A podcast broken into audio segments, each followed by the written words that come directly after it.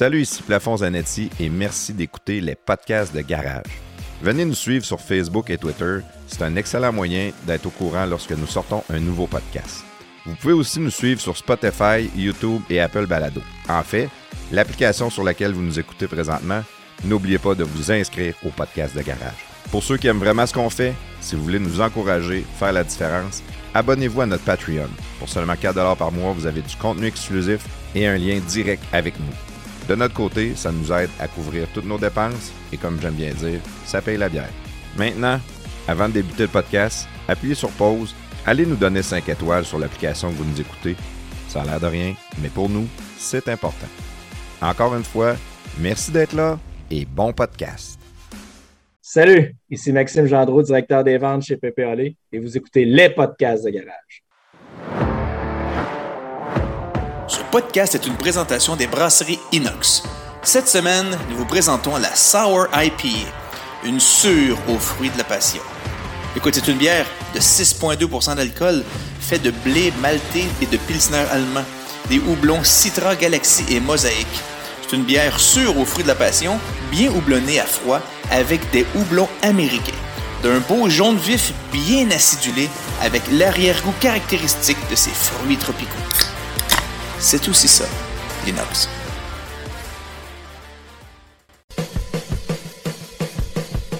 Les podcasts de garage sont fiers de vous présenter Caravane Marco. Chez Caravane Marco, trouvez votre VR ou votre roulotte de rêve dans le neuf ou dans l'usager. Vous pouvez acheter ou louer. Ils sont sur Cyril Duquette à Québec. Caravane Marco font partie du groupe 185 Rivière-du-Loup, Matane et Edmundston au Nouveau-Brunswick. Sérieusement, ça vous tente d'essayer le camping, le caravaning, vous voulez sortir de la ville, faire du plein air, avoir une belle roulotte neuve, vous amuser, être saisonnier, c'est le temps. Allez voir notre chum JP Quentin et son équipe de professionnels chez Caravane Marco.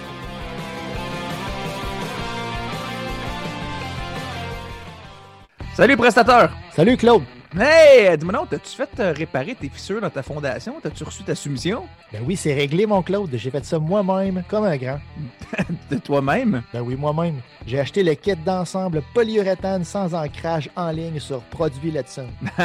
Je te crois pas. Ben qu'un, c'est super bien expliqué puis c'est super facile à faire. Ok, ça, ça veut dire que si t'es capable de faire ça tout seul, toi-même réparer une fissure dans le béton, tout le monde peut le faire.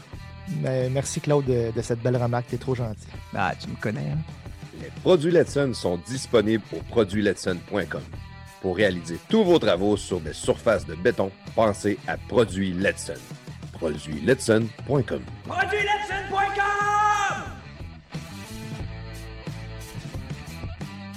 Salut, c'est Plafond Zanetti. Bienvenue dans les podcasts de garage. Salut, pressateur. Salut, Mr. Jingle. Bonjour, messieurs, bonjour. Bonsoir, bonsoir, euh, bonsoir, bonsoir. Bonsoir, bonsoir. euh, Mr. Jingle, on voit que tu as un Internet un peu capricieux. Tu es aux États-Unis encore, toi, mon, mon. Oui, je suis euh, présentement au Connecticut, euh, pas loin de New Haven. Mon gars est en, est en camp de, de développement de hockey avec, euh, organisé par l'université que ma fille va. Euh, Sacred Heart University. Donc, on est ici. Dans le fond, c'est plusieurs universités qui se mettent ensemble pour un camp de développement. Donc, euh, il y a, Sacred Heart, il y a Harvard, Yale, Quinnipiac, euh, Holy Cross University. Puis, ça, il y a cinq, six universités ensemble qui font ça. Puis, on est descendu. J'ai amené quatre jeunes. euh, euh, quatre jeunes, euh, quatre bons jeunes de mon programme de hockey euh, au Collège Saint-Jean-Vianney. Donc, dans différentes catégories d'âge, des 2004, 5, 6, 7, donc un chaque année. Puis, euh, ben, c'est ça. On est ici pour la semaine, on revient demain. L'objectif, c'est c'est pour le développement des jeunes ou s'il y a une chance à un moment donné de se faire remarquer? Ben, c'est un peu des deux, c'est une belle opportunité. Puis j'ai envoyé des, des jeunes qui ont un intérêt à aller peut-être jouer au hockey universitaire éve- éventuellement. Donc, certains les plus vieux sont plus proches, peut-être à deux ou trois ans de là, ou mettons un ou deux ans, mettons. Puis, euh, évidemment, pour mon fils qui est un 2007, c'est dans 4-5 ans, c'est pas pour tout de suite, mais c'est bien de les mettre là parce qu'ils jouent des, contre des jeunes de leur âge, des jeunes euh, top élite de leur âge américain. Fait que ça, ça change un peu l'ambiance de ce qu'ils font euh, au Québec. Puis, tu sais, les jeunes sont, sont c'est tous les meilleurs joueurs de Nouvelle-Angleterre quasiment. Il y a des top players ici, fait que ça leur donne un bon outil de comparaison. Qu'est-ce qu'il faut qu'ils atteignent comme niveau de jeu puis de développement pour atteindre ce niveau-là euh, peut-être un jour? Puis ça les expose aussi à se faire connaître par ces, ces universités-là, même si c'est pour euh, dans 4-5 ans, mais tu reviens l'année après, tu reviens l'autre année après, ils commencent à te reconnaître, puis ils te voient, puis ils voient ta progression, puis tu sais, c'est jamais mal, là, mais se rendront, se rendront-ils là un jour, on ne le sait pas, mais pour l'instant, c'est euh, comme, euh, c'est comme une ouverture. Puis pour les plus vieux, ben, ils arrivent à, ce niveau-là. Puis donc, euh, quand on joue au Canada, il faut comprendre, les universités américaines, la NCA empêche, tu peux pas avoir des recruteurs dans différentes régions. Donc, la NCA, qui est toute l'organisation des sports universitaires américains, la seule façon que tu peux recruter, c'est que tes entraîneurs, il faut qu'ils voir. Mais tu sais, ils sont quatre entraîneurs, là, ils peuvent pas être partout aux États-Unis ou au Canada pour voir des jeunes. Fait que ils vont peut-être venir une fois par année ou deux au Canada, mais ça ne veut pas dire qu'ils voient tes jeunes à toi. Fait que, tu sais, quand tu peux les amener à eux, qui sont là, puis que tu peux leur montrer le talent que tu as, puis des jeunes qui veulent faire ce parcours-là, puis qui ont, la capacité, puis les notes pour aller euh, dans une université américaine étudier, ben, tu essaies de leur donner l'opportunité de faire. Ah, ouais. Puis le, On en avait parlé, je pense, dans le podcast avec euh, ton chum Chu. Euh, il parlait de ça qu'aujourd'hui, les universités, ou c'est toi qui en avais parlé, que c'était de plus en plus euh, recommandé pour les jeunes de, suivre un parcours universitaire pour aller jouer au hockey plutôt que de, suivre le programme traditionnel qu'on voit. C'est tout ça? Ben, oui, puis c'est pas, pas que c'est plus recommandé, mais chacun a son parcours. Un jeune, comment je te dirais ça? un jeune qui veut aller jouer junior majeur, exemple, au Québec, là, on va regarder ça local, là.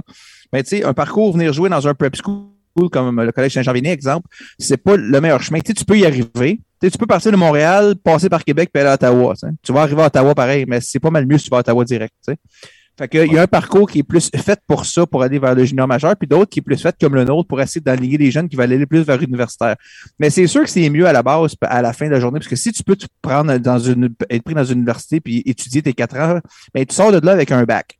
Moi, je dis aux parents, votre jeune, il fera, tu sais, tant qu'à pas faire la Ligue nationale, parce qu'il n'y a, a, pas grand monde qui le font, là, ben, t'es mieux de pas faire la Ligue nationale avec un bac que de pas, pas faire la Ligue nationale en allant junior majeur puis de sortir de là avec un. Ouais, puis aux États-Unis aussi, dans un milieu anglophone. Un, un, un, quart, un quart de cégep, tu sais. Parce que les jeunes vont au junior majeur, il faut qu'ils prennent trois cours par session. Ils en drop un, puis ils en font deux. Puis là, ils arrivent à fin avril, au milieu avril, quand c'est le, rush de fin d'année. Euh, les jeunes, ils abandonnent souvent des cours parce qu'ils sont dans série. Ils n'ont pas le temps d'étudier, ils sont dans série. Fait qu'ils abandonnent leur cours. Fait que ça pour dire qu'ils arrivent à 19 ans, ils finissent leur parcours junior majeur, puis ils retournent au cégep à 19 ans étudier. Tu sais, t'es comme perdu deux ans de ta vie, mais tu as joué au hockey, puis c'est correct, puis c'est le fun, c'est ça que les gens veulent. Mais c'est juste que si tu peux, dans ce temps-là, t'en aller plus vers un parcours, puis tu sors de là avec un bac, puis que ton sport, puis que ce soit le basket ou le foot ou peu importe, mais que ton sport te permet d'avoir un bac, c'est de loin supérieur. Tout dépendant aussi de l'attitude du jeune. Il y en a des fois que exact il y a une entreprise familiale, puis quand il va finir de jouer au hockey, il va aller dans l'entreprise familiale. Il y en a d'autres qui ne veulent rien savoir de l'université, puis que de s'en aller sur la construction ou, euh, ou, en mécanique ou peu importe, c'est ça qu'ils veulent. Exactement. Il y en a des jeunes, des bons joueurs de hockey dans mon programme. Exact. Puis il y en a des bons jeunes dans mon programme, ils veulent être pompiers, mais je ne les ai pas amenés ici en fin de semaine. Je dis, c'est pas toi que je vais regarder, tu vas être pompier, pas c'est pas pour toi ce parcours-là. Puis c'est pas parce que t'es pas fin ou t'es pas bon, c'est juste parce que toi, tu vas être pompier ou tu, comme tu dis, tu vas aller travailler, tu vas être plombier, ben, ben tu n'iras pas te perdre ton temps dans une université pour jouer être plombier. Là. Ça n'a pas rapport. C'est un peu tout ça que tu veux prendre en considération quand tu recommandes aux jeunes. Un, plombier universitaire, ça serait un super plombier quand même. Oh, un, un, bachelier plombier. C'est rare. un bachelier. Doctorat. Doctorat en plomberie. Je suis docteur plombier. Ça dépend si tu veux être plombier euh, dans la quatrième ligne aussi. Là. Des fois, ça peut être. Euh, oui, exact. Ah, ok, ouais, ouais. Ah, j'aurais dû le mettre sur le bateau petit. J'étais pas prêt à me faire mon bateau petit. je trouve ça intéressant. Euh, je trouve ça intéressant. Drôle. au, niveau du parenting, tu m'impressionnes à chaque fois aussi. L'implication que tu as, puis c'est sûr que tu as des jeunes qui, ont, été bien élevés, puis que tu es impliqué avec eux autres dans les sports, dans les études, tout ça. Puis ils te le rendent bien, puis ils continuent. Tu aurais pu juste avoir des jeunes qui veulent rien savoir. Mais au niveau du parenting, tu as quelque chose que, tu fais bien, puis c'est le fun d'avoir ça aller. On, dit souvent que des enfants, comme moi j'ai tout le temps dit, mettons, j'étais un excellent père avant d'avoir des enfants. Mais le, jour que tu en as, tu te rends compte ça marche pas comme tu veux ou euh, c'est une personne, puis elle a son tempérament, son caractère souvent, c'est un tempérament et un caractère qui te ressemble. Fait que ce qui t'énerve chez tes enfants, c'est ce que tu fais toi-même. Ben, le fait que la plus vieille va, va étudier, commence son parcours universitaire américain, là, euh, pas sportif, mais elle commence, on a déjà parlé avec pays, elle a commencé au mois d'août. Euh, déjà que ça, ben, ça amène, là, mon plus jeune, lui, il aimerait ça. C'est sûr qu'il rêve encore à son âge à la Ligue nationale, puis tant mieux pour lui, mais je veux dire, euh, à la base, ça va commencer par des études puis du sport universitaire. si on peut se rendre là, moi, pour moi, ce serait une superbe réussite d'avoir pu l'amener vers. Tu pas là pour briser ses rêves non plus, tu es là pour l'aider à les atteindre. Exact. Ah, c'est bon. Good. Bon, mais ben, on va. On, on, a un invité, fait qu'on passera pas notre, euh, notre soirée à genre de tout l'autre. Faudrait te réinviter, Claude, dans le fond. on fera un autre podcast avec moi. Prochain album. Juste, avec toi que tu parles juste de tes enfants. OK. OK. Bon. Prestateur. Ben, prestateur, il est là aussi. Hein? Salut. Bonjour. Bonsoir. Bon, le, dernier podcast qu'on a fait, Prestateur, tu as parlé vraiment plus que d'habitude, ce qui est quand même euh, fun. Des fois, je m'essaye. Des fois, tu t'essayes. T'es-tu de bonne humeur? Oui. OK. Quand tu viens de me faire des beaux compliments, comme tu viens de me faire là. là. Ah, c'est bon, ça. Qu'est-ce que t'es intelligent, prestateur? C'est ça, je vois bien. correct. ah, il faut faire attention à tout ce qu'on dit dans ce podcast-là, pareil. Hein. Bon, euh, toi, t'as pas d'annonce, prestateur? Non, aucune annonce. Tes enfants jouent pas hockey? non, mes enfants, malheureusement, c'est pas des super sportifs à mon grand désarroi. Puis j'ai déjà un peu poussé là-dedans. Puis non, au contraire, moi, j'étais très, euh, très sportif jeune. Mais euh, j'ai essayé de pousser un tout peu. en étant le président euh, du club d'échecs. Aussi, président du club d'échecs, oui. Puis, ouais. Mais là, ça, Mais les échecs, c'est un sport, ça? Non. C'est un hobby. Un hobby. Billard, c'est un sport, parce que ça joue à RDS, d'après moi. Ça aussi, c'est un hobby. OK. C'est un hobby qui demande plus de talent de dextérité que les échecs, maintenant. OK, OK. Ouais. Mais non, c'est ça. Non, j'ai pas de. Euh, j'ai pas de. J'ai, mes, gars, pas, ils font pas beaucoup de sport. De sport de haut niveau, ben, de, sport de sport compétitif, c'est, plate, mais c'est ça. Ça n'a pas cliqué. J'ai, les inscrits jeunes, puis ça les intéresse pas pantoute. Ils ont, ils ont beaucoup de misère à l'école aussi. Non, le gars, il, il essaye. Il essaye. Hein. Hein? ben, mais ils sont aussi des crocheurs, tes enfants. Oui, c'est ça, ils ont de la misère. Hein? Je pense qu'il y en a un qui a commencé à prendre la drogue aussi. Oui, oui, oui. Poucheur de son école primaire en sixième année. Sixième année, ouais, c'est ça. On sait que Downtown Shannon, euh, ça brasse. Hein? Oh, oui. Good. Bon, hey, euh, je veux savoir, euh, notre invité qu'on va avoir aujourd'hui, prestateur. Oh, Présente-nous le don un peu. Dis-nous donc, c'est qui, euh, qui que tu as invité, qui que tu nous apportes aujourd'hui? Aujourd'hui, j'ai invité euh, Maxime Gendreau, qui, comme, dans, comme il l'a si bien dit quatre fois dans l'intro, il est euh, directeur de. c'est juste avec son nom, j'ai faim. C'est quoi donc? Il a dit quatre fois, puis j'ai pas écouté, puis j'ai écouté d'autres choses. C'est directeur, hein? C'est quoi? Directeur des ventes. Directeur des ventes. Bon, là, on entend son, son, comme son feedback, là, son Il n'est pas là, il n'est pas, là, c'est juste un, aide-mémoire. Hein, directeur des ventes chez Viande Pépé Hallé, qui sont sur Bois-Ramel à Québec. Euh, puis on entend beaucoup de le pub à, Choix, puis dans d'autres, probablement dans d'autres radios. Moi, je, je, vous dirais que je les entends plus à Choix parce que c'est plus cette radio-là que j'écoute. Mais euh, je pense qu'ils doivent faire de la pub ailleurs aussi. Mais euh, bref, euh, c'est ça. Fait qu'ils vont. Pépé c'est. Puis Maxime, il est là souvent dans la radio. Dans les radios, il fait des chroniques de viande. Des oh, chroniques, de viande. Ouais, chroniques barbecue, tout ça. Fait que je trouvais, moi, je trouvais ça intéressant quand il l'avait entendu. Monet était venu parler qu'il avait reçu de la bavette. Il avait reçu des, des, des, des, produits de qualité. La bavette de bœuf, il avait reçu de la. Qu'est-ce qu'il avait reçu donc? De la, de la brisket. Il avait reçu des grosses briskets. Ça, je n'ai pas acheté parce que j'en faisais pas. Euh, j'en fais pas assez souvent. Mais euh, il y avait, il y a du wagyu, il y a plein de viande assez euh, de qualité, là, triple A. Je ne suis pas un expert dans la viande. Maxime va sûrement nous tout raconter ça, mais ils ont des choses qu'on t'a pas maintenant dans ton GA. Là, fait que puis je le trouvais qu'il y avait, de la parlotte, puis je le trouvais intéressant à la radio. Fait que je me, suis dit que ça pourrait être une bonne chose de l'avoir en podcast. Puis mon bureau n'est pas très loin d'ici. Fait que j'ai arrêté un moment donné, puis euh, je l'ai invité. Et il a dit. Ah, très belle initiative de ta part. Puis là, j'ai déjà faim. Fait qu'on on va essayer de faire un, podcast savoureux. C'est bon, hein, un podcast savoureux. ça pourrait même être comme le titre du podcast. Maxime Gendreau, savoureux. ça, c'est bon. Prends des on notes. Demandera, on demandera si. Euh, ah, on demandera. Good, ben, on n'attendra pas plus longtemps. Porte-nous le jingle, puis tout de suite après, Maxime Gendreau.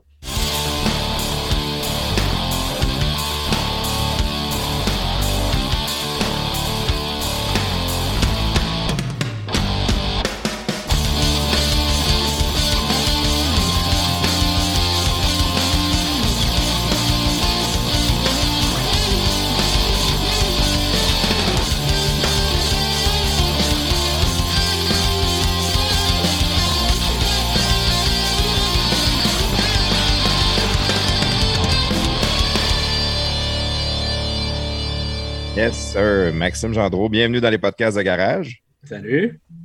Bon, là, on s'excuse. euh, J'espère que tu te lèves pas trop tard, euh, trop de bonne heure demain matin, parce que euh, avec un intro interminable comme Mr. Jingle vient de nous faire là, ça se peut que ça se peut que tu te couches tard à cause de nous autres. Je suis déjà c'est encore de ma faute.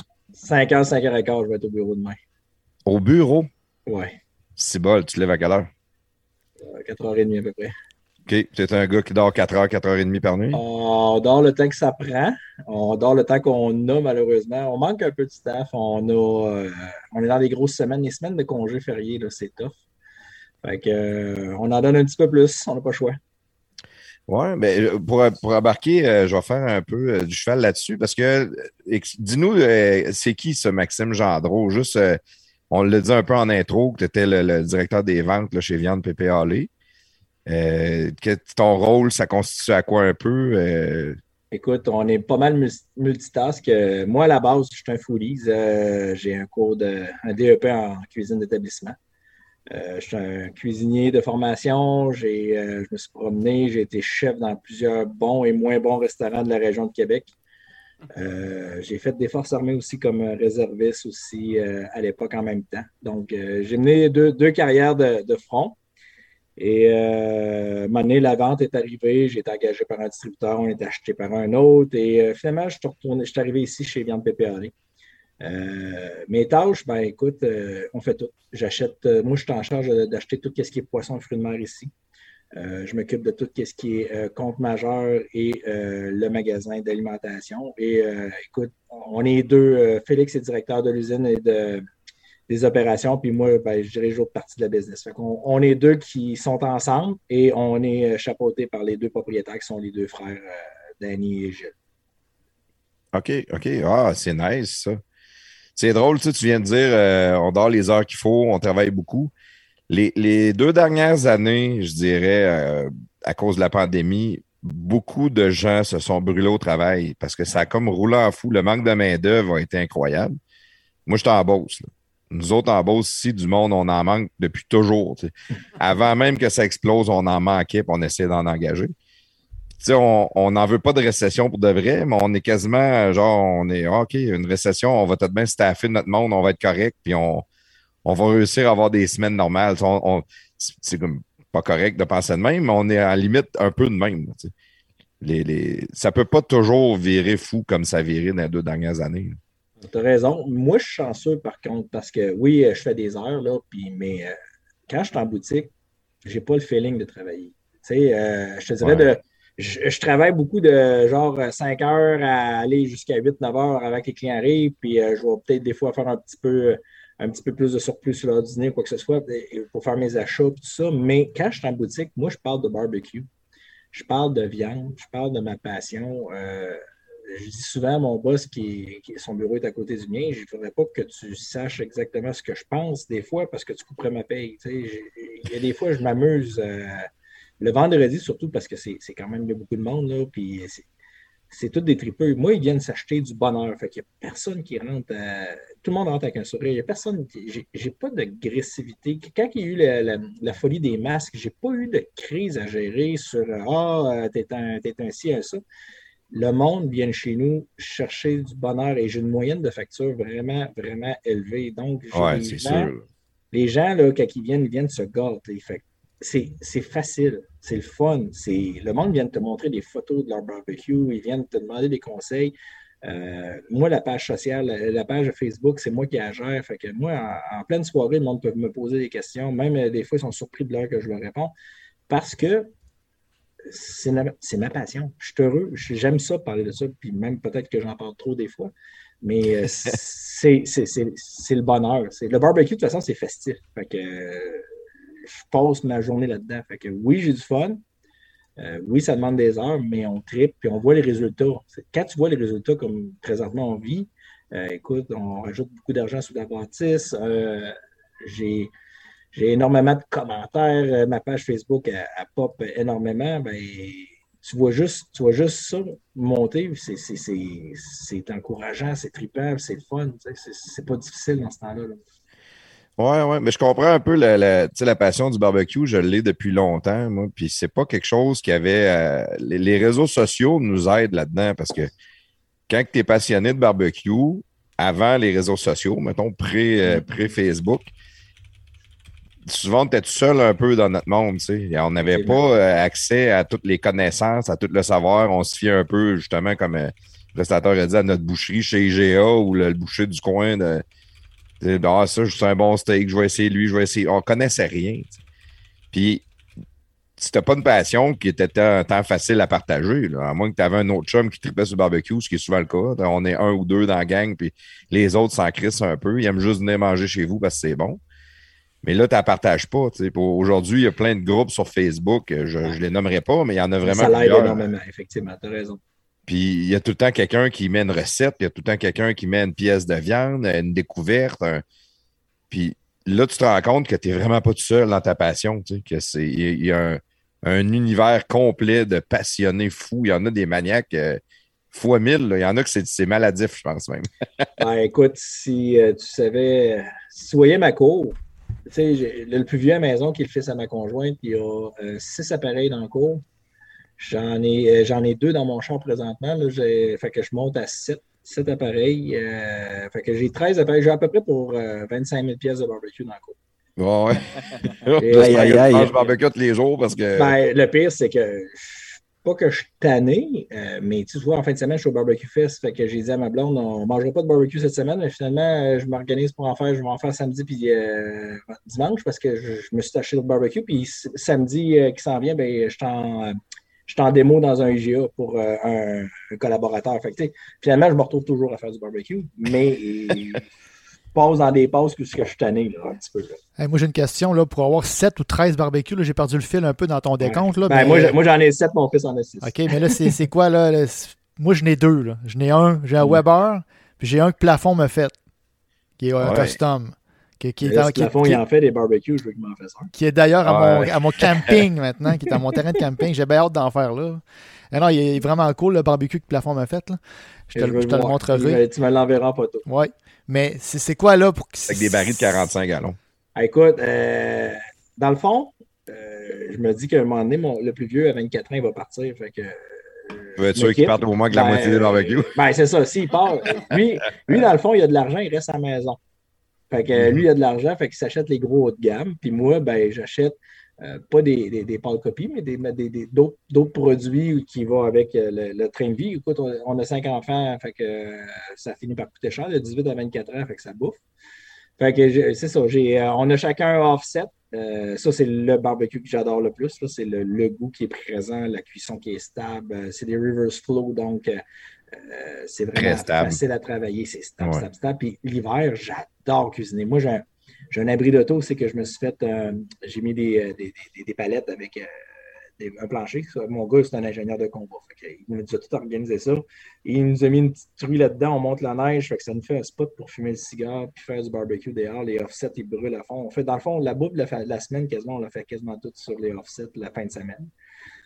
on s'amuse, on, chill, on, prend une petite bière, puis c'est comme je te dis, c'est festif. On a chacun un granule, on a on a chacun un kettle. Là, mon kettle était sur le bord de rendre l'arme. Fait que j'ai un beau petit cadeau de fête des pères. Fait que je me suis acheté un performer. Euh, kettle, ça prend ça. C'est pas facile. Pour le prix que ça coûte, tu peux pas t'en passer. Ah, ça prend à table. Ça prend à table à côté. Ah, ben là, c'est ça, Je me garde. Je me suis acheté. J'ai rajouté, puis j'ai pris le performer effectivement pour la table. Ah, oui. euh, j'ai un armoire verticale. Euh, j'ai euh, mon fils, euh, il y a la double barrel. On a un autre barrel qui est là au Clamojo. Après ça, ben, le fameux propane pour nettoyer les grilles ou faire des hot dogs. Euh, mon Dieu, je, suis en train de. Pour nettoyer les grilles, qu'est-ce que tu veux dire? Tu prends tes grilles ouais, Quand tu prends tes grilles de offset, tu les mets sur le propane, tu les chauffes à flot euh, au maximum, ça nettoie tellement bien. Là, pour les néophytes, là, tu vas expliquer c'est quoi un offset? Un offset, ben, dans le fond, c'est une boîte à feu qui est sur le côté du barbecue qui va dégager la chaleur, qui va monter dans une autre boîte à cuisson qui est plus haute. Et euh, lorsque tu es reverse flow, la cheminée est du même côté que la boîte à feu. Donc, tu as une panne, une tôle de métal, euh, une plate de métal, je veux dire, avec un. qui, fait, qui va donner Donc, une la, chaleur la chaleur va passer en dessous de la plate et va revenir et la boucane va passer du côté de la viande pour s'évacuer lors de la cheminée. Sinon, si c'est un offset, ben, la cheminée est du de l'autre côté. Fait que c'est un petit peu plus difficile à contrôler. La chaleur est un petit peu plus présente aussi au niveau de la boîte à feu parce que là, elle tombe direct dans, la boîte à cuisson. Plafond, toi, tu as quoi chez vous? Ton, reverse flow, ta chaleur est plus égale dans toute ta boîte. C'est quoi que tu as plafond, toi? Moi, c'est un, euh, reverse flow. Harley Davidson Kid. OK, fait que ton, celui que tu t'es fait en rouge, là, que ta truie, là, ça, c'est un reverse flow. Reverse flow. Puis l'autre que je un event flow, avec des, des, des, grosses tanks de propane à 250 gallons, là, ça c'est un, ça c'est un, river, river flow, un offset, une truie. Je suis en train de capoter. Moi, j'ai un Napoléon à propane, là, puis euh, je, me trouve déjà chanceux, mais là, vous me perdez. J'apprends beaucoup de choses. Ben, j'apprends de choses. On, voit que tu es une princesse de luxe, c'est correct. Oh oui, c'est tabarnak, une vraie de vraie. c'est la première fois que quelqu'un vient sur le podcast en 5 minutes, il m'a déjà saisi. C'est fou. Hein. c'est moi, moi la diva, finalement. C'est pas Dis-moi ton barbecue, je vais dire. Dis-moi ton barbecue, je vais dire qui tu es. Moi, j'ai un Napoléon euh, au propane, puis euh, je me suis acheté des, des plaques en fond. J'ai enlevé ah, les grilles, j'ai mis des plaques. Là, je m'en sers parce que c'est le fun c'est une plaque faire à manger aussi. Ah, une plancha, c'est la grosse mode, les smash burgers, puis euh, les Smash burgers, c'est malade, c'est bon. Ah, tu vois, c'est ce qui me manque encore. Mais tu sais, moi, j'ai pour mon dire qu'une plancha, ben, c'est ça, j'ai une plate de fond que je mets directement sur mon kettle. J'ai de la misère à me dire que je vais payer 250 à 400 pièces mettons, pour une plancha au propane. J'ai travaillé dans les restaurants, puis ça m'écœurait de nettoyer ça, tout ça, fait que je prends une plaque de fond, puis je mets ça directement sur ma grille. c'est plus facile. Puis, puis elle, d'un restaurant, elle ne coûtait pas 400. Non, non, non, puis c'est de la merde à nettoyer, puis c'est ça. ouais, non, c'est clair. Mais juste, euh, le, moi, étant en fonte, puis euh, dans le fond, je la gratte avec comme une truelle là, pour faire du plat, en stainless. Puis euh, quand j'ai fini de faire à manger, je la, gratte pour enlever tout ce qu'il y a dessus. Je mets de l'huile d'olive, je fais juste l'étendre, puis je ferme le feu, puis je ferme le couvert. Fait que là, l'huile d'olive, elle, protège ma fonte du, ah, de, la rouille. Puis quand que je refais à, manger, je rouvre mon feu pour réchauffer ma plaque. Je la gratte, la nettoyer, euh, enlever la vieille huile, je remets de l'huile neuve, puis là, je peux faire à manger. je, garde ça simple, ça reste dans un barbecue, pareil. Bon, oui, puis le, goût, le goût il est là. Oui, ouais, ben ça, ça conserve. Euh, tu n'as pas un goût comme tu vas avoir avec ton charbon ou avec ton fumoir. C'est sûr. Mais tu as vraiment la saveur de ta viande complète, à, à, se perd pas. On le voit dans les restaurants aussi, souvent des, euh, les Asiatiques qui font euh, du wagyu, ils font ça sur des, des, sur des, grandes plaques en stainless, eux autres sont impeccables. C'est la meilleure affaire pour faire du wagyu parce que le gras est la saveur présent. Oui, puis le gras est tellement présent que si tu le fais sur la flamme vive, tu vas avoir un steak brûlé à la place. Ça ne sera même pas agréable à manger. Commencez à avoir faim, les gars? Chris, oui. ben, ça tombe bien, je t'avais de recevoir une livraison de Wagyu. Là. tu, vas, tu, vas, nous préparer ça pour retourner chez vous à soir à minuit. Ah, ouais. voilà, ouais, on verra. non, non, c'est oui. Remarque que tu es à Shannon, toi, t'es pas loin. C'est moi qui étais à Shannon, lui, il était, au Connecticut. moi, j'étais à 8 heures de route. Moi, j'étais à 9 heures de route de chez vous. Il n'y a pas trop de danger pour toi à soir. Non, ben, Par contre, demain. tu passeras à la boutique. Bon, euh, on, va, on va reculer un peu. On va commencer par euh, là, parce qu'on peut se, perdre sur le barbecue assez rapidement. trop facilement. Trop facilement. On va essayer d'apprendre à te connaître un peu. Je veux, je veux commencer par savoir, tu es un gars de où, toi, Maxime? Natif de val et euh, toujours à val depuis 46 ans. Oui. Val ah ouais. Puis là, tantôt, tu as dit que tu été dans les forces. Tu étais réserviste ou tu étais. J'étais réserviste, j'étais adjoint médical. Écoute, c'est une gageure que j'avais faite avec un de mes chums. Euh, dans le temps, euh, j'étais quand même boulotte un peu. Euh, puis mon chum, il était top shape. Puis il a dit On va voir qui va se faire accepter dans les forces. On s'est engagés les deux à 17 ans comme réserviste. Puis lui, il n'a pas passé. Puis moi, j'ai passé. Fait que là, il était, il était, en sacrifice. Fait que l'année après, il s'est engagé. Puis il est tombé officier. Fait qu'il est devenu mon boss après. ah ouais. Là, il t'a fait payer pour. Bon, il ne m'a pas tant fait payer. Mais anyway. Ah ouais, j'ai fait ça 12 ans de temps. En même temps que j'ai fait mes cours de cuisine. C'était c'était vraiment. Ben, je n'étais pas dédié à faire des cours de cuisine, premièrement. je suis allé, comme tout le monde, essayer le cégep. Euh, j'étais à Limoilou. Puis euh, je disais que j'étais au campus pas besoin. Je n'étais pas sérieux, mais ben, un autre, un autre euh, qui, a appris à. Hey! Yes! je revenais, souvent à la maison en autobus, puis pas parce que je, je pouvais prendre l'autobus, parce que je n'étais pas capable de chauffer le tour. comme réserviste, tu étais à Valcartier? Non, j'étais ben, à Québec, mais au manège militaire Saint-Malo sur euh, Boulevard Charret, qui était la place pour le 55e ambulance. Je ne sais pas s'il s'appelle encore de même. Dans le temps, là, il change tellement de nom souvent. Mais dans le temps, on était la 55e compagnie médicale. On est tombé à la 55e ambulance de campagne. OK, OK. Parce qu'il y a beaucoup de militaires qui restent à val quand même. Ben, énormément. Écoute, euh, la plus... ouais, effectivement, tu as raison. La plupart, c'est soit Shannon ou val Le trafic, là, quand que moi je pars le matin, des fois, je, ça, refoule jusqu'à Pionze. Oui, solide. Ah oui. Puis comme jeune à val ça ressemblait à quoi la vie? Euh, ben, moi, c'était... quel âge pour commencer, dans le fond? J'ai 46 ans. val était une très petite ville. Dans le fond, c'était Bel et Val-Saint-Michel à l'époque. Donc, euh, on avait encore la piste de course, on avait l'usine de jambon Saudon, on avait les pâtes François Hubert qui étaient dans mon quartier, dans une, une usine de pâtes dans un quartier résidentiel, pâte à pizza. Euh, on avait, écoute, on a jeunessé, là. Euh, l'autoroute Henri IV arrêtait à, Sainte-Geneviève, donc euh, on avait une piste de moto, on faisait des, mauvais coups, bref, comme euh, pas mal toutes les jeunes. Ouais, on n'avait pas d'appareil électronique, fait qu'on n'avait pas le choix de se trouver de quoi faire. Effectivement. Bon, je au hockey beaucoup. Moi, mon voisin, mon voisin immédiat était Donald Brusher, puis toute la famille était là. On jouait, écoute, on faisait des concours de quartier parce qu'à val là, la particularité, c'est que toutes les les quartiers commencent par les mêmes lettres. Donc, euh, si tu restes dans les J, ben, euh, on jouait au hockey contre les I ou on jouait contre. Euh, on faisait des petites rivalités. Mais on, avait beaucoup de sports qui étaient organisés. Il y avait aussi le Club Optimiste à l'époque qui était très, très, très, très gros, qui faisait les Olympiades. Mais bel était une ville vraiment en développement pour les jeunes. Fait que on ne peut pas dire que on n'a pas eu une belle jeunesse. On a été très, très, très entrepris. Puis il y avait effectivement, comme tu dis, il n'y avait pas de jeux vidéo. Fait on était tout le temps dehors. Donald Brechet, il a-tu la même âge que toi? Donald, non, il est un petit peu plus vieux que moi. Son fils, il est né la même année que mon plus vieux. même jour, même année, même hôpital. On était ensemble, deux, deux portes à côté. On était voisins, puis euh, ils ont accouché, les, nos femmes ont accouché en même temps. Mais euh, Donald, je pense qu'il a deux ans ou trois ans plus vieux que moi. Je me suis fait garder chez eux. Ah, voyons, toi. Ouais. Tu connais quand même bien. Ah oui, Donald, euh, très, très, très bien. Là. Euh, écoute, euh, là, on, on s'est perdu de vue, mais quand on se croise, là, on jase énormément. C'est un, bon gars, là, puis on a, on a toujours. on a toujours bien connecté, puis on n'était pas des chums, là, parce qu'il était plus vieux que moi, mais on, on, jouait au hockey, puis on, a toujours été ensemble. Y avait-tu des, des, des, frères et sœurs plus jeunes, lui, des fois? Donald, il était adopté, fait que, il ah. restait dans une famille, les Saint-Pierre, puis les Saint-Pierre, ben, il y était plusieurs. Fait que oui, puis eux autres aussi, eux autres, il y avait beaucoup d'enfants aussi qui, euh, euh, qui gardaient comme Donald, euh, des enfants qui n'étaient pas d'eux autres. puis fait que oui, il y avait beaucoup de monde. Puis c'était tout, le temps, une famille festive, c'était le party, puis c'était tous des sportifs. Tous des sportifs. Ah oui. Ah oui. Il y en a-tu d'autres qui ont percé un peu dans, différents sports? Ou... Non, non, non, ils n'ont pas percé. Donald, Donald a eu son père, qui ben, son père adoptif qui a poussé énormément pour lui. Mais Donald avait un talent.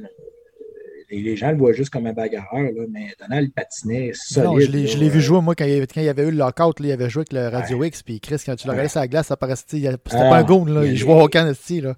Euh, quand il faisait les concours d'habileté avec le, Canadien, Donald, il sortait souvent des meilleurs patineurs. C'est un ah patineur, Donald. c'est vrai. Il, y a, des skills. Il a déjà scoré 10-12 buts quand même avec les Canucks, si je ne me trompe pas. Euh, je n'en connais pas beaucoup qui ont scoré 10-12 buts dans la Ligue nationale avec qui j'étais à l'école. Euh, avec le temps de jeu limité qu'il y avait. Oui, ben, effectivement, tu as raison, il y avait vraiment un temps de jeu très limité. Mais, euh, c'est quand il jouait avec Pavel Bureux, ça, je pense, ça se peut-tu? Je pense que oui, cette année-là, oui, il avait joué avec. Il avait joué pas mal ensemble. Mais non, non, il y, avait vraiment, il y avait vraiment du talent. Puis c'est ça. les gens se rappellent juste malheureusement de, pas du mauvais côté, mais du, côté poche un peu de sa game. Mais euh, Donald. Ouais, c'était l'époque, là, ça se battait Effectivement. Mais euh, aujourd'hui, est-ce qu'il jouerait à la vitesse que ça joue? Je pense que ça serait probablement un des seuls. Euh, excuse-moi, catalogué Goon, qui serait capable de jouer aussi de, vite. De suivre, oui. Oui, parce qu'il faut, du patin aujourd'hui. J'écoute M. Jingle qui, parlait de, son gars. Là. Moi, mes, mes, deux plus vieux, mes trois gars ont joué au hockey à moi. Puis, euh, c'est ce que je leur disais, développer votre patin, ça prend du patin. Puis aujourd'hui, pas de la vitesse. Ah, effectivement, c'est sûr. Toi, tu joues au hockey aussi, toi, plus jeune? C'est ça que tu disais? Oui, j'ai joué au hockey euh, jusqu'à. Puis oui, si je ne me trompe pas. Euh, après ça, j'ai tombé dans le ski alpin. j'ai fait plusieurs sports, la natation, un peu de tout. Mais je ne suis pas un grand sportif. Mes enfants le sont. Mais moi, j'ai. Oui, j'ai toujours bougé, mais j'ai comme j'ai toujours eu un problème de poids à l'époque. puis longtemps, j'ai eu un problème de poids. J'ai eu une chirurgie bariatrique en 2014. Ah, j'ai toujours, toujours eu des problèmes de poids. Fait que jeune, ben, donné, au hockey, euh, quand tu traînes une carcasse, ben, ça commence à ralentir. Fait que ah, tu changes de position. Tu passes en avant, tu t'en vas à défense, puis après ça, c'est facile à contourner. Là. Nous autres, à, Sainte-Marie, on les mettait goalers. Bah, ouais, c'était pas mal le meilleur move. Il était pas capable de faire de style papillon, par exemple. aïe, aïe, aïe. Non, non, mais euh, ça, ça m'intéresse, ta chirurgie. Euh, tu dis que tu étais boulette euh, à 17 ans et tu as décidé de rentrer dans l'armée, mais à un moment donné, faire le camp militaire, tu as dû en perdre un peu. Tu, sais, tu peux pas. Ben, j'étais en shape. J'étais gros, mais j'étais quand même en forme. Je dis souvent mon caporal chef, quand il c'est sûr que j'étais tout le temps dans les derniers sur la course, là. Mais quand il, il, était en arrière de moi, puis lui, c'était une petite gazelle, puis il courait, puis il, me provoquait, puis je disais tout le temps, dans l'armée, ça prend des, petits griffes comme toi, puis ça prend des gros griffes comme moi pour mettre du stock dessus. Fait que même moi, du stock, mais m'en finir la vente. Puis je la finissais avant. Je suis orgueilleux. Ça, là-dessus, là, euh, il n'y a pas plus orgueilleux que moi. Puis moi, j'ai toujours dit que je suis un mauvais gagnant et un mauvais perdant. Fait que je choisis quel bord que tu veux être. mais c'est sûr, c'est sûr que je vais t'avoir. Pour ça, je ne fais pas de sport d'équipe. Que si on gagne, c'est à cause de moi, puis si on perd, c'est à cause des autres. C'est ça. Quand que est-ce que est-ce que c'était une question de, génétique parce que tu es un endomorphe ou. Euh? Non, c'est une question de génétique. Là. Euh, mon frère, il est plus. mon frère n'a jamais été gras. Euh, mon père est quand même bien important. Fait que oui, c'est une question de génétique, mais c'est une question aussi qu'il a eu un laisser-aller aussi. On a eu, j'ai eu des enfants, puis on a profité, puis un moment donné, t'arrêtes de faire ci, faire ça, puis la génétique est là, mais t'embarques dans le beat, là, ça commence à être dur, t'as mal aux chevilles, t'as mal aux genoux, fait que t'en fais moins, fait que t'as tout le temps une raison. Tout le temps. Oui, mais il y, a une période quand même, là, de les enfants de, de, 0 à 10 ans, je dirais, quand, comme père ou même comme mère, on est dans cette période-là, c'est beaucoup plus dur à un moment donné de dire je vais aller m'entraîner, je vais faire du sport, je vais embarquer dans des. Tu sais, à un moment donné, tu as une famille, tu t'oublies. Tu as, un 10-12 ans que tu t'oublies. Ça, c'est à peu près tout le monde. C'est pour ça qu'ils disent la quarantaine, la bedaine, mais parce que ça fait 10 ans que tu as des enfants. à un moment donné. c'est justement là que j'ai pris le plus de poids, effectivement. Puis. Euh, euh, c'était pas, pas drôle. À un moment donné, à la fin, là, je faisais l'épicerie. Quand j'ai eu ma chirurgie, j'ai eu ma chirurgie, comme je te dis, en 2014. Fait que j'avais 39 ans. Euh, j'avais de la misère à faire l'épicerie parce que j'avais, j'avais mal aux genoux, mal aux cheveux. Puis encore aujourd'hui, je suis obligé de me faire injecter euh, les chevilles aux ans. D'ailleurs, le, nouveau médecin qui me suit m'a dit que j'étais son record du monde des chevilles défaites. Euh, fait que. My God. Ah, ben, c'est sûr, par, par, contre, si tu étais si t'étais gros puis tu courais, ça, c'est le mortel, c'est la pire chose à faire à faire. Effectivement, ça défait. Puis euh, les genoux, les articulations, euh, tu mets. Euh, quand je me suis opéré, j'étais à 400 livres. Fait que t'as du poids, là, ça carcasse. J'ai perdu 185 livres en un an. Wow! Ouais. Fait que ça change ta garde-robe. Moi, j'avais. Quand t'es gros, t'as toujours espoir de de revenir à ton ancien poids. Fait que moi, j'avais du linge, j'avais des, 32 à 54 de pantalons, j'avais toute la gamme. Fait que euh, quand j'ai fait le ménage à l'armée du salut, je disais à ma blonde, il y a des gros qui vont se promener en complet dans la ville de Québec, ils vont être heureux en maudit. Et 400 livres, c'est quelque chose. Là. Je comprends que tu devais être fatigué d'aller faire l'épicerie et tout est rendu dur. Là. Ah, je, je restais dans l'auto. Même dormir, c'est fatigant ben, tu dors pas. J'arrêtais 85 fois à l'heure. Fait que je me suis endormi à une lumière euh, en allant voir un client à, job. C'est là que j'ai décidé de faire le, test d'apnée du sommeil. Fait que tu, te demandes pourquoi ton cerveau bouge tout le temps, comment ça t'étais fait, comment ça tu as de la misère à finir tes journées. À un moment donné, il y a des raisons, hein, c'est médical. C'est pas, juste, euh, pas juste la fatigue ou du surmenage on n'est pas fait. Euh, c'est drôle, moi je prends une petite bedaine, j'ai de la misère à attacher mes souliers. J'ai de la misère à comprendre. De, 400 livres, ça doit être tellement souffrant à, à ben, T'achètes pas des souliers avec des lacets à 400 livres. Non. C'est ça. Je viens de te donner le truc. Fait que quand tu vas prendre plus de poids, ben, achète pas de souliers avec des. Achète des loafers, ça fait un job. Des, loafers ou ben, du velcro, même pas. Même pas wow, ouais, velcro, faut que tu te penches pareil. ou tu montes ta cheville. tu veux, tu veux savoir un gars qui a de la misère à attacher ses souliers, là, tu regardes ses boucles qui sont tout le temps sur le côté intérieur du pied. Parce qu'il mm -hmm. plie sa jambe pour faire sa boucle. Ah, ouais. je, marche, hein? je marche, écoute, ça fait deux, depuis 2014, je me regarde dans le miroir, je me vois encore obèse. Euh, je marche encore les pieds écartiers comme lorsque j'étais obèse. Euh, c'est toutes des façons de faire que j'ai gardées euh, parce que ça vient, c'était naturel. Puis des fois, je me dis, hey, t'as pas besoin de marcher de même. Là, je me ramène les jambes, puis là, je marche les, les pieds droits, mais ça arrive souvent que j'ai les pieds. euh, les Comme pieds une en- habitude, tu as tellement marché de même que ton cerveau, lui, Ben, il marche ça. de même. tu sais, Mais tu te vois marche. encore gros, même, même si t'as maigri, tu te vois encore gros. C'est drôle que tu parles de ça, Maxime, parce que moi, j'ai remarqué que plafond, là, il y a tout le temps des boucles sur l'intérieur de ses souliers, mais moi, je pensais que c'est parce qu'il y avait une grosse graine. Mais finalement, non, c'est peut-être parce qu'il y a une coupe de livres de trop. C'est mes, peut-être mes ça bou- aussi. mes boucles sont à l'extérieur de mes souliers parce que j'ai une grosse grève. Une grosse graine. Ok, c'est bon. Ah, c'est ça, c'est ça, c'est ça. C'est dangereux de se prendre dedans. Non, c'est parce qu'il a déjà fait un nœud avec, mauvais- avec le mauvais fil. Oh, hey, 400 livres, tabarouette. Hey, c'est deux là, fois euh, moins, ça, ça n'a pas de sens. Ouais, ouais, non, non, je c'est- deux- c'est. deux dix, à peu Ouais, près. là. Ben, je suis rendu au même poids que toi. Là. Tabarouette. Je suis au même poids, je, je, je varie entre 2,5, 2,10. Puis comme je te dis, je me vois encore, euh, je me vois encore obèse. Je fais 6 pieds quand même, j'ai une bonne carcasse. Là. Mais euh, c'est ça, c'est, euh, c'est d'apprendre à, à t'accepter aussi. Tu, sais, c'est, c'est- tu, changes, tu changes tout, là, ton visage change tout. ça. Puis ça, c'est un avantage quand tu vois quelqu'un que tu ne veux pas reconnaître, là, tu, tu continues tout droit parce qu'il ne te reconnaît pas. là. J'ai aucune idée t'es qui. Hein, c'est Ouais, certain. ça, c'est un autre avantage. Mais le docteur Boucher, sur le show de Jeff Fillion, en parlait régulièrement de ça. Il dit euh, il a accompagné beaucoup de monde à perdre du poids puis de créer une nouvelle, euh, une nouvelle euh, tu sais, des entraînements, mais. Denis nouvelle, euh, ouais, c'est ça.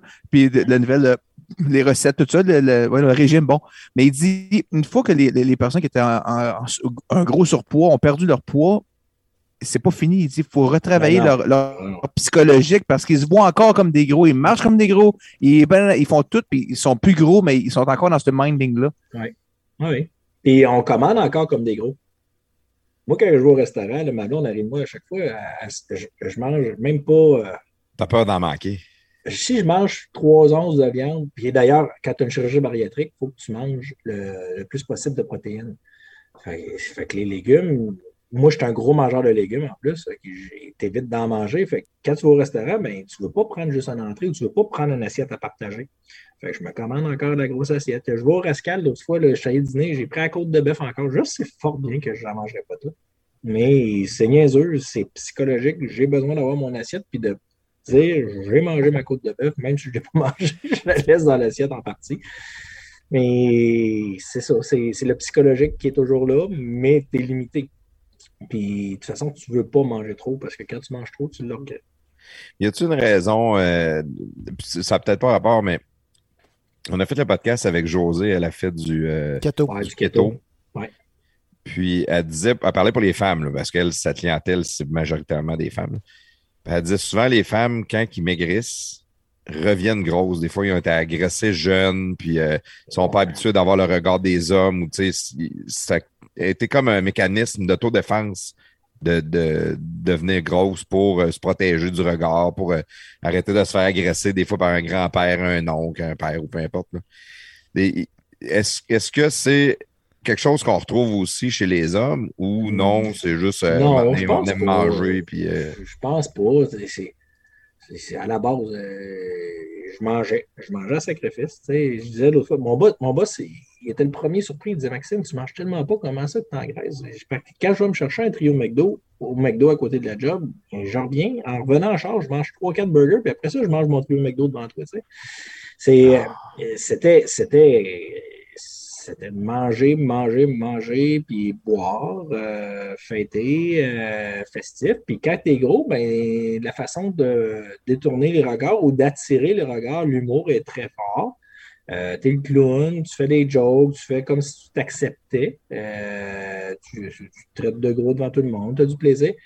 Euh, puis je te dirais que je n'étais même pas un fake. Effectivement, je vivais bien avec ça. Mais il est venu un temps que tu regardes tes enfants, tu te dis, je vais-tu profiter d'eux autres, je vais pouvoir les voir grandir? Moi, mon plus Ouais. vieux, mon plus vieux, donné, me dit, Papa, tu fais jamais les parties parents-enfants au hockey. Moi, dans ma tête, je me disais, je ne peux pas embarquer sur une patinoire puis en tuer un. Ouais, elle m'a cassé à la Euh, glace. c'est ça. ouais, la première fois que j'ai fait une partie parent-enfant avec mon plus vieux, là, il était midget A. Et à un moment donné, on était sur le banc.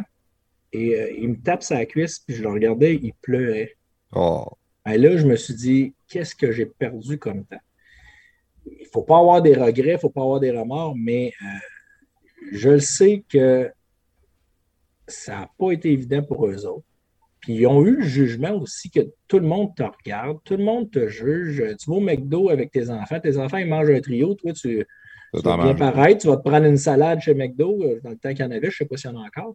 Mais euh, tu essaies de bien paraître, mais tu sais, tout le monde te regarde, puis ils se disent tout, hein, le gros, il s'en va chercher un autre McDo. Qu'est-ce que tu fais ici? Euh, les enfants, ils le sentent, eux autres aussi. Ils ne sont pas fous, ils voient que le père est différent. Quand que moi, je n'étais pas capable de m'acheter un code de l'équipe de hockey, puis quand j'étais capable de m'en faire faire un, ben, c'était pas la même couleur parce que le seul modèle 4X large, ben, il était noir au lieu d'être bleu, les chevaliers de val Ben, c'est pas. Euh, c'est pas le fun. Puis le jeune, il le sent.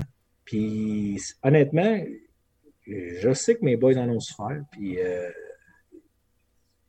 tu, le vis. Euh, vis aujourd'hui, je suis content, puis ça va bien, puis il n'y a pas de problème. Puis, comme je te dis, je n'ai pas de regrets. Mais s'il y avait quelque chose que j'aurais pu faire avant, c'est d'avoir d'avoir fait la demande avant de l'être.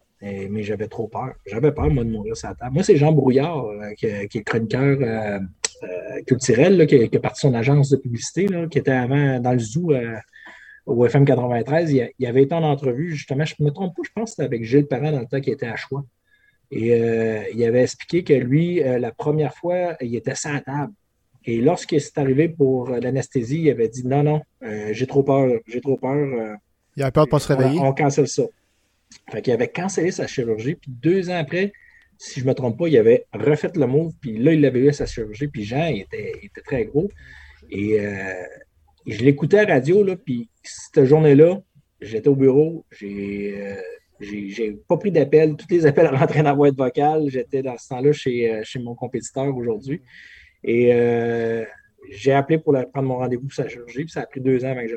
Fait que, mais j'avais tellement peur. J'avais tellement peur. Écoute, euh, t'as peur de mourir sur la table, euh, t'as peur de tout, là. Euh, puis t'as peur de. C'est de l'inconnu pour toi, là. faim. Oui, puis de, de... c'est quoi les, les, répercussions de ça? Tu sais, là, ils te le disent, là, toute ta vie, tu vas prendre des vitamines, toute ta vie, quand tu vas manger du gras, ben, dépêche-toi aux toilettes parce que ça ne sera pas agréable. ils t'expliquent tout, tout, tout ça, puis tu le vois plus gros, mais le seul regret que j'ai, c'est pas de l'avoir fait avant. J'aurais dû le faire avant. Mais ça, ça fait partie de la game. Une affaire que tu dis, euh, il me semble que j'ai l'impression que souvent les gars, on le contraire. Tu, tu dis, tu sais que tu es gros, mais nous autres, les gars, on dirait qu'on ne se voit pas grossir. On, ah, on engraisse, mais on se regarde dans le miroir, on se voit encore. T'as encore euh, shapé, t'as encore des bras, tu sais, t'es encore musclé. J'ai des seins, mais on dirait des pecs. Ouais, mais quand tu vas t'habiller, là, c'est une autre histoire. Quand tu sors de chez, euh, mettons, Maximus, là, à Québec, qui habille les gros jusqu'à ouais. C6, là, et que tu as cinq morceaux pour 1000 pièces là, tu brailles ta vie. La dernière fois que j'ai sorti de Maximus, je me rappelle, j'avais appelé ma conjointe et j'avais dit, là, il faut qu'il faut appelle, parce que là, je suis à bout. J'étais sorti avec 1000 pièces, j'avais deux chandails bien cheap, bien blancs, là, des, des t-shirts, j'avais une paire de jeans puis une chemise. Euh, c'est fou. Puis en plus, dans ce temps-là, je m'habille en complet cravate. Fait qu'un complet sur mesure, là, vous savez tout le prix, mais un complet sur mesure, quand tu portes euh, du 54 euh, de, de pantalon. pas de, de, de, pantalon, parce que dans ta vie, quand tu es gros, tu choisis deux choses. Soit de porter au-dessus ou soit de porter en dessous. Si tu portes en dessous et tu as du 54, tu es gros en crise. En dessous de la baleine, dans le fond. Hein. C'est ça. C'est un choix que tu fais quand tu décides d'engraisser. Quand, tu deviens gros, tu as un choix à faire tout de suite en partant, c'est au-dessus ou en dessous. Ben moi, je trouve que c'est mieux en dessous. Là. Ceux qui mettent ça par-dessus, je trouve que ça a l'air fou un peu. Là. Ça fait des comme ah, en Chris. Hein. 1950. En toi et moi, ça a tout de la fou. Mais ah, si je n'avais à choisir, c'est en dessous. ça, je veux dire. Toi, toi je t'annonce que tu n'as pas la génétique pour choisir, c'est correct. Ouais, c'est ça. Tant mieux. ouais, effectivement. Ouais, ouais, ouais. Je, le vois un peu ce que tu. C'est sûr que là, moi, je parle pas d'être rendu à l'extrême de main, mais tu sais, moi, mettons, euh, je m'étais pogné une job, je travaillais beaucoup, beaucoup d'heures, puis euh, en travaillant beaucoup d'heures, ben là, j'ai de m'entraîner, j'ai arrêté de bouger, les enfants. Tu sais, j'arrivais à la maison à 6h30, 7h le soir, depuis 6h le matin que j'étais parti, puis là, les enfants, là, les bains, les ci, les ça à 8h, 8h30, papa, là, il va plus au gym. Il s'assied en avant de Netflix, puis il mange des chips, puis il boit une bière. Ça, ressemble un peu. puis tu ne vois pas grossir. Tu t'engraisses, mais toi, tu t'en rends pas compte. Tu as peut-être bien bougé ta ceinture d'un trou ou deux, mais dans le miroir, ça paraît bien. Jusqu'au jour, à ma fête de 40 ans, on a déjà parlé, je pense, les gars, dans le podcast. au, moins, au moins 3-4 fois, ouais.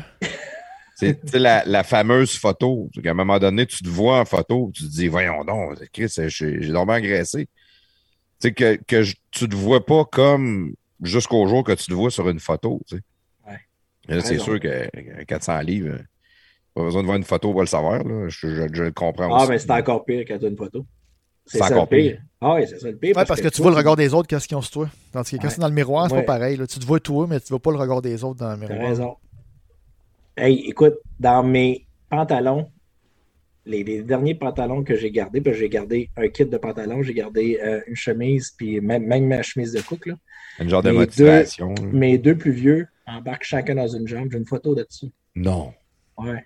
Euh, il y avait il y a un qui avait 18 ans à l'époque, l'autre avait 16 ans. Les deux sont chacun dans une de mes jambes, les pantalons sont fermés. Ah ouais, ah tu dois avoir envie de brailler pareil quand tu regardes ça. Oui, mais c'est bon de te le rappeler aussi. Fait que j'ai encore ces photos-là. Mais c'est ça, c'est rough. C'est rough, mais aujourd'hui, c'est comme depuis 2014, on est en 2022, j'ai pas repris une, livre, je suis très bien suivi.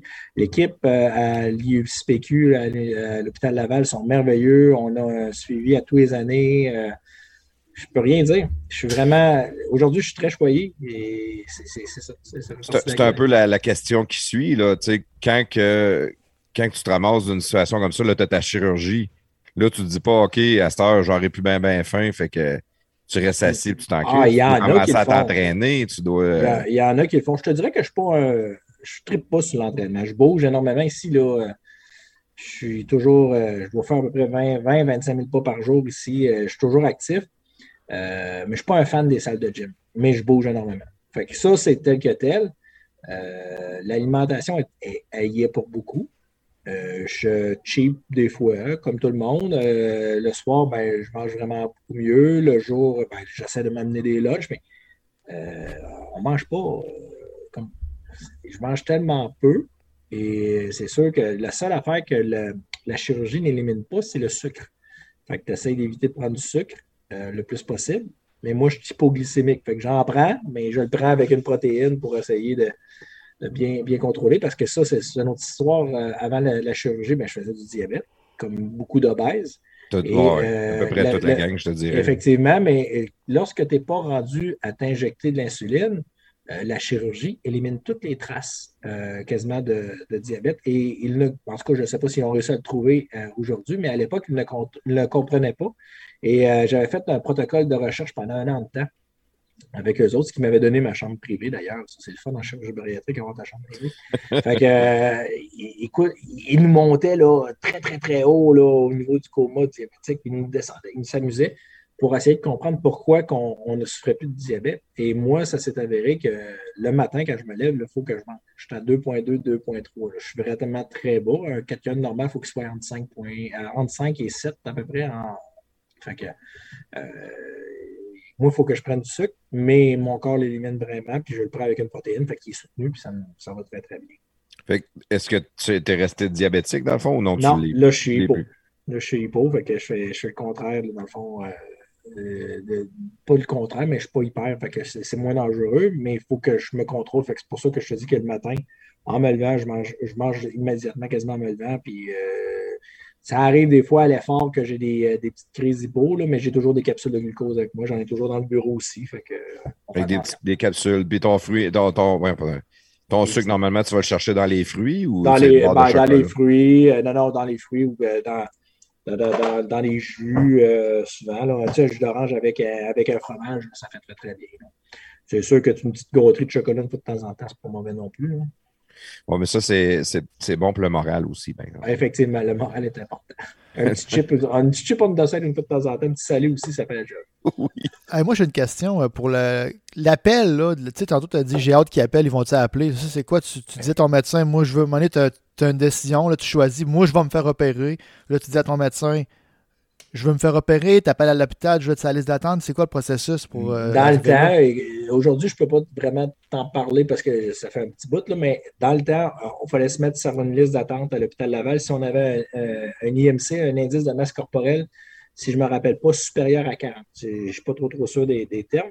Fait qu'on était sur la liste d'appel et euh, ils nous appelaient euh, lorsque notre tour tombait et là, tu avais droit à un refus si tu refusais, ben là, tu étais retardé d'un laps de temps, puis après ça, le deuxième refus, mais ben là, c'était fini. Enlevé de la liste. Oui. Moi, comme je te dis, j'ai eu la chance. Euh, tu sais, souvent, l'obésité et la malnutrition est souvent reliée à la mauvaise éducation. Et euh, ben, pas mauvaise éducation, mais tu sais, les, les, les, les, personnes qui ont de la misère un peu plus à l'école, les, cas plus difficiles. Et, euh, tu parles d'école, tu ne parles pas d'éducation à la maison. Oui, c'est ça, de plus d'école ou de plus de compréhension, ou des, des, des, des, quartiers moins bien, euh, moins bien euh, pas, mal famés, mais des, quartiers moins favorisés. favorisés. Effectivement, c'est le terme que je cherchais. Et euh, lorsque je tombé sur la liste, euh, ils voulaient tout m'avoir sur tous les protocoles de recherche parce que, bon, euh, ils voyaient que j'étais quand même, j'avais quand même une bonne scolarité, que j'étais avancé. Fait que ça, ça m'a fait avancer beaucoup plus vite sur la liste parce que normalement, les gens attendaient à peu près trois ans, puis ça a pris quasiment un an et demi, deux ans là, avant que je sois appelé. Et euh, lorsque tu es appelé, ben, tu rencontres immédiatement la diététicienne, elle te fait un programme, il faut que tu perdes en un mois tant de livres, puis après ça, ben, là, tu, prouves que là, tu passes le psychologique, puis tu avances. En tout cas, c'était ça dans le temps. Et euh, ça n'a pas été long. Ça n'a vraiment pas été long. On parle à peu près 5-6 mois là, de, protocole, puis après ça, tu es à la table. Ouais, hein? C'est. Euh, l'obésité, tu dis des, quartiers défavorisés ou des, enfants qui ont plus de difficultés d'apprentissage ou de difficultés à l'école. ça peut venir d'un certain traumatisme des fois, tu sais. Ben, tu sais, euh, quand au lieu d'avoir du lait à la table, il y a 2 litres de Pepsi à tous les jours. Euh, oui, ça, c'est l'éducation à la maison. Ben, c'est ça. Finis ton assiette, même si ça n'a pas de bon sens, l'assiette ah, qu'ils ont ben, donnée. Puis, le pire, c'est que je te même comme parent. Je te demande comme parent. Fallait pas que. Tu disais à tes enfants finissent l'assiette, ouais. Ah, moi, il fallait que les enfants finissent leurs assiettes. Et aujourd'hui, je m'en fous, là, puis je le comprends, mais c'est un cheminement. Mais ah, quand ils étaient jeunes, mes enfants, euh, c'est quoi le problème? Là? Mange ton assiette, il y en a c'est important que tu manges, c'est important que tu mettes du gaz dans la machine. Mais chanceux, mes trois gars euh, sont tous top shape, c'est tous des, des, des, athlètes, ça joue euh, au hockey, ça joue, ça a joué au football, il y en a même un qui a joué au collégial. Euh, mon, plus jeune vient de finir le secondaire, il a joué au football. il n'y en a pas un qui a un once de gras. Mais d'un autre côté, il y avait l'exemple à la maison. De papa qui s'y était soufflé attacher ses souliers. Peut-être que les autres, ça ne le tente pas. Leur mère, euh, leur mère court des marathons. Fait que ça, là-dessus, euh, mon ex là, était judo dans force. Fait qu'elle elle était top shape aussi. Fait que ça, ça l'a aidé. La génétique, comme je te dis, probablement qu'ils l'ont eu plus de leur mère, tant mieux. Et le côté sportif orgueilleux, ben, ils l'ont peut-être eu de moi et de elle aussi. Fait que, ils, ont, eu un peu des deux, mais ils ont eu le bon côté de leur mère là-dessus. C'est tant mieux pour eux autres. Puis, tu l'as connue d'Inforce, elle? Oui, Patricia, je l'ai connue d'Inforce euh, en deux, euh, pas en 2000, en, en, 96, 97. Ouais, on a été dix ans de temps ensemble en 96, 97, tu étais d'un force, t'avais-tu perdu quand même un peu de poids ou t'étais ah, quand même. J'étais à 250, 275 forts. J'ai toujours, quand j'étais d'un force, j'ai toujours, je suis toujours maintenant à peu près 250, 275, 280 dans ce coin. Puis elle était tout petite en ah, fucking shape. elle, a toujours, elle, toujours été, elle, a toujours été, très petite. Euh, Patricia doit faire 5 pieds 1, 5 pieds 2, pas un once de gros. elle, était, était en forme, puis euh, c'est sûr qu'elle me voyait dépérir aussi. Hein. Ben oui. Est-ce que ça peut être euh, une des raisons pour lesquelles vous avez je ne penserais pas. Euh, on, est, euh, on a fait le constat, on s'est séparés, puis on a. Chacun de notre bord, nos parents étaient séparés. Et on a fait le constat que c'était important pour nos enfants qu'on s'entende bien puis qu'on réussisse notre séparation.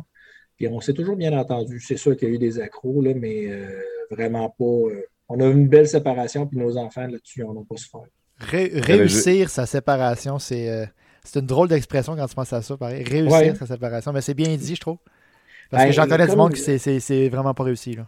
à un moment donné, je me suis assis avec Patricia, puis c'est ce que j'ai dit. on va vivre avec nos enfants probablement toute nos vies. Oui, jusqu'à 18 ans, on va être responsable probablement. Mais à leur mariage, à leur baptême, quand ils vont avoir des enfants, ça, on, va avoir à se croiser. Qu'est-ce qu'on fait? On se regarde, on s'ignore, on se fait la baboune. Moi, euh, cette femme-là, euh, à chaque fête des mères, j'ai envoyé un message pour une fête des mères. On se parle quand même assez régulièrement pour les enfants, même si les enfants sont vieux. Euh, on s'entend super bien, puis on, souhaite juste du succès pour tout le monde. Hein. Vous étiez rendu juste des amis ou tu sais, des. ça ah, je n'étais pas, pas, souvent à la maison. Premièrement, elle était plus vieille, plus vieille que moi. Elle était beaucoup plus responsable que moi. Moi, quand on a eu nos enfants au départ. J'avais 22 ans quand elle est tombée enceinte d'Anthony. Euh, pas sûr que j'étais prêt. Pas sûr que j'étais prêt. Puis euh, avec le temps, oui, je suis devenu, euh, je suis convaincu que je devenais un très bon père, mais le, clash, le clash des âges, on n'était pas au même point, on n'était pas là. Puis dans ce temps-là, ben, je travaillais comme adjoint médical et dans la restauration en même temps. Donc, je faisais 60, 70 heures semaine. Fait quand j'étais à la maison, ben, euh, je sortais avec mes chums ou euh, c'est ça. C'était pas. Je ai pas donné facile, puis euh, effectivement, on s'est perdu probablement dans le temps. Ouais, puis on, va se dire les, vraies affaires. Les filles sont plus matures que les gars. Ah, ben, si tu as 22 ans et elle est plus vieille que toi, elle sort vraiment avec un kid. Attends, j'avais 22 ans puis je sortais de la maison, ma mère faisait mon lit. Fait que quand que je suis arrivé là, quand je suis arrivé là, j'avais. je pense que le premier mois, elle avait mis des post-it à la grandeur de la maison. Ramasse tes souliers, accroche ton manteau, fais ci. Elle t'a éduqué. Ah, J'ai trouvé des post-it pendant un bout. Là, Voyons donc. Ah ouais, j'étais un fou. J'étais pas là. Je pensais que je l'étais, mais j'étais pas là. T'as des kids, il faut que ta blonde te mette des post-it. C'est sûr que ça ben doit ben là, ça, euh, les, les post-it, les post-it, c'était avant les kids. Mais j'étais tout croche pareil. J'ai commencé à rester avec elle, je pense que j'avais 20 ans ou 21 ans à ce point-là. Là, tu travailles dans la restauration. Moi, j'ai tout le temps appelé ça. J'ai travaillé longtemps dans la restauration aussi, euh, beaucoup au niveau des bars quand même, mais j'ai fait des restaurants avant. J'ai tout le temps appelé ça une job antisociale.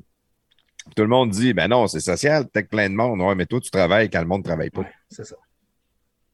C'est antisocial. Ça. Toi, tu en train de travailler, eux autres sont en train de se saouler. Toi, tu travailles. Les autres, ils mangent. mais la gang, la gang de restauration, par contre, quand c'est fini de travailler, ça foire. C'est une autre histoire. C'est ouais, c'est ça. Euh, on a vécu pas mal tout ça aussi. Il y a des soirs qui est venu me chercher et qui n'étaient pas de bonne humeur. Non, je me demande pourquoi. C'est sûr, ça prend des filles compréhensives. Ma, femme a toujours été assez, extraordinaire là-dessus parce qu'elle ne me l'a jamais noté. Elle m'a tout le temps laissé libre, euh, sortir, foirer. Puis, comme, comme tu dis, je travaille dans les bars. Je finis à 3 heures du matin, le bar ferme, mais moi, le bar ferme pour les clients. Mais nous autres, on est encore dans le bar. Oui, c'est ça. Prends de la bière jusqu'à 4, 5, 6 heures du matin, euh, rentre à la maison complètement chaud. Ça, c'est les quatre soirs par semaine que tu travailles. Là. Les soirs que tu ne travailles pas, ben, elle, se couche, elle travaille le lendemain, qu'est-ce que tu fais? Ben, au bar? C'est ça. non, c'est ça, c'est pas évident. Le milieu de restauration, j'ai adoré. Euh, je m'ennuie, moi, je suis plus au niveau des cuisines, mais je faisais les, derniers, les derniers restaurants que j'ai faits, j'ai fait beaucoup de restaurants-bars. J'étais euh, Là, tout est vieux, tu peux te rappeler de ça. Le Merlin Turf euh, sur quartier qui est devenu le Blackston. Le Turf, le hein? Turf, ouais. le Turf Pub, j'étais là. Après ça, je suis allé au Shack. J'ai euh, fait trois ans. Le dernier restaurant que j'ai fait, c'est euh, le Shack sur Sainte-Foy. ça, c'était des années.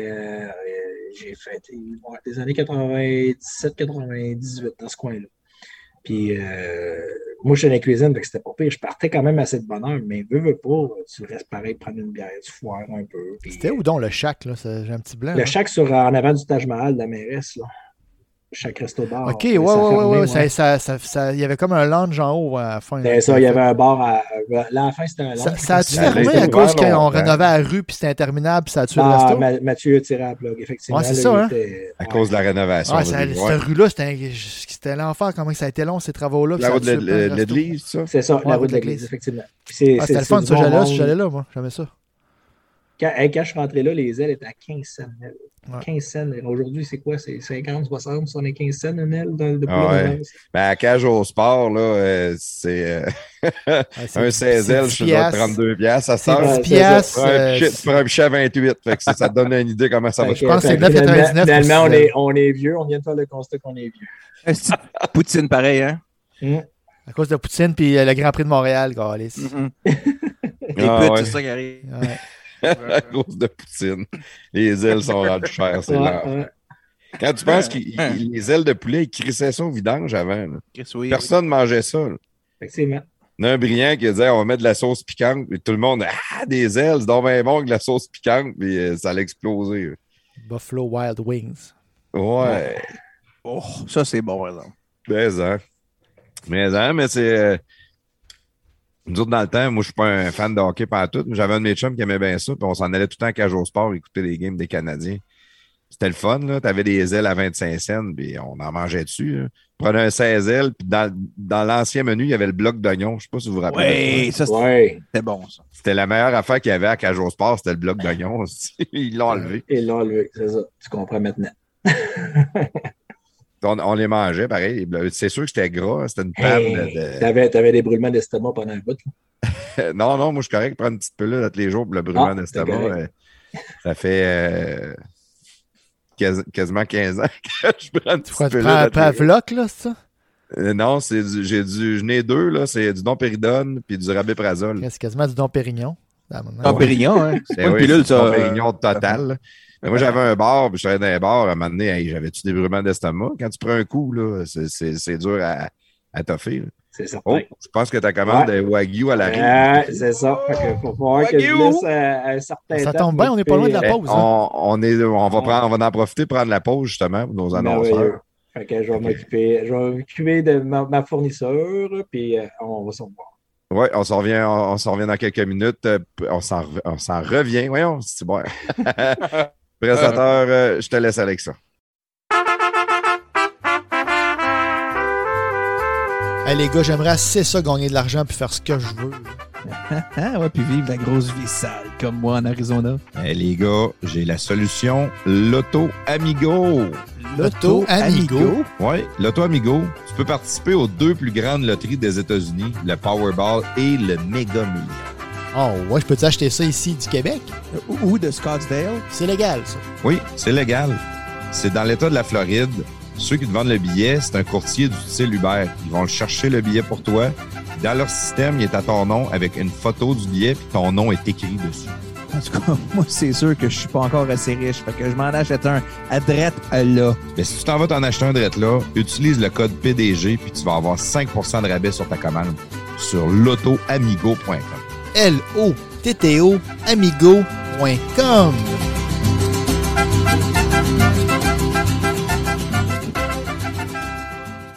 Hey, je veux vous parler de Béton Sanson et de leur service de levage de béton. Vous avez une dalle de béton intérieure qui s'est affaissée ou un vide sous votre dalle, que ce soit pour le résidentiel ou le commercial, pensez à nos amis de Béton Sanson. Une solution rapide et abordable. En moins d'une journée, les travaux sont faits. Pas de retard dans votre échéancier. Les travaux sont même faits en hiver. Béton Sanson couvre toute la province de Québec et de l'Ontario. Soumission en ligne, bétonsanson.com. Béton Sanson, le spécialiste de levage de béton. Épatez les papilles gustatives de vos invités et de votre tendre moitié avec Sochaux le saucissier. Sochaux le saucissier, c'est 62 variétés de saucisses d'agneau, de veau et de porc, dont bacon et cheddar, buffalo, côte levée barbecue, mac and cheese, etc. Toutes nos sortes de saucisses sont disponibles sur notre site web sochaux.com. Venez nous voir à un de nos 7 points de vente, Beauport, Complexe Le Bourgneuf, Grand Marché de Québec, Saint-Nicolas, Boulevard de Lormière, Marine Incarnation, route du Président Kennedy. Les commandes en ligne sont disponibles en tout temps, sochaux.com,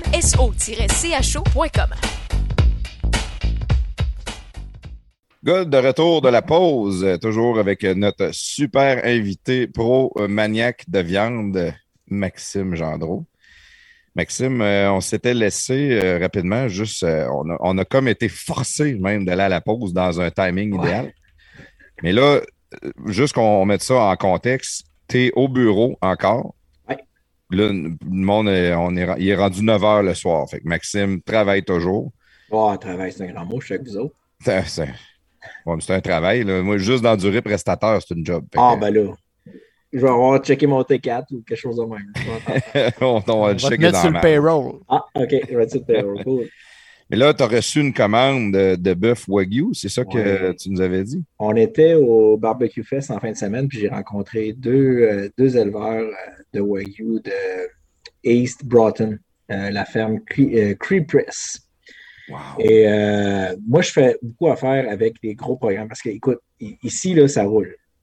Lorsque quelqu'un euh, vient me voir avec qui, qui, qui abat un ou deux ou trois bœufs euh, Wagyu par semaine, quand je commande du Wagyu, euh, ici, quand j'ai un arrivage, c'est du Wagyu impérial américain grade 8 et 9, donc qui est gradé. Et je commande ça, euh, on commande ça à coût de 45 à 50 caisses euh, par commande. Fait que c'est sûr qu'un producteur local euh, du Québec ne peut pas euh, me fournir. Par contre, euh, ça fait longtemps que je cherchais du beef tallow, donc du gras fondu de Wagyu. Et du Swift, ouais, du gras, du gras fondu pour cuisiner. Et euh, papa jase, jase, une petite bière dans le nez. euh, samedi soir, il pleuvait à Sio euh, au euh, Barbecue Fest, donc pas un chat. J'ai rencontré ces gens-là vraiment hyper sympathiques. Et euh, la première question que j'ai posée, j'étais tout du tallow. Elle a dit Ben, j'en ai en masse de fournir. Fait que j'ai good, amène-moi 50 pots. Et là, elle me dit qu'elle qu'elle abat, euh, elle abattait une ou deux bêtes euh, cette semaine. Fait que j'ai dit si tu es capable de m'apporter les deux contrefilets euh, par bête, je suis preneur. Fait que aujourd'hui, elle me dit Max, elle dit il y a un il y a une bête qui n'est pas belle, fait que je ne vais pas te l'envoyer. Et elle est venue me porter deux, deux contrefilets pour la Saint-Jean. On va l'annoncer demain matin. je vais avoir deux strips. C'est sûr que ce n'est pas beaucoup. Euh, les premiers vont être cho- choyés d'a- d'avoir ce produit-là. Le, le bœuf, il est vraiment beau. C'est du full blood, donc du 100% euh, Wagyu. Euh, le produit est blanc, il est, il est- il est vraiment gras, il est beau. Il est a blanc. C'est Ah, quoi le il- pourcentage de gras là-dedans? Comparativement à un steak normal, mettons, on vous donne des chiffres. là, Euh, on ne l'a jamais vraiment évalué. C'est- vraiment au, persillage. Et quand tu le vois, c'est plus que full abondant. là. Honnêtement, j'ai rarement vu un contrefilet aussi persillé que ça. Puis là, c'est- Ouais, ça, c'est plus. c'est- Moi, j'ai jamais mangé ça, là, du wagyu. Là. Je n'ai aucune idée c'est quoi ça goûte. Là. C'est Mais- très beurré. C'est pas partout le même goût du contrefilet que tu vas manger. Parce que contrefilet, moi, c'est pas ma grande préférée. là. C'est pas mon morceau préféré, le contrefilet. Ben, dans le Wagyu, je te dirais que c'est un beau morceau à manger. Moi, je suis un maniaque de filet. Puis je l'ai dit encore un matin à, filet, à c'est- choix. c'est le Lorsque tu rentres dans une boucherie puis tu demandes au boucher c'est quoi ton meilleur steak, puis il ne te dit pas que c'est le faux filet, change de boucherie, sauve-toi. Le gars était cordonnier avant ou il était, il était couturier, il n'était pas boucher. Le, contrefilet- le faux filet, c'est la meilleure partie. Mais le contrefilet dans le Wagyu, il n'y a, il y a pas la particularité du faux filet d'avoir l'œil. Puis l'œil de, de gras qui est dans le milieu, quand tu manges du 3A, tu peux te gâter, tu peux le manger. Quand tu manges du Wagyu puis tu payes ton steak 160, 175 pièces du kilo, ça te fait chier de jeter cette motte-là. Tu sais, c'est- dur, c'est plus ou moins agréable à manger. Fait que je te dirais que le contrefilet est plus agréable à manger en wagyu et tu n'as encore mieux un rapport qui a été pris dans ton assiette que de manger du faux filet, malheureusement. Ah, ouais. Ouais, il est meilleur vendeur, en tout cas. Vraiment, beaucoup. Fait que là, c'est Fait que- 100, 100, 100. Comment tu dis que ça vaut? Ben, le faux filet, je vais vendre- le contrefilet, je vais vendre ça aux alentours de 160, 170 pièces du kilo. Du kilo, puis un kilo. Mettons euh, une pièce, là. euh, Ah, 70 à 80 pièces, le steak Du de steak, ouais. euh, 10, 12 onces. ça. Ce qu'il y a de beau dans toute cette histoire-là, c'est que le prestateur va être chez vous demain en train de s'en acheter deux. Euh, on va voir. Peut-être pas deux, mais d'habitude, quand je prends du contrefilet, mettons chez Costco, exemple, là, je, l'ai- je- je l'ai déjà acheté là, mais je le coupe en deux avec ma blonde. Mettons, on les coupait à peu près un pouce, un pouce et demi de large, d'épais. On- Ouais. Puis on le faisait couper. Je le coupe en, le on le fait cuire, je le coupe en deux après. Est-ce que c'était le wagyu du Costco? Non, non, c'est pas du Wagyu, j'ai jamais, mangé ça. Moi, c'était du c'était de l'ordinaire, là, Costco. Là. Mais je n'achète Ok. moins là, de ça. J'achète à plus de la bavette. J'aime mieux la bavette. J'ai de la bavette wagyu encore en comptoir cette semaine. Ah. Grade 8 et 9. Ça, tu vas te gâter. 20, 25 pièces le steak de 8-10 onces, mais euh, tu vas vraiment avoir une expérience. J'avais pris chez Vraiment. vous l'autre fois, c'était euh, de la macreuse. Oui. C'était ça, la macreuse? La c'était macreuse, ben oui, c'est de la macreuse. ouais, c'est de la macreuse AAA Black Angus. 18,55 que tu avais acheté. C'était ça, c'était quelque chose. C'était bon, ça. C'est bon la macreuse, mais la macreuse Wagyu, là, quand j'en ai, saute dessus. OK. C'est fou, mais c'est difficile à voir. C'est un muscle dans l'épaule, la macreuse. C'est un muscle euh, qui n'est pas noble. Fait que c'est plus facile pour moi de l'avoir parce que le programme Imperial Wagyu, c'est un programme américain. Euh, et ils fournissent énormément de restaurants aux États-Unis. Puis des restaurants aux États-Unis, il y a des chaînes qui n'achètent en sacrifice du bœuf pas mal plus que Pépé. Fait que quand ça arrive à Québec, là, euh, quand ça arrive au Québec, parce que moi je suis chanceux, le packer Euh, vu qu'on a un gros volume, me priorise. En tout cas, du moins, il me dit qu'il me priorise. Je le souhaite parce qu'on a la quantité que j'achète. Et euh, c'est plus facile pour moi d'acheter des muscles moins nobles et euh, des muscles plus goûteux que d'acheter des justement du filet mignon. Il y en a moins souvent, euh, du, de, du faux filet, des contre-filets. Ça, c'est des muscles que les Américains vont se côté dessus énormément. La bavette, il en mange pas aux États-Unis. Euh, c'est bien rare. Euh, de, de, la macreuse, il appelle ça du plant iron steak. Il en mange, mais c'est pas la folie furieuse pour ça. Fait qu'on est chanceux. Parce que, parce que, parce que quand il était jeune, le mère en, elle en faisait dans poêlon, cuit oh, bord en bord. Euh, Peut-être, mais c'est comme je te dis, aux États-unis, c'est l'abondance aussi. Oui, peut-être ça va dans des restos haut de gamme, ces, morceaux-là de filet mignon, puis les autres, ils disent on va donner du filet mignon, on ne servira pas de la macreuse. Là. Le montant qui a payé un Wagyu, ils vont payer pour. Un... c'est du monde qui ont bien plus de cash que nous, probablement, là, qui vont dans ces places-là. Là, qui, aux États, on s'entend qu'avec, qu'avec notre monnaie de singe, euh, on le paye pas mal plus cher, le Wagyu aussi. Hein? Au moins, au, moins, euh, au moins 25% plus cher à peu près là, euh, avec le transport, parce que le transport, il ne faut pas le négliger. Hein. Moi, faire descendre une pellette de Montréal là, à Québec, c'est rendu 160, 170 pièces plus surcharge de carburant. Là. Fait qu'il faut que je la rentabilise, ma pellette. Il faut que j'ai au moins 1000 livres dessus pour dire que. En cas, c'est reefer, toi, là, c'est plus cher demain, parce que moi, ça ne me coûte pas ça, mais toi, c'est reefer probablement. Oui, c'est toujours plus cher. Ouais, c'est sûr que plus que tu mets de dans le truc, plus ça descend, mais ouais. réfrigéré, c'est à peu près 170 pièces. Ah, ça, ouais, ça doit être ça. Fait que c'est le nerf de la guerre, le transport. Puis là, les surcharges de carburant ont augmenté énormément. Ouais. Là. Au début, on parlait de genre 15 pièces la palette. C'est rendu quoi, 40, 45 pièces la palette? Là? Là, les chauffeurs se font augmenter de salaire parce qu'il manque de chauffeurs, puis les, les, les, ah, les trucks coûtent plus cher, les pièces coûtent plus cher, euh, tout, tout, tout, c'est fou. On va tout payer La tempête parfaite. Là. On va tout payer plus cher. C'est triste, mais il faut faire le constat. Puis, il faut voir peut-être changer nos habitudes aussi. Il y a des choses qu'il faut regarder. Oui, effectivement, encourager un peu plus local. Euh, c'est quelque chose qu'il va falloir envisager aussi. On n'aura pas le choix. Mais je ne peux pas croire que on va, euh, on ne sera jamais autonome en fruits et légumes, on ne sera jamais autonome en, en, bœuf. Je dis souvent comme exemple à des gens lorsqu'ils me disent pourquoi tu n'encourages pas au Wagyu Québec, pourquoi tu ne prends pas du. Euh, on ne sera jamais capable de fermer euh, l'Arabie Saoudite avec le pétrole d'île d'Anticosti. Fait que le, le, volume là, est dans l'ouest canadien, le volume est dans le nord-ouest américain au niveau du bétail. C'est là qui est le, le, gros volume. Fait que c'est sûr qu'on ne sera jamais capable de, de, de d'avoir le volume et d'avoir le, le, le, terroir. Ouais, mais ça, c'est ça. On est capable d'avoir des beaux produits, puis il faut encourager le local. Puis ça, je continue à le dire. Et euh, tant que je peux, que regarde, je le fais avec, avec le ranch euh, que, qui, qui, vient me rentrer du stock, mais j'aurai jamais le volume que je pour me fournir. Fait que c'est ça qui est tough un peu. Mais ça, on en a déjà parlé dans, dans nos podcasts. Là. On avait une, une, une fille qui, elle, a fait du miel agroforestier. Mmh. Puis elle était un peu contre le fait que les grosses corporations vendent du miel. Des fois, c'est même pas du miel, nanana. Mais ouais. tu sais, je disais, ton miel, l'as-tu tout vendu? Elle dit oui. Bon. Les autres personnes, ils vont faire quoi s'ils ne peuvent pas l'acheter, ton miel? À moins que tu deviennes une grosse corporation. Il y a beaucoup de monde à nourrir, il y a beaucoup de monde qui en veulent. Le, le, le local, c'est cool quand tu peux le faire, encourager les gens de ta région, mais les gens de ta région, si c'est sold out, à un moment donné, si tu en veux du steak, il va falloir que tu en achètes ailleurs pareil. Tu l'as dit toi-même tantôt, là. J'ai pas euh, un producteur de bœuf québécois présentement qui est capable de me fournir la quantité que j'ai besoin. Mais ça arrête. Et la là. qualité que j'ai besoin aussi. Ben, Parce que le, wagyu, le Wagyu au Québec, euh, il n'est pas gradé comme le programme que j'achète. Moi, dans le comptoir ici, euh, chez Pépé, on s'est donné comme mission, euh, Félix, le directeur d'usine, qui est le fils du patron, puis moi, de toujours mettre uniquement AAA et plus. Ne pas descendre. Si ce n'est pas disponible en AAA et plus, on n'en met pas. Et euh, dans le Wagyu, on veut juste avoir du grade 8 et 9 minimum. Parce que du grade 4, 5, 6, 7, c'est correct, mais c'est même pas wow. Fait que euh, il faut. Une expérience. Il faut respecter ta clientèle. Et on a créé un branding et notre clientèle, elle, elle est haute, elle est vraiment belle. On a euh, une clientèle de connaisseurs et de plus en plus de connaisseurs. On a des néophytes qui, qui, qui rentrent et euh, qui ont besoin d'être coachés, puis c'est le fun, c'est ce qu'on tripe, mais on veut juste pas la décevoir. Moi, ça va m'arriver souvent de refuser de vendre un morceau de viande à des clients. Euh, un client qui arrive et dit Hey, je me suis acheté un kettle, puis je veux faire une brisket. Ben, non, non, tu ne portes pas qu'une brisket. Ouais, tu vas faire ça On ne fera plus jamais. Et, et, tu vas apprendre, à, jamais, tu vas ouais. apprendre tes skills. Puis quand tu auras maîtrisé tes skills, tu viendras me voir et tu me demanderas un brisket. tu vas manger raide, là, fais-le dans ben, le kettle que tu viens de t'acheter.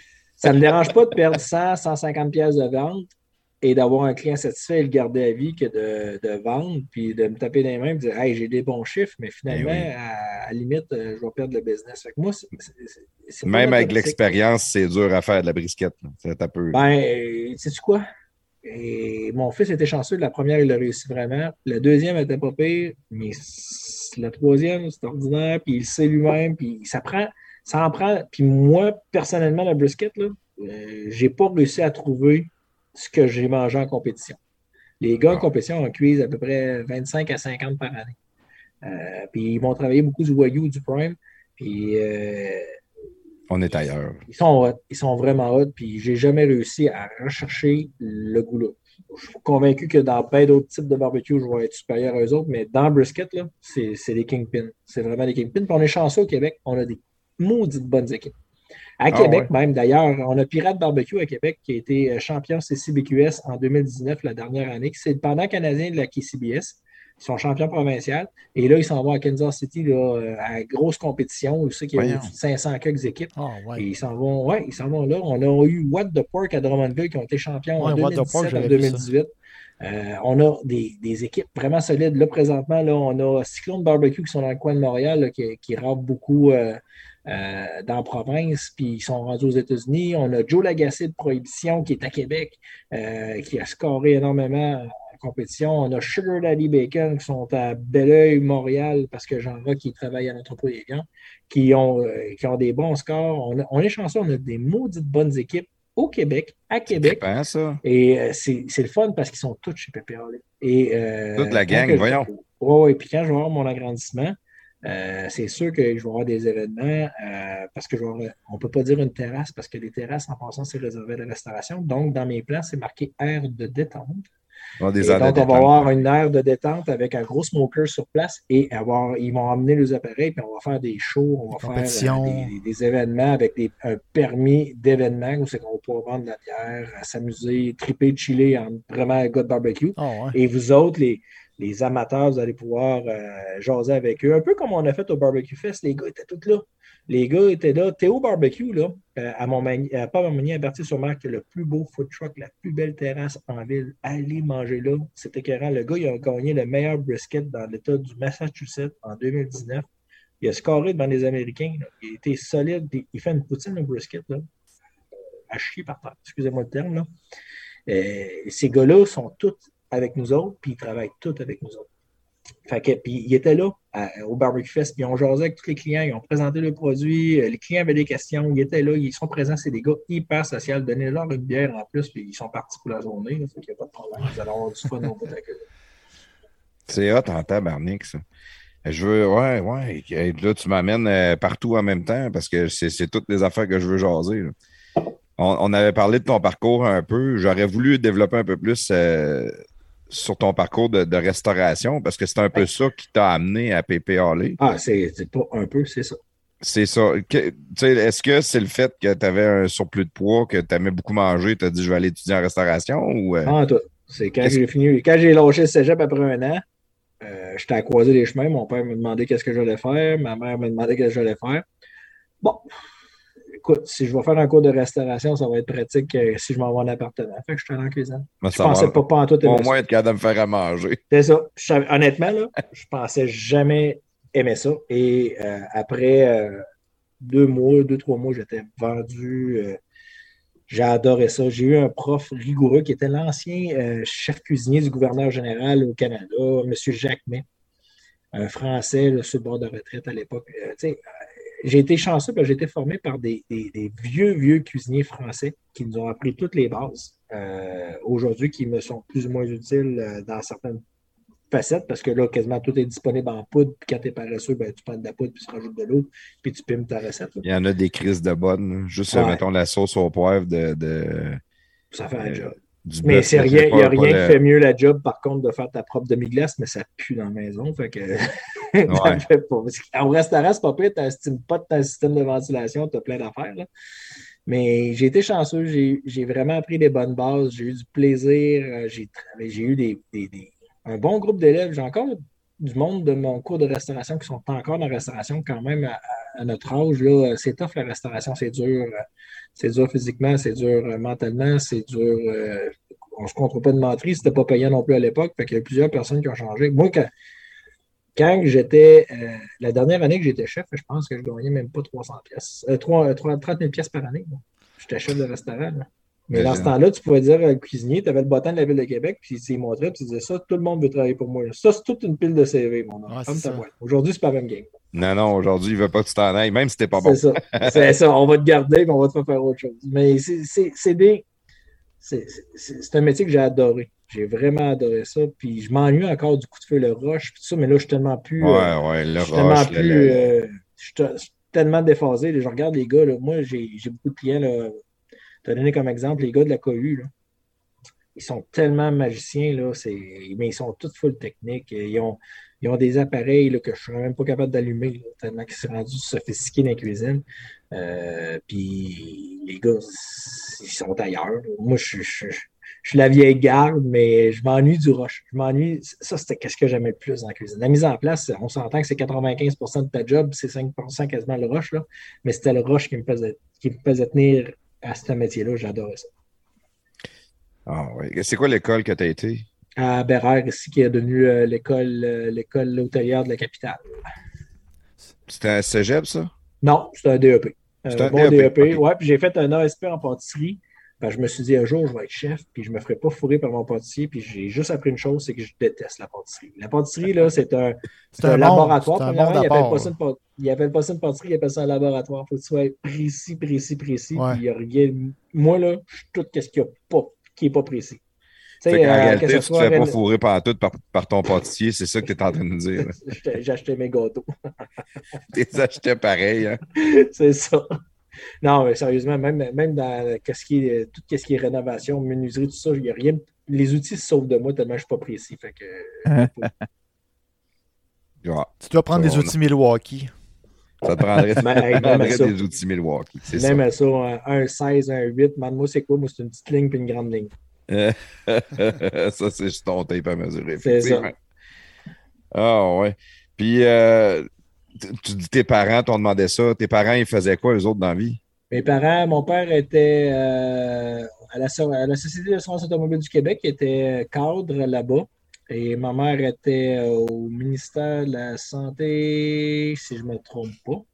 OK, deux euh, fonctionnaires. Oui, deux fonctionnaires. de l'enfance, pas de problème. Parents qui se sont séparés à l'âge de 15 ans, mais encore là, on était en garde partagée, moi et mon frère, ça allait bien. Puis tu pas eu de réaction par rapport à ça? ça non, ça, a bien fait? ça a très bien été. Puis euh, encore là, je reçois mes parents à Noël, puis ma mère, ma mère est là, puis mon père est là avec sa conjointe, puis euh, c'est super beau.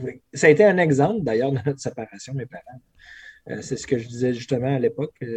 puis c'est ce qu'on ce qu'on vit présentement. C'est merveilleux. Je ne peux pas me plaindre. Mes parents s'entendent très, très, très bien. Ah, c'est cool ça des fois, ils sont encore ensemble et ils s'entendent pas. Fait que c'est pas, euh, ah, pas tout le temps mieux. Ouais, c'est pas, pas, toujours facile d'être en couple non plus. Hein. Non, non, parce que. c'est normal. Parce que notre femme, elle n'écoute pas tout le temps. Tu sais, si elle écoutait. c'est ça. ça serait facile. Ça serait le, choix qu'elle n'écoute pas présentement, qu'est-ce que ouais, Ça, on était plus comme les années 50, ça serait peut-être des fois mieux. si on pouvait les battre, genre, Claude. Ouais. ouais ben moi, des fois, je bats ma femme. Là.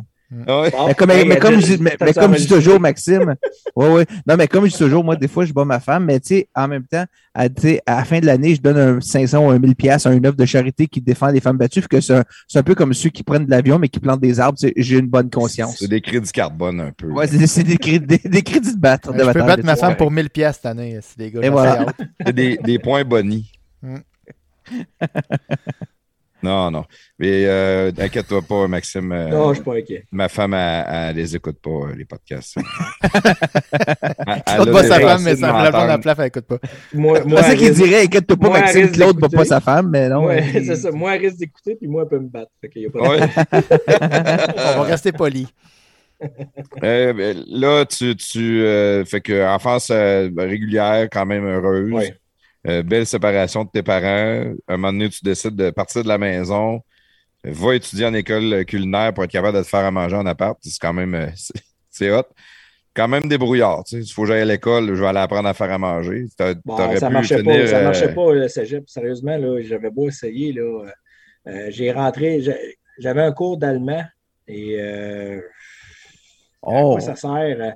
Euh, quand je suis arrivé en retard, à un moment donné, j'ai regardé la prof, veux-tu que je te dise en allemand? Elle m'a dit oui, ben, j'ai Volkswagen frappé une vanne, elle m'a sacré des hors. Fait que, tu sais, ça a été. euh, ça, ça, j'étais pas prêt pour le cégep. J'étais pas, j'étais pas là. Puis, euh, ça- c'est pas parce que je performais pas à l'école, mais j'étais pas là. Puis probablement que si j'avais, j'étais né aujourd'hui à cette époque-ci, je serais médicamenté. Je suis un gros TDAH euh, très, très, très solide. là. Aujourd'hui, je le sais parce que euh, j'ai un de mes enfants qui est diagnostiqué, puis je le vois aller, puis je comprends maintenant c'est quoi. Et euh, je t'annonce que ça vient de moi. C'est, solide. là. Euh, Moi, je me mets des pop-up partout, euh, j'oublie tout, je pogne des fixes. Fait que, à l'école, c'était pas fait pour moi. Vraiment pas. Puis à l'école de cuisine, ben, tu es, en train de travailler, tu es toujours stimulé, tu es toujours en train de faire Ouais. de quoi. À l'école de cuisine, il faut que tu sois TDAH. Faut Oui, que tu fasses tout en même temps. Pas, Ça a, euh, été, ça a été très, très, très bon pour moi. Puis euh, ça m'a permis de progresser. Puis j'ai une grande gueule, comme tu peux constater. Fait que, Non, je m'en étais pas rendu compte. ça m'a ça m'a permis ben, de progresser, d'avancer dans la cuisine, de m'amener, bon, poste de sous-chef, poste de chef, euh, prendre l'initiative. J'avais quand même un bon leadership parce que j'étais dans l'armée aussi, ce qui nous a. Euh, tantôt on riait pendant l'annonce, j'ai été d'un cadet aussi quand j'étais jeune, d'un cadet de la forêt. Et euh, j'ai appris le leadership là aussi parce que je me suis rendu quand même assez haut en, euh, en grade. Puis après ça, en transférant dans les forces armées, j'ai quand même, j'ai pas monté très haut en grade, mais j'ai quand même eu des grosses positions. J'étais un to-do-fer, fait que je faisais pas mal tout. Et euh, j'ai toujours travaillé en fonction de progresser. Fait que cette problématique-là de TDAH m'a permis d'avancer dans tous les jobs que j'ai passés. Autant dans la restauration qu'au niveau des ventes. C'est- ça, mais euh, demain matin, je ne peux pas retourner à l'école, je ne suis pas capable. C'est tout trop long pour moi, ça va pas assez vite. Euh, L'écureuil passe, je perds la concentration. euh, On t'a dit que tu avais 40, 46. 46. ouais. Tu commences à être tard un peu pour aller à l'école aussi. Ben, j'ai sorti, euh, j'ai sorti mon certificat euh, en administration à 36-37 dans ce coin-là. OK. 46, c'est plus ta retraite, faut que tu commences à planifier. là. Faut pas briser tes rêves, là, mais euh, à 75-77 à peu près, là, dans ce OK, coin-là, ouais, ouais, avec le fait- COVID. Là. les, les nouvelles retraites précaires, ça, ouais, ça va être- COVID. Liberté 77. Ouais, puis plaf- plafond haut, je te ferai savoir que moi, j'ai fait ma maîtrise à 40 ans. Fait qu'il n'y a pas d'âge pour retourner. Oh oui, mais toi, de toute façon, ta retraite, tu pourras apprendre tout de suite. Pareil. Bon, que C'est par passion ce que tu fais, là, arrête de nous bon, faire. Moi, bon. j'ai bon. fini mon bac à. pff, Avant de déménager ici, là, dans 2017, là, demain, ouais. Je Tu avoir, vois? euh, 40, 38, Fait que- 37. Fait que c'est 37. possible de le faire. Arrête de retourner ton. euh, le, fait, le fait que tu es lâche, là, puis que tu veux pas le le faire sur le dos pas des autres. retourner ok? à l'école. les gars, j'essaie de l'encourager. Vous autres, vous, vous scrapez mon narratif. Regarde, Maxime, on retourne dans l'école, mais on passe à un autre sujet. Non, Bon, je retourne- je retournerai pas à l'école. Moi non plus. bon. Oui, mais qu'arrêtez de dire de retourner à l'école, les Ouais. gars. là, soyez compréhensifs un peu. Ah, Oui, oui. oui. Maxime. Yes. Fait que là, euh, rentre dans la cuisine, euh, travail, euh, monte de même. À un moment donné, c'est le temps de sortir de, de- de la cuisine. Tu veux euh, aller travailler dans d'autres choses. Un, En- un- une écœurite, une fatigue ou un besoin d'avoir plus d'argent que tu as décidé de, En de sortir? 2000, 2002, 2002, ouais. Euh, ma conjointe à l'époque, elle me dit euh, là, euh, ça va faire deux jobs tout le temps, t'es jamais là, tout ça. Puis papa, j'en avec elle, qu'est-ce que je pourrais faire, tout ça. Puis j'ai eu, j'avais un fournisseur avec qui je faisais affaire, puis un de mes bons vendeurs, un maudit bon chum. André, euh, André Gingras m'a toujours suivi. partout où j'ai été dans la restauration, puis partout aussi que lui a été comme représentant. J'ai toujours amené- j'étais toujours son client parce que ce gars-là me donnait un service exemplaire. Puis euh, il m'appelle, il dit Il cherche un vendeur ici, Max. Il dit, je me sens que je te verrais. Ah ouais, présenté de même. hein. Ouais, c'était à l'époque chez Belle-Marie Viande de Relette, euh, qui était à Beauport. C'était un distributeur de viande et de poisson. Un peu comme ici chez Pépé Allé. Euh, ça appartenait à un monsieur, euh, ben, à deux, deux actionnaires. C'était pas familial, mais c'était deux actionnaires. C'était une petite équipe de vente. c'était pas trop gros comme shop. C'était le fun parce que Euh, tu pouvais descendre, aller voir le contremaître, choisir tes pièces de viande, travailler avec lui, dire Regarde, je veux ça de même, j'aimerais savoir ça comme ça. Euh, c'était très, très facile à travailler pour un représentant. Euh, fait que c'était, j'aimais ça. J'ai vraiment trippé là-dessus. On a fait deux ans avant d'être acheté par Distribution Bertrand à l'époque, qui était sur Acharné. des Bertrand qui était un généraliste. Donc, donc, lui, il vendait de tout mais il n'y avait pas une division de viande et de, de, poisson aussi solide dans, la, dans le frais euh, que Viandrelette, parce que Viandrelette et Belle-Marie, on, vendait beaucoup. C'était juste, euh, juste aux entreprises. Il n'y avait pas de vente. Oui, non, il n'y a aucune vente au public dans toutes ces Grossiste. Grossiste, on vendait euh, tout ça. Puis, et là, on a transféré, on a été acheté par Desbertrand. Puis là, on, est tombé généraliste chez Desbertrand. Mais moi, j'ai toujours gardé une spécialité au niveau de la viande. J'étais toujours un leader euh, pour expliquer euh, quel type de viande c'était, parce que moi, c'était ma passion. J'ai toujours trippé sur, sur, la viande, puis euh, j'étais un carnivore, donc j'ai vraiment aimé ça. Puis on a progressé et en 2008, on a été acheté par Collabor, qui est, dans le fond, qui était un maître distributeur. Lui, il fournit plein d'autres distributeurs. Fait qu'on on, s'est retrouvé là, à être majeur. Là. On vendait la division de Québec et euh, on, chapeautait la division du Saguenay-Lac-Saint-Jean. On avait acheté euh, une division à Rimouski qui faisait toute l'Est du Québec et euh, une partie du Nouveau-Brunswick. On s'est retrouvé beaucoup, beaucoup de monde dans, les mêmes rôles, dans les mêmes postes. Et en 2012, ben, il y a eu une grosse, grosse, grosse restructuration et j'ai passé dans le tordeur. Ah. Pourquoi? Je ne sais pas. J'avais-tu une grande gueule? J'avais-tu quoi? Je ne sais pas. Et ma conjointe actuelle, que j'ai rencontrée euh, chez Bertrand à l'époque, euh, a été obligée elle-même. Moi, j'ai été euh, licencié, mais elle est restée en poste et c'est même elle qui est obligée d'appeler mes clients pour leur dire que son conjoint avait perdu sa job. Donc, c'était assez pathétique. Ça a été un bout de rough. mais quand je suis parti de là, j'ai quand même eu un très bon package et je suis revenu à la maison. Et euh, pas longtemps après, Danny, euh, Danny des viandes m'a lâché un coup de fil pour me dire euh, Viens donc jaser avec moi. J'ai quelque chose à, te proposer, peut-être qu'on pourrait s'entendre. Puis moi, honnêtement, je ne voulais plus retourner dans la restauration. J'ai trouvé ça. le congédiement, le, le licenciement, le congédiement m'a fait vraiment. C'est la première fois que je pars d'une job. Ah, ça t'a fait chier. J'ai toujours, toujours laissé mes jobs. C'est la première fois que j'en perds c'est comme, euh, comme le gars qui, laisse toujours puis qui c'est la première fois qu'il se fait domper. Là.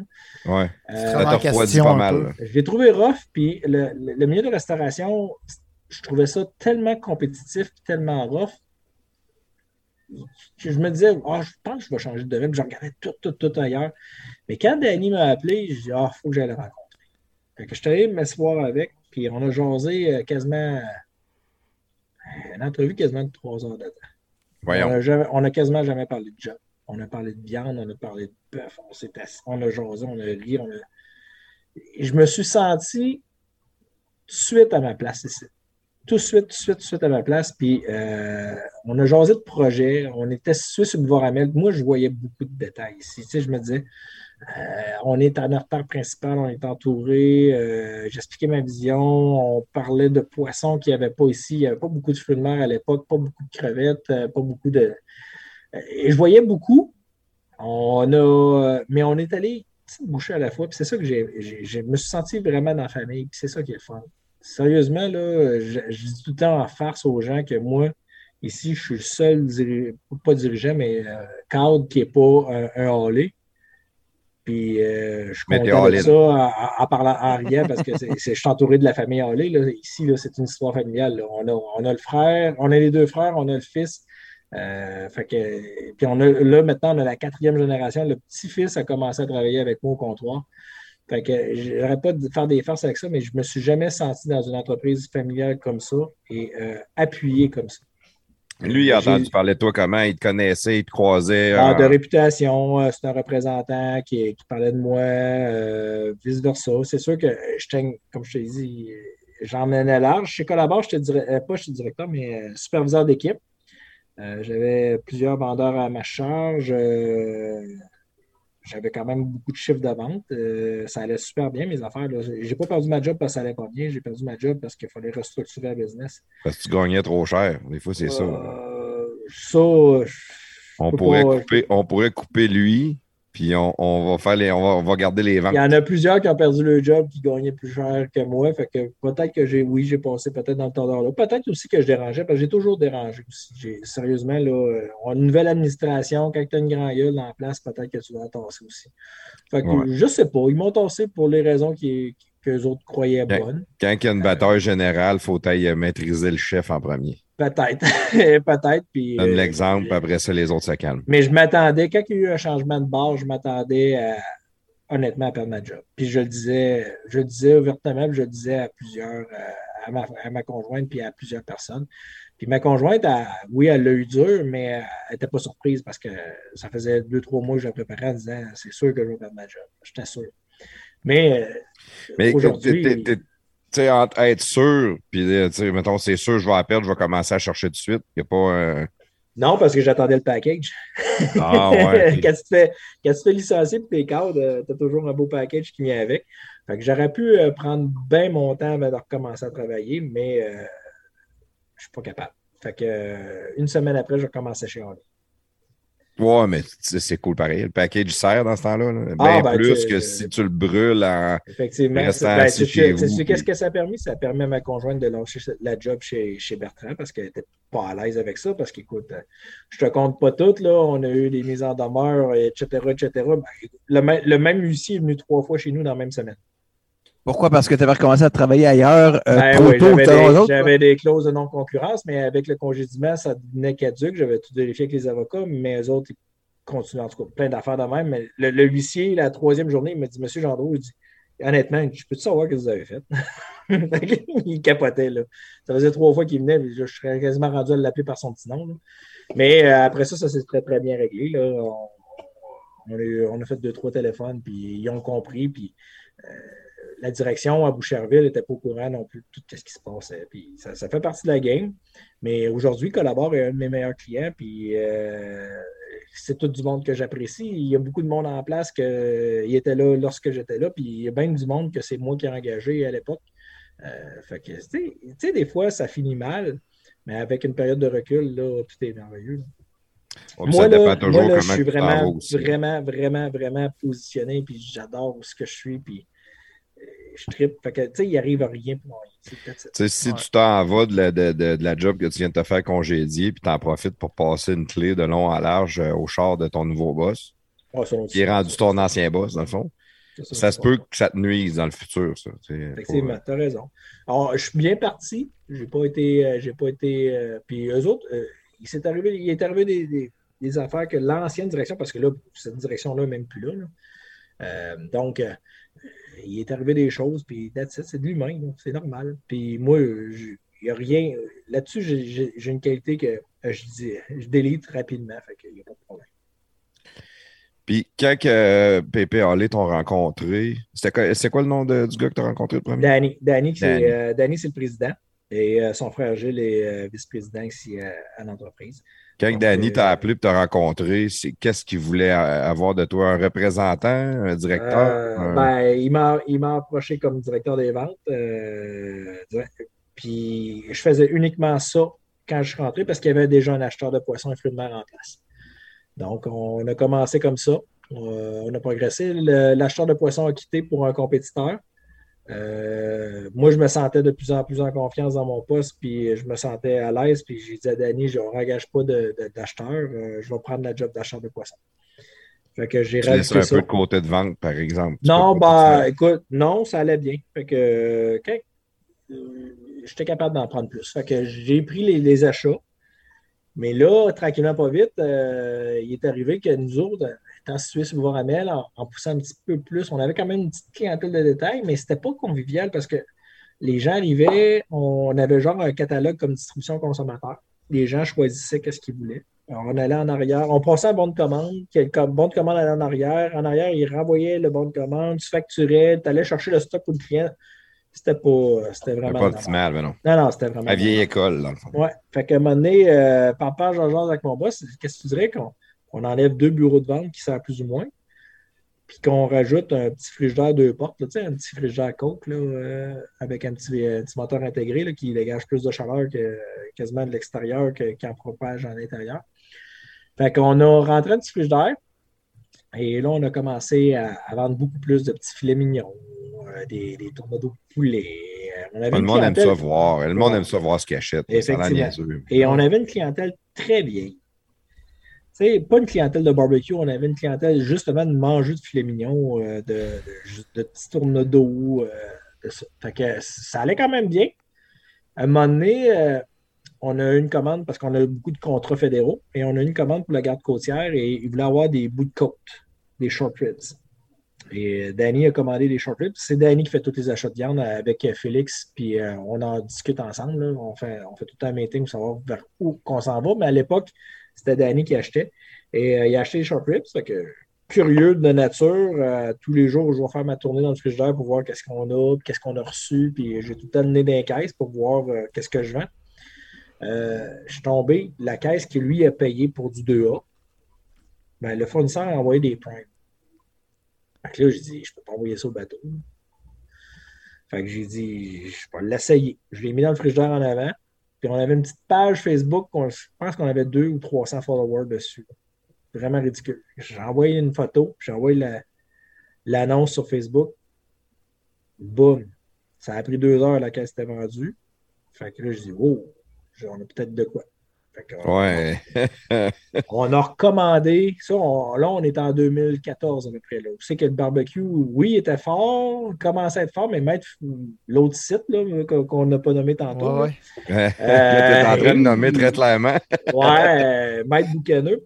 Euh, il y avait au-dessus de. Il tu peux le nommer, là, ça ne dérange pas. Il y, avait, il y avait à peu près 20 000 followers à l'époque. il n'y avait pas tant à Québec.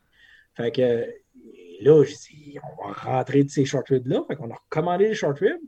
Ça repartit en fou le lendemain. Fait que là, non, non, on a quelque chose. Fait que là, je suis allé sur ces sites-là. Je me suis abonné parce que je n'étais pas abonné. Et là, j'ai vu que le monde tripait brisket, tripait short ribs, tripait euh, les pièces haut de gamme. Fait que, ben là, je ne sais pas cuisiner, moi. J'ai appris la cuisine de base française. Moi, demande-moi de te monter une sauce bernaise, une hollandaise, il euh, n'y a pas de problème, là, mais des short ribs, je n'ai jamais fait. Fait que là, va sur les sites anglais, va sur les sites américains, va voir les, sites de compétition de barbecue. je me suis mis à l'épreuve, j'ai fait, des, fait des tests, j'ai fait des recettes, je m'ai scrappé de la viande en sacrifice, mais euh, j'ai pogné le buzz. Je me suis fait avoir à mon propre jeu. À, à la fête des pères, euh, ma blonde m'a acheté un petit fumoir, tu sais, un petit fumoir en tôle, qu'il faut que tu mettes un clou pour euh, que la, trappe, la boîte à feu ouvre un peu plus pour rentrer de l'air parce que la trappe est trop petite. Puis une guenille, là, dans le fond, on ne faut commencer de même, pareil. Ben oui, on a tout commencé de même. Après ça, j'ai acheté un fumoir vertical au propane. Puis, et là, tout a grimpé. Et là, on a eu la chance que euh, Target a fermé. Target ferme. Il y a beaucoup de disponibilité au niveau des, quatre portes réfrigérées. Fait qu'on a acheté euh, euh, deux portes réfrigérées puis un deux portes congelées. Juste te dire, à Saint-Georges, ils appellent ça Target. Target, ouais. Target, ah, Target! On a sorti deux autres bureaux de vente pour pouvoir rentrer ça. Et là, le buzz a pogné. Et là, la page Facebook, ça montait, ça montait, ça montait. C'était le fun. Puis euh, on, mettait de la viande, puis là, ça roulait, puis ça roulait. Puis à chaque année, on a doublé nos chiffres. Et euh, à chaque année, on investissait. Donc, l'année après, on a rajouté un, un frigidaire 8 pieds. L'autre année après, on a défoncé la salle de conférence parce que là, vous êtes toujours dans mes bureaux de vente. L'autre année d'après, on a défoncé la salle de conférence pour mettre un frigidaire 12 pieds. Après ça, on a dit Waouh, on a besoin de plus d'espace. Nos bureaux de vente étaient dans la salle de conférence. Fait on a défoncé le bureau du boss. et là, on était quatre dans le bureau du boss à, travailler et on a rajouté le 12 pieds, on a rajouté 4, euh, portes, euh, ou 5 portes à bière. C'est hein, c'est un succès total. Après ça, on a rajouté 4 autres portes congélateurs. Là, là, on est à côté. Et là vient le. Une question euh, au travers, par exemple, vendiez-vous au public depuis le début ou vous étiez grossiste? On vendait un peu au public. C'était ridicule, les ventes. Puis encore là, aujourd'hui, les ventes au public, c'est bon. J'adore ça, mais c'est pas le même, le même business. C'est pas là notre business. Pas ta vache à lait, là. Notre business n'est pas là. Notre business là, est, au niveau de nos contrats, au niveau de nos fournisseurs, au niveau de nos distributeurs. Et là, le business. Mais euh, la business au détail, c'est-tu un plaisir de, voir du monde, de voir du sourire? Aussi, fait une pub, euh, c'est sûr, elle me donne une notoriété, elle, me permet de m'amuser. Moi, je m'amuse beaucoup plus avec ça et c'est sûr que ça me donne des sous. On ne cachera pas. On, investit 2 millions sur la bâtisse pour le détail. Fait que, oui, c'est une bonne business, mais ce qui nous permet d'avoir cette business-là, c'est notre, notre volet de distribution qui permet de mettre toutes ces caisses-là par-dessus nos palettes de distribution. Ça l'améliore tes coûts. euh, Ben, pas tant, parce que, écoute, on ne se, on se comptera pas de mentir. Oui, ça m'améliore mon transport, mais il n'y a pas beaucoup de restaurants qui achètent cette qualité-là. Il y en a un restaurant qui achète cette qualité-là. Dans mes clients, beaucoup, là, c'est la cohue. Mais cette qualité-là, je ne vends pas ça dans tous les restaurants. C'est celui-là que tu nous montres la canette euh, que tu Non, ça, c'est Bicep. Bicep, je ne vends même pas à Vincent. En passant. Ah, non? Vin- Vincent a des contrats avec euh, Gordon, qui est, euh, qui est distributeur du programme Certified Angus Beef, CAB. Puis euh, Vincent, il travaille uniquement avec ce produit-là. Euh, on respecte le business. Moi, je vends les produits à Vincent, par contre. Je vends euh, les épices, euh, la sauce euh, à Vincent et sa bière. Euh, je ne vends pas ses produits cuisinés parce qu'ils ne sont pas faits dans un C1. Mais je comprends, je comprends la game.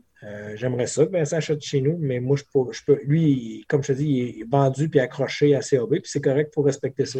Et moi, malheureusement, je ne peux pas l'avoir parce que c'est Gordon qui a la distribution exclusive. OK, OK. Je pensais, je pensais Mais, que. mais non, mais la que tu cohue. étais en train la- de parler de lui, puis là, tu nous Non, montrais ben, comme sa ça. canette de Non, non, je suis en bière, train de là, boire de la bière, tout simplement. Mais la cohue, la cohue achète cette qualité-là. Et euh, il n'y a pas beaucoup de restaurants qui achètent. Il y, en a, y en a quand même pas mal, mais dans mes clientèles, fait que, tu sais, je rentre. Mon bœuf vraiment haut de gamme est pour ma boutique. Fait que je suis capable de rentrer parce que je le mets par-dessus mes hauts pour les hôpitaux et euh, tous mes autres produits pour les autres distributeurs et tout ça. OK, OK. C'est le mix business fait- qui fait en sorte que la business est vraiment trippante. Fait que le haut de gamme, le, le- le- le- ce que tu vends qui est le plus, mettons, à part la cohue, c'est c'est juste, du- c'est juste pour le, Ouais, le- le Cohue, détail. euh, dans. Michelangelo, euh, toutes les, bons, les bonnes tables de Québec, je leur vends pas mal. Mais c'est sûr que mon, euh, mon gros volume d'achat, c'est pour mes hôpitaux, mes distributeurs dans le Nord, mes distributeurs euh, au Québec. Tu sais, ils vont prendre- Moi, j'ai, on a deux gars qui font du bœuf haché 40 heures semaine. On a deux personnes qui font du cube, du cube, là, une machine à cuber. là. Ils font que du cube 40 heures semaine. Deux personnes. Pour fournir les hôpitaux. Ça, c'est chez vous, ça? Les raisins. C'est chez nous, ouais. OK, fait que vous avez comme un atelier de transformation aussi. là. Ah non, j'ai une usine complète, moi. Écoute, dans notre bœuf haché, on a pour un million d'équipements juste pour le bœuf haché. Deux, personnes, ça. deux personnes sont capables d'opérer et fournir tout mon volume de bœuf haché à cause de la machinerie qu'on a. OK. Ah. 80 heures par semaine, pareil, de bœuf haché. Ouais, ben de bœuf, de viande hachée. Mais le, le moulin, là, euh, tu rentres dedans, puis on te passe, puis personne ne le voit. C'est un moulin italien, je ne sais pas pourquoi. C'est à, à manivelle? C'est un moulin italien. C'est une De bonne allée. C'est un moulin italien de bonne allée. Il est, il est plus, il est plus gros que ton char. fait que, euh, Ah, c'est italien, c'est sûr qu'il va bien. Ben, c'est sûr. Pas pour rien que tous les Italiens avaient des, Ouais. des, des boucheries, As-tu vu. Louis? Ça fait deux semaines qu'il n'est pas rentré travailler.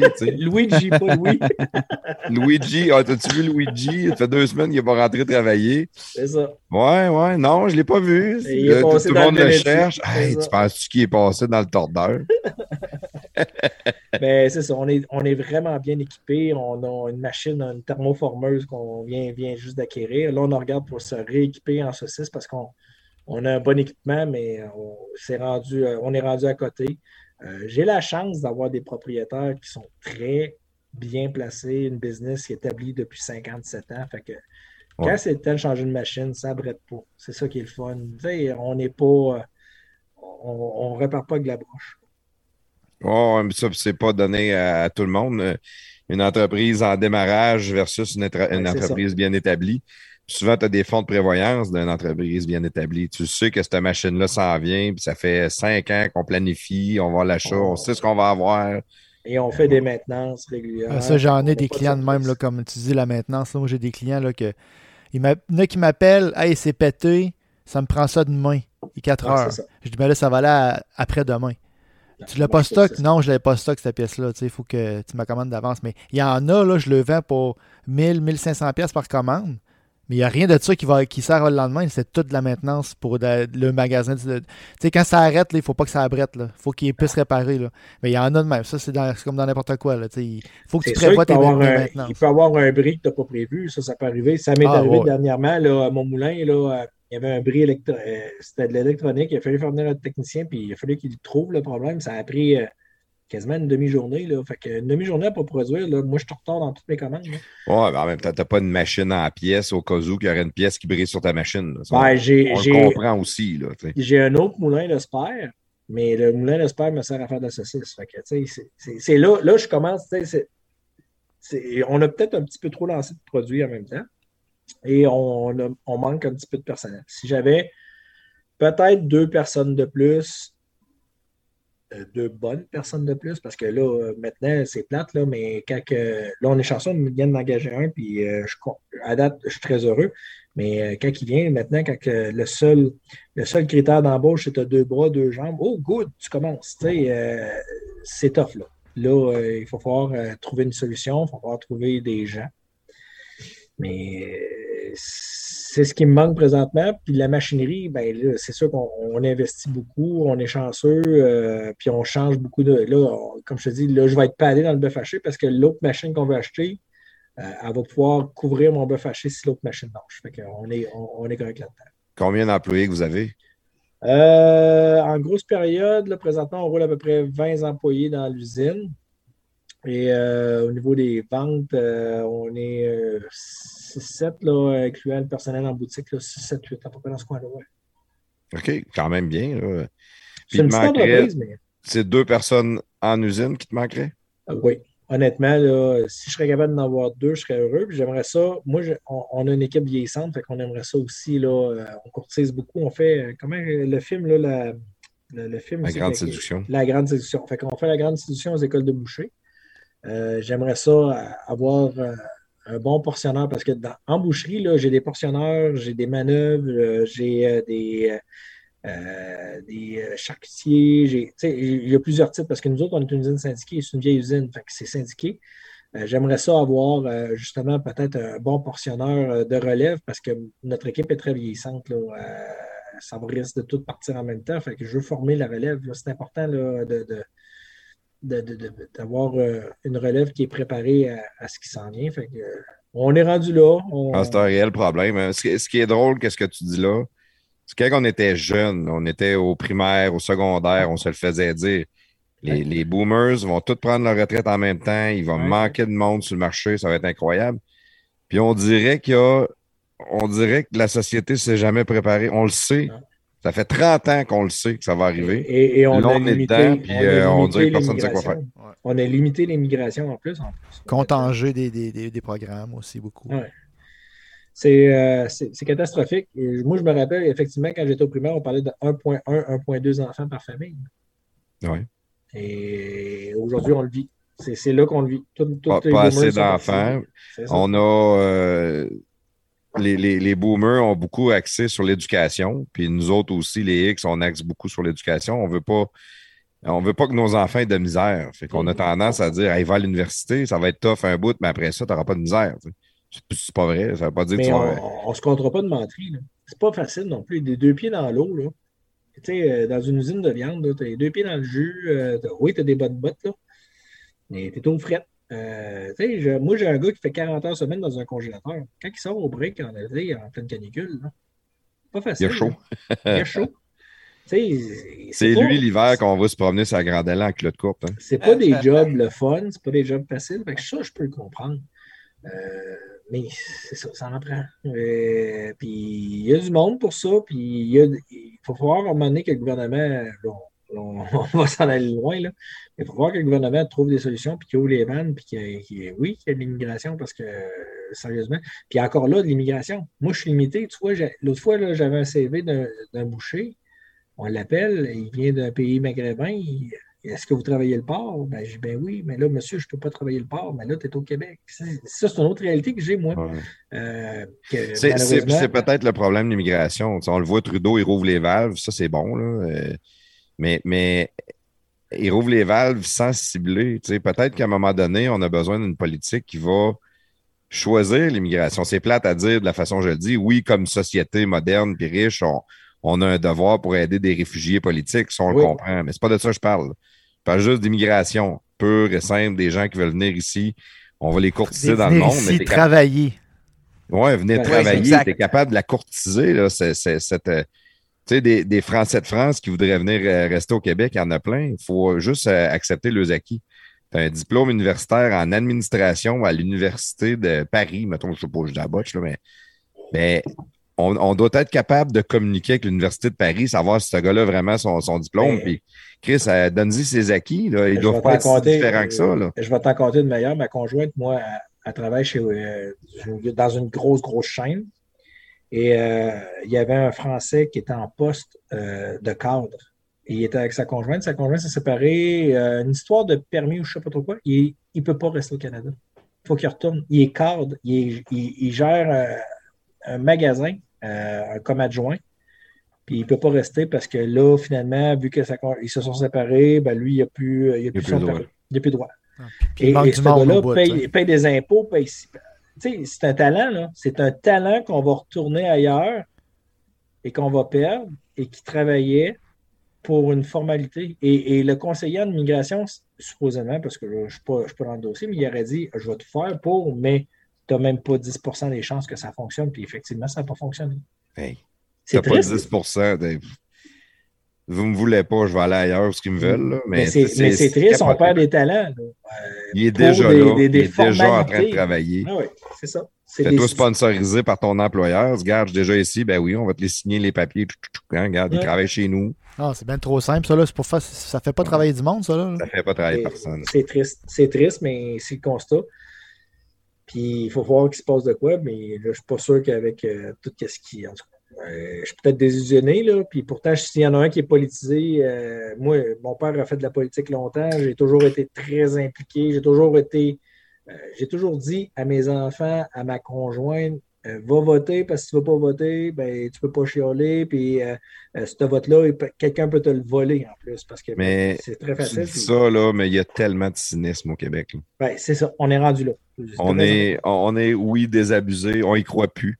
On pense pas qu'un parti politique, qu'un politicien peut réellement changer les choses. On pense que la machine est trop grosse, qu'il n'y a rien à faire. Nous autres, on est, on est tous des, des gars plus de droite, le, le podcast de garage, puis on, voit un espoir en duel, mais on a le cynisme pareil. On se dit, ah, il passera pas, il ne sera pas élu. il y aura, on, ah, puis même s'il est élu, qu'est-ce qu'il va être capable de changer pour le vrai? Qu'est-ce qu'il va être capable de changer? on a beaucoup, beaucoup de cynisme de ce côté-là. Puis une fois qu'il va être en poste, mettons qu'il réussirait, là, il va-tu les changer, les affaires? on a tout le temps, puis on, l'aime, Eric, on l'a eu dans le podcast. C'est pas, ça, pas ça que je dis, mais il y a beaucoup de monde qui n'iront pas voter, qui vont rester chez eux parce qu'ils vont se dire, bon, ça sert à rien, de toute façon, il ne passera pas.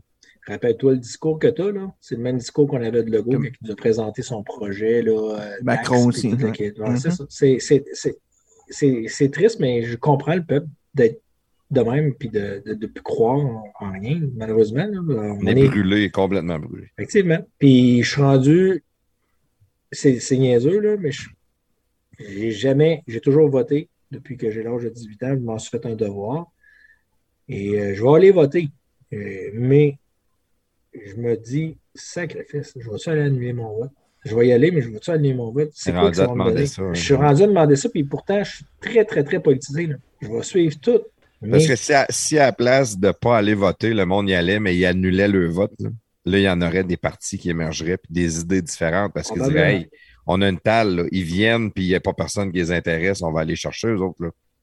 Probablement. Ça, c'est ce que Duhem peut aller sortir, par exemple. Mais du le monde qui se sent euh, abandonné par, euh, par euh, les, les, les, trois autres parties qui sont trois parties pareilles. Mais lui arrive avec une idée différente. Fait qu'il peut aller chercher du monde, dire bon, ben, on veut, on veut des idées plus de droite, on veut. Malheureusement, pour Duhem, qu'est-ce qui va y faire mal? C'est qu'il y a trop de partis. Le vote va se diviser. Parce que ouais. Duhem, en Beauce va scorer mais est-ce qu'il va scorer autant que toutes les autres parties réunies ensemble? Est-ce qu'il va, c'est là qu'il va scorer il va Québec. Il énormément de misère à passer euh, d'avoir une personne, un de ses candidats élus. Moi, oui, ce que à, je pense. À, cause, à, cause, de toutes les autres parties? Pas à cause des autres. Il gruge dans la CAQ. Il gruge juste des votes à la CAQ. Si la CAQ est forte à quelque part, il va juste baisser le vote de la CAQ. il va gruger les libéraux aussi. enlève, deux, enlève un ou deux parties. Il, va, il, passerait un petit peu plus. Euh, pas, pas je te dis pas qu'il passerait à Montréal, parce que passer à Montréal, ça va prendre du temps à maudit. Là. Mais euh, il y a. Il y a tous les médias contre lui. Il y a lui, il a le vent dans la face. Oui, ouais, c'est sûr. Les pauvres gars. Mais c'est ça. C'est triste, mais le fait qu'on a tellement de partis, tellement de candidats, ça divise énormément le vote. Et le vote, il est rendu quoi? C'est quoi être de droite? C'est quoi être de gauche? Ouais. La boussole est fuckée pas la, mal. La boussole est Ouais, le monde ne le savent pas vraiment parce qu'il y, a- Ouais. il y a beaucoup plus de monde de droite qui ont. Que, je parle pas d'extrême droite, je parle juste de centre droit, disons, mais il y a beaucoup plus de monde de centre droit au Québec que, que le monde le pense. Puis euh, moi, je connais tellement de monde que quand ils font la boussole électorale, ils disent Ouais, ça marche pas fort fort, moi, ça m'a dit que j'étais de centre droit. Ben, je t'écoute parler depuis des années. le monde C'est se dit de gauche Je voulais juste pas te le dire. tu sais. Le monde se dit de gauche comme une vertu, mais finalement, Ouais. ils sont de droite. Ouais, Ouais, puis- qu'au puis Québec, encore là, la droite pas, la droite. c'est juste l'extrême droite. C'est juste ça. Ouais, Ouais, ouais. puis mais l'extrême droite à Québec, excuse-moi, là, mais ceux qui représentent supposément l'extrême droite, c'est même pas le centre droite à- ailleurs. Ouais, son Exact. On centre-gauche. est, on, est, on est loin, loin, loin de la droite. Ouais, Marine Le Pen est à l'extrême droite, mais aux États-Unis, elle est à gauche des démocrates. tu sais. Ouais. Euh, ouais, c'est ça. Mais elle, elle- elle est de gauche. euh, de gauche économique. Eux autres, ils amènent des idées d'extrême droite au niveau de, de la morale. c'est- c'est- Exact, ça n'a pas rapport ici. tu sais. C'est ça. Ici, c'est pas de ça qu'on parle. Quand on parle de droite, nous autres, on parle d'une droite économique. Économique. On parle d'une gestion saine des finances. On parle de moins de gouvernement. Moins d'État. On parle de moins d'État. Ah, C'est ça. C'est c'est un, c'est un, un autre discours, mais anyway.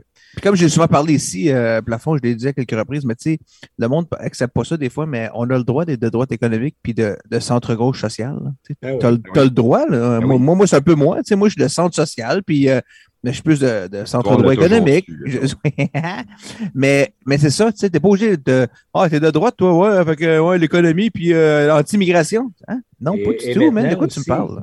Tu as raison, mais maintenant aussi, qui qui vote juste pour une- un parti? Plutôt que de voter aussi pour le candidat? Même si le candidat est dans l'opposition, il peut faire beaucoup pour ton comté. C'est ça qui me fait capoter. Ouais. C'est que là, maintenant, c'est juste une masse. game de parti. C'est Ouais. c'est- c'est Gagner ses élections. Ah, c'est juste ça. Ben, c'est une lacune, ça, dans le système, parce que, tu sais, mettons, moi, moi, je reste au bout de l'île à Pointe-aux-Trembles, OK? Mais moi, c'est toujours bleu, PQ, whatever. Euh, oui, c'est correct. Mais tu sais, moi, là, ça se peut que je trouve que dans mon comté, je trouve que la, la candidat, le candidat ou la candidate péquiste est bonne, est bonne pour mon comté. Mettons, ça se peut que moi, je, je vais voter pour elle, mettons, dans mon comté. Mais sauf que je sais que si je vote pour elle, ça fait un vote pour le premier ministre PQ, mais oups, ça, ça me tente point. tu sais. Mais si j'aimerais ça être capable de dire, ben, pour mon comté, ma circonscription, je vais voter pour telle personne, mais comme premier ministre, je vote pour telle personne, par contre. Ouais. C'est un peu Mais comme ça se fait ailleurs, tu comprends? électoral, Non, non, je sais bien, mais. je veux pas trop qu'on s'attire là-dessus non plus. C'est, Ouais. on peut juste dire une chose quand on parle de, de, de, de gauche puis de droite. Au Québec, il y a juste l'extrême droite, puis euh, la gauche, c'est tout le monde est centre-gauche. Mais j'ose avec un gars de gauche, puis demande-y Ah ouais, t'es centre-gauche, ça veut dire qu'il y a des bonnes idées de droite? Nomme-moi donc une bonne idée de droite, ils n'en ont jamais. Moi, j'aimerais finir. dire. euh, Finalement, t'es extrême-gauche. J'aimerais conclure qu'à Montréal, on ne peut pas tourner à droite. C'est vrai. Euh, Mais on peut, juste pas sur une lumière rouge. ouais, c'est ça. Ben, c'est ça, ouais, c'est ça. T'as je le droit de tourner à droite sur un stop, là, tu sais. Ouais, juste, juste un stop. Ou pas de stop non plus, mais pas sur une lumière rouge. C'est ça. Euh, je reviens, je vais revenir un peu à, à la viande. tu sais, on aime bien ça. Il y, a, il y a juste une question rapide tantôt parce qu'on a jasé du wagyu pas mal. Puis, euh, tu peux juste nous expliquer vite, vite, c'est quoi une coupe, ouais, c'est quoi la viande wagyu? Tu as deux types de wagyu. Tu as le wagyu hybride et tu as le wagyu full blood. Le wagyu full blood, ben, non, tu as même trois types. Tu as le wagyu euh, japonais. Japonais, ouais. Donc, le wagyu japonais, si tu l'appelles euh, wagyu, euh, du, du bœuf type Kobe. Si c'est Kobe, il vient de la région, comme le champagne. Si ça vient de la région de Kobe, tu peux dire que c'est un Kobe. S'il vient de la région extérieure de Kobe, on va parler d'un wagyu japonais. Mais wagyu, c'est une, race de bœuf? C'est une race de bœuf. Comme un caniche, un labrador, euh. effectivement, c'est un type d'élevage, une façon de faire, euh, une façon de nourrir, euh, une façon de traiter la bête, et c'est un bœuf extrêmement gros. J'ai eu du Kobe A5, donc euh, le Euh, écoute, un contre-filet là, que je paye euh, dans le 1855 Black Angus que je vais payer à peu près 45, pas 45, mais 90 à 120 pièces à peu près, tout dépendant de la grosseur. Ça m'a coûté 4000 pièces. Hein? Ouais. J'ai vendu ça 325 pièces du kilo le steak, ça a pris une demi-journée. Il c'est- disparu. Détail? Oh. Détail? Détail, 325 pièces le kilo. Sérieusement, là, je croyais pas. Quand, j'ai, quand que mon boss a fait le chèque, il m'a donné le chèque, moi, il fallait que j'aille chercher la pièce avec mon auto. Et euh, ma blonde, elle me dit Max, mais ça, dans le frigidaire en bas, je dis Tu folle, s'il manque d'électricité, s'il fallait qu'il arrive de quoi? Je, je vais aller le porter à la shop tout de suite. J'étais trop nerveux, je ne pouvais pas penser garder ça à la maison. Pour la génératrice, pas, euh, pas de chance. C'est vraiment exceptionnel comme persillage, mais tu sais quoi? J'ai pas trippé. Non. Extrêmement gras, extrêmement juicy. On a mangé un steak euh, que j'ai acheté à la maison, on était quatre dessus. Quatre sur un steak de même pas 10 onces. Et le résultat, c'est qu'après l'avoir séparé en lamelles, l'avoir mangé, on était bourré, saturé. Et c'est... Moi, j'ai pas été, pas trippé. Ah, Le- déception. Mais voyons non, c'est, mais c'est pas mauvais. C'est une expérience. Et euh, tu me dirais, Max, vas-tu recommander? Probablement, si j'ai l'occasion de recommander, euh, lorsque je vais avoir un happening, là, présentement, la boutique est à moitié, fait que ça ne vaut pas la peine de rentrer ça. Mais si j'ai un happening, puis euh, je vois la- que, que- que c'est la période pour, je vais le rentrer. Parce que je sais qu'il y a des clients qui trippent là-dessus. Mais moi, je n'ai pas trippé. Mais j'ai un. Je travaille d'autres types de Wagyu. On a le Wagyu euh, Full Blood qui est rentré ici aujourd'hui. Donc, c'est une semence de Kobe injectée dans une vache euh, Wagyu, donc une vache euh, qui n'est pas de la région de Kobe. Donc, ça peut être une vache 100% Wagyu qui est à Québec.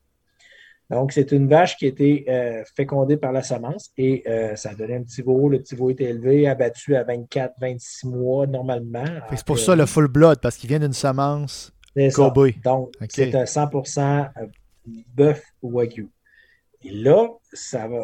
J'ai hâte d'y goûter. Ça, j'en ai goûté du full blood. L'Australie est très, très, très fort dans le full blood. Euh, j'ai goûté du Wagyu australien. Et encore là, j'ai pas tant tripé parce que, effectivement, le côté beurré, est, selon moi, est trop présent. Mais ça, encore là, c'est une question de goût. Euh, le programme que je travaille énormément, moi, c'est un programme hybride. Donc, c'est une semence de Kobe injectée dans une vache Black Angus noire. Et euh, ce programme américain, qui est vraiment très goûteux. Ça goûte la viande, ça goûte le bœuf. Le gras, oui, est aussi présent au niveau texture, au niveau persillage, mais pas au niveau goût. C'est vraiment particulier comme goût.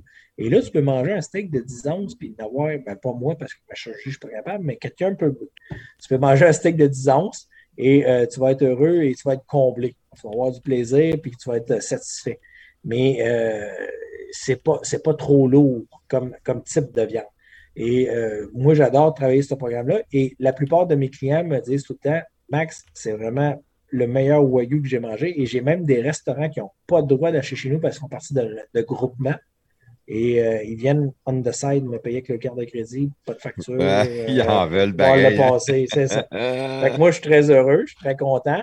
Euh, mais là, j'ai hâte de goûter. j'ai les, les deux contrefilets que, que Sylvie m'a apportés du ranch Cri- Cribex, ils sont vraiment beaux.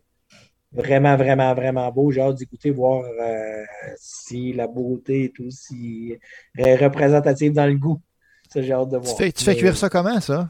on va le faire cuire en indirect. On va vraiment le travailler soit à la poêle de fonte ou on va le travailler en indirect. Il faut éviter la flamme. La flamme est le pire. Trop gras, ça va trop brûler le gras. Ouais, Fait que, mettons, ouais, je le mettrais dans mon. Mettons que demain, je vais en acheter goût, un, là. Mettons, Ouais. que- mettons que j'ai une bulle, là. Puis demain, je vais Mettons, acheter. mettons que demain, vers 10h30. Ouais, ça, moi, je commence tard, là. Je commence Ding, tard. ding dong, là. Puis là, je- là, je, là, je mets, c'est pour là, mettons, euh, jeudi soir, là, je fais ça ici, là. Fait que je mets pas Ben, ça là, sur moi, mon la première dans. question que je vais te poser, c'est quoi l'appareil que tu veux le travailler? C'est la première question. Même affaire que toi, j'ai un performeur. Moi, j'ai un performeur. performeur. C'est quel appareil qui va le travailler? Ma femme. Ma femme. c'est ça pareil. Non, non, non, c'est moi qui fais, qui fais le barbecue. Donc, là, là, tu vas, je vais te conseiller de le travailler soit en indirect ou soit à la poêle de fonte directement sur ton performeur. OK? En haut de la Si- flamme, dans le fond. Dans le C'est poêle de fond. Si tu le travailles, si tu le travailles en indirect, on va mettre euh, une petite, euh, une petite euh, braise. Pas, euh, on va mettre notre charbon pas allumé d'un côté et on va mettre une petite braise d'allumé par-dessus pour le travailler en indirect, le faire monter tranquillement, pas vite en température, donc à peu près 200-250 degrés Fahrenheit que tu vas aller chercher dans ta, dans, ta- dans ta bulle au complet en cuisson. Et tu vas mettre ton steak du côté où c'est qu'il n'y a pas de charbon pour éviter la flamme. Et là, tu vas le faire monter tranquillement jusqu'à temps que tu atteignes 120-125 degrés Fahrenheit C'est- interne ton steak. Saignant, là. Ouais.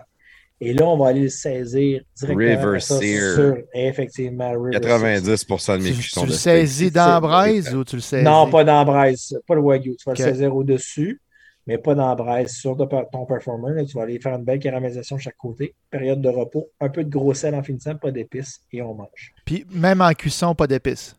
Non, pas d'épices, aucune épice. OK. Tu le Ouais, mais de son propre poivre. gras. là. Tout le temps Oui. du poivre. Ça prend du poivre. Arrête. Tu l'arroses Ah, de son propre gras. Moi, j'ai les épices à Vincent. là. Ben oui, mais c'est goûteux, les épices à Vincent. Les- le, le au café, tu parles? là? Ouais.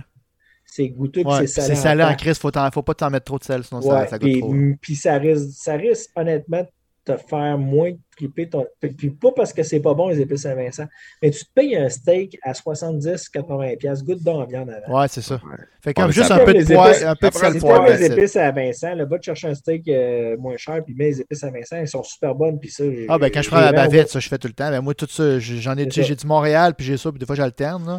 Mais en payant un steak à 70$, Les c'est ép- bon. Les épices à Vincent, faites pour des steaks cheap. non, non. Non, c'est pas ça que je veux Ah, dire. C'est pas ça. Puis loin de Ressaisis-toi. Vincent, Vincent, tu sais quoi, s'il écoute le podcast, là, ça me- non, arrête, Vincent, il est tellement occupé, ça me surprendrait qu'il l'écoute, là. Mais euh, Vincent, il sait qu'est-ce que je veux dire, là. Ben oui. Le Wagyu, le- on le Wagyu, tout, con- on tout compris. Coupe ce bout-là, puis je veux plus jamais. Plus ce gars-là, il viendra jamais dans mon restaurant, tabarnak. Ouais, il va me barrer. Jing- Non, pas toi, Jingle. out. Il va bloquer, non, moi. Ah, ben lui, c'est pas grave. Lui, Ah. il reste à. Lui, c'est pas grave. Moi, hein. je suis à Montréal, je m'en fous un peu. ça. Je suis Montréalais. Euh, pas toi. Maxime, le poivre, là, quand tu fais euh, de, la, de la viande, là, c'est-tu avant la cuisson ou après la cuisson? Ça, tu me poses la même question qu'ils m'ont posée à la radio aujourd'hui. C'est vrai? un débat. Un débat que si tu poses la question sur n'importe quel site, tu vas avoir à te battre et à justifier ton Je point. pense que c'est une question de goût, là, mais. Et effectivement, c'est là que j'en viens. Comment toi tu l'aimes, ton steak? Fais tes tests, fais tes erreurs. Si tu l'aimes, le poivre un petit peu, euh, pas cramé, mais un petit peu euh, torréfié, mais là avant. Si tu l'aimes plus poivré, plus euh, fort un peu, mais le mets-le après, tout simplement. Puis ça dépend encore là de quelle sorte de poivre tu travailles. Si tu travailles le poivre à Vincent, qui est un poivre fumé, très goûteux, mais vraiment sweet à cause du, du petit goût fumé, moi, euh, ce poivre-là, là, avec des, des concombres et des tomates, c'était écœurant, là. Moi, c'est du poivre malabar. Je trouve que c'est le meilleur. Ouais, poivre malabar, c'est vraiment bon. mais Avec un, poivre un fumé. moulin à poivre. Puis Ouais. c'est toujours avant pour moi. Toujours. Je trouve que ma viande va goûter plus le poivre que de le mettre après, que c'est Ouais. le poivre qui va goûter. Le- le- le- on, on- on dirait que la, la saveur se mélange dans ma pièce de viande. Comme euh, quand, au niaiseux, quand tu fais des œufs le matin, là, si tu mets ton sel poivre, tu casses ton œuf, tu le mets dans la poêlonne, sel poivre tout de suite, le- le- l'œuf absorbe toute ta saveur, tandis que si tu mets sel poivre après sur ton œuf, c'est pas aussi bon. T'as raison. Que- Et là, encore là, ça dépend quel type de vas travailler, effectivement. Aussi, ouais. Mais là, ton, ton œuf, là, tu mets-tu du côté de- du charbon ou tu le mets en direct? Tu fais-tu Hey, du river hey, sear avec euh, ton œuf? euh, Ris pas Ça de moi, j'ai fait des œufs sur le charbon dimanche avec euh, du Wagyu, un steak and eggs au barbecue fest pour mes gars qui étaient là. Ah, bon, tu vois, t'es bonne. Wagyu and eggs, ça dire. question Ouais. prestataire, Ouais, j'en très bon. euh, Très bon. milliard j'ai fait des scrambled eggs, c'était plus facile parce qu'à 9h déjà avec une coupe de verre de Marcus Mark puis une coupe de bière, euh, tu fais des œufs bouillis. Ouais. T'es plus capable de les faire miroir. hein. Bah, tu prends pas de chance, c'est plus simple de même. Euh, là, il faut que je me- je m'enligne sur les sujets pas mal rapidement de la fin parce qu'on on a quand même avancé pas mal dans le podcast. Yes. Euh, J'aimerais ça si tu pouvais me donner un petit historique des viandes PPALées. Tu t'as dit que ça fait Ouais. 57 ans que c'est ouvert? Les viandes pépérolées ont commencé, écoute, Pierre-Paul, qui est le fondateur, Pépé. Pierre Paul, Euh, ouais, Pierre-Paul a fondé la, la business en l'année de l'Expo, en 67. Euh, si je ne me trompe pas, il était dans le coin de Sainte-Foy. Ils ont passé au feu euh, deux fois, les, frères Harley. Euh, ben, pas frère, Pierre-Paul a passé une fois au feu, puis les frères Harley ont passé une autre fois. Euh, ça a été à Sainte-Foy, ça a été à Ancienne-Lorette, et là, ça a été déménagé en 81 ou 82 ici sur le boulevard Wilfrid Amel. Euh, L'usine n'a pas été retouchée en tant que telle, à part l'agrandissement du congélateur. Là, cette année, on donne un gros coup. On a déjà arraché, ils ont démoli le, le tiers euh, dans le fond de nos bureaux euh, et de la boutique. Et on va avancer de 14 pieds, on monte au deuxième étage. Euh, on va avoir une boutique euh, sensationnelle. Puis c'est C'est une entreprise familiale qui a toujours été de génération en génération. Comme je te disais tantôt, la quatrième génération commence avec Pierre- nous. Pierre-Paul, c'est le grand-père, l'arrière-grand-père? C'est le fondateur. Il est décédé très tôt. Pierre-Paul, il est décédé en 84.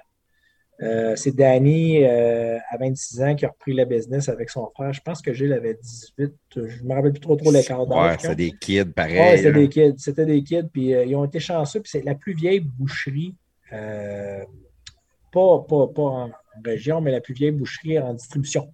Euh, Et en Pierre-Paul, lui, il est parti de la distribution au début ou non? C'était vraiment Euh, une c'était boucherie une locale. boucherie familiale, locale. Donné, euh, dans ce temps-là, là, rappelle-toi, ben, t'as quel âge, toi?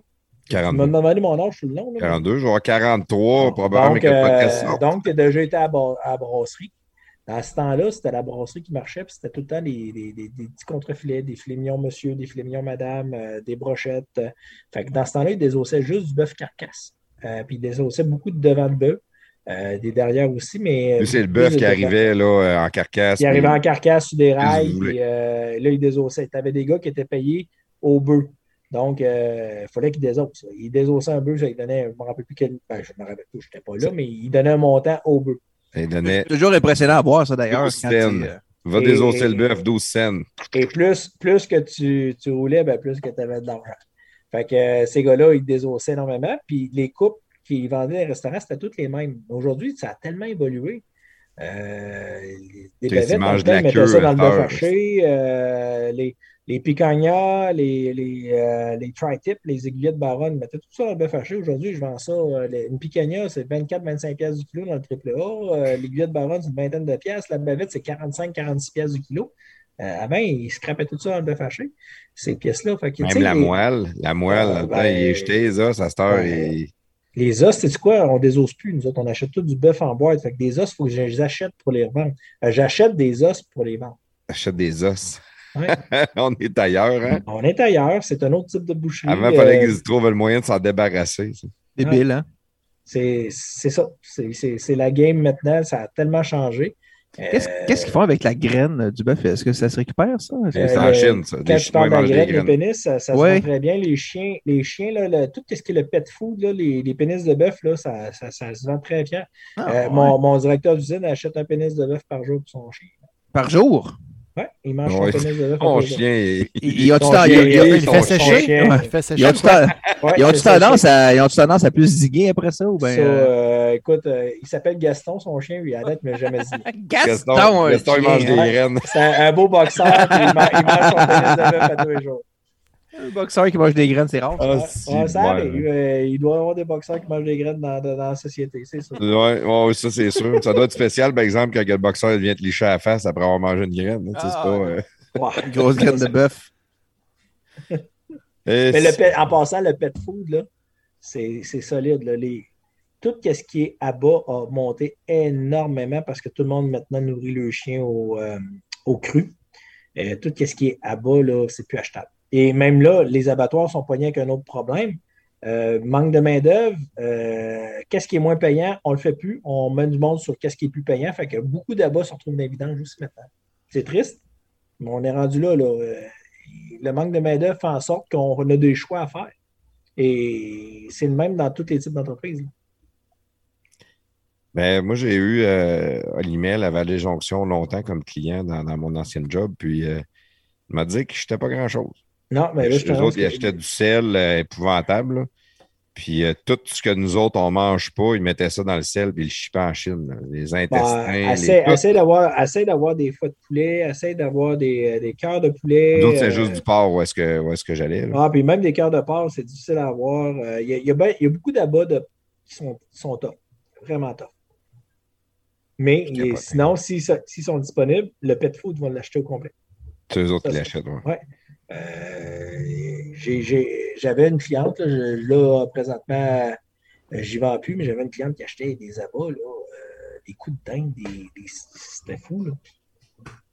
Des ça. coups de dinde? Ouais, euh, c'est c'est- c'est- c'est idéal pour un chien, ça a l'air que c'est- c'est- c'est c'est- c'est mieux qu'un os à moi. Un os, euh, tu sais, les, les os en babiche qu'on donnait à nos chiens Ouais. qu'on achetait chez, chez Maxi, là, mais ça a l'air que c'est révolutionnaire. Moi, j'ai moi, j'ai deux montagnes des Pyrénées, puis euh, j'ai j'ai un petit barbette, un échantillon. Là. Ont, euh, c'est rare que je leur donne une gâterie de même, mais quand on va euh, dans un magasin comme ça, on leur achète un, un coup, euh, justement, on a acheté des coups de, des coups de poulet pour euh, le, le petit échantillon à capotant sacrifice. Moi, je me suis toujours fait dire qu'il fallait pas donner d'os de poulet à un chien. Non, mais quand c'est cru, il n'y a pas de problème. Quand c'est cuit, c'est là le problème. Ah! Quand c'est cuit, ça, ça- cru. quand c'est cuit, ça, ça, ça se maga- ça- ça se défait tout, puis c'est là que c'est Ouais. dangereux. Quand c'est cru, il n'y a pas de problème. En tout cas, les coups, puis tout ça, il n'y a pas de problème. En tout cas, ça, a l'air qu'est-ce qu'ils disent. Moi, moi, je me fais à eux autres. là. Je- Oh, ouais, mais ça fait longtemps, moi, je veux essayer le poulet cru en plus. Fait que tu- on dirait que tu me tentes. Commence par le coup. un Pas- coup de pas poulet. tant- On va commencer pas tant par le pour- coup. Pas tant pour toi, là, mais tu risques d'avoir un peu la chiasse. Là. Chez, euh, chez Pépé Hallé, depuis que tu es rentré là, tu as dit que tu as fait euh, des transformations, tu as, été un peu dans ton dada pour t'amuser avec la, vente au détail. Euh, en, début, avant qu'on commence le podcast, tu étais en train de boire une, bicep bière de Bicep Barbecue. Euh, Vincent Chantigny, on l'a reçu dans le podcast, justement, Vincent. Puis tu disais que tu avais beaucoup, beaucoup de bières de micro. Ça, ça, m- Ouais. ça m'impressionne parce que ça va bien avec le barbecue, le fit est parfait ou? Le fit, le fit est parfait. Puis à Québec, euh, M. Jingle va être bon pour euh, le dire. À Québec, on est très chauvin. Et Très a- chauvin, très chauvin. Ouais. Et on a énormément de belles micros qui fonctionnent. Et je te dirais que j'ai j'ai quelques micros de Montréal qui marchent quand même pas pire. J'en ai une de Sainte-Julie qui marche à fond parce que je tripe cette micro-là. La Brew à Sainte-Julie, c'est l'enfer. Puis ils font euh, la bière de Sugar Daddy Bacon, qui est une autre équipe de barbecue. Puis euh, ce restaurant-là, ce pub-là est écœurant. Il y a- Ils font de la bouffe solide, puis c'est vraiment trippant. Mais la plupart des micros qui marchent à Québec, c'est l'Emporium, c'est Alpha, c'est la souche, euh, c'est euh, notre chum Phil Desrosiers de l'inox qui est Hey. Phil, Phil et Euh, Jean, le on les a eu les deux dans le, dans le podcast. C'est tout, tout, les micros de Québec marchent à côté chez nous. C'est des très bons partenaires. J'ai rentré dernièrement un micro qui m'a surpris, la mouche de Natasha Kwan. La mouche. Oui, c'est des bières non filtrées. Les amateurs de pierre, de, de, de, de pierre sur les de- pierre au ouais. Pas de pierre, mais de saumon. Euh, toutes, les bières ont une mouche spéciale, là, une mouche à saumon. Dans la bière. euh, non, pas dans la bière, sur l'étiquette, et ça a le nom de la mouche.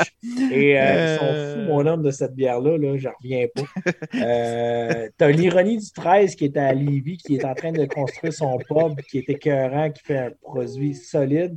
Euh, T'as EXP, mon Dieu, EXP qui s'établit à val qui ouvre le 23, si je ne me trompe pas, à val Moi, je suis heureux à côté de chez nous. Euh, EXP qui sont spécialistes. Le, le gars était nano-brasseur, il brassait chez euh, Emporium, fait du jus, là, du gros jus là, euh, à côté. C'est solide, c'est vraiment bon. Et c'est les nano-brasseurs, Phil Magnan le dit souvent, puis il a raison, les nano-brasseurs dictent le marché. Et euh, les gars sont, sont vraiment sacoches et ils sortent des produits. euh, moi, je, je capote. Euh, Il y en a une, là, l'Australienne là, de, de XP, là, mon Dieu, là, je capote au bout. Elle est vraiment bonne, très, très, très, très goûteuse, crémeuse. C'est des beaux produits. L'ironie du 13, comme je te disais, là, son, archaïque là, est vraiment bonne. Ça- Les vendeurs, ça- les gars, pareil. non, On- mais je suis un maniaque. J'adore. J'adore. ça doit pas être dur de vendre de la bière. Quand on rentre, euh, je vais me prendre un steak. Veux-tu une bonne bière? Là, il Mais tu sais quoi? À la base, je suis un peu de 50, par contre. Ça me Oh, prend à 50. Hey, oh, oh, j'ai oh, des bas, oh, j'ai des bas de 50, j'ai un chandail de 50, j'ai une casquette de 50, Des j'ai un bobettes. bleu de 50. Et même quand j'étais dans la restauration, là, quand il faisait chaud, on passait un petit, euh, on laissait la 50 capée, là, puis on la mettait dans le carrousel à verre, puis on lui faisait deux tours. Elle était juste à bonne température. Toi, tu la mets chaude en plus. Pas chaude, euh, juste tablette un peu. Ah, ouais. Ah, quand Euh, tu ça, on appelle rush, ça garde-robe. Bon, c'est ça, garde-robe. Descendre de cave. Descendre de cave, c'est est meilleur. Oui, effectivement. Mais moi, je la bois froide, mais souvent, j'aime ça. Je la vide d'un verre. Puis là, j'ai un shaker avec euh, comme un shaker à épices. Là. Souvent, tu as ça dans les pizzerias pour des. des, des, euh, du, c'est du piment, je pense qu'on met. Là. Oui. Puis euh, moi, je mets du gros sel là-dedans, du gros sel baleine. Là, Là, tchic, tchic, je mets un peu de gros sel dans ma, ma 50 froide. Eh, Ça te fait un beau petit collet. Ah, c'est le. C'est la meilleure bière commerciale au monde. Wow, t'as un petit peu.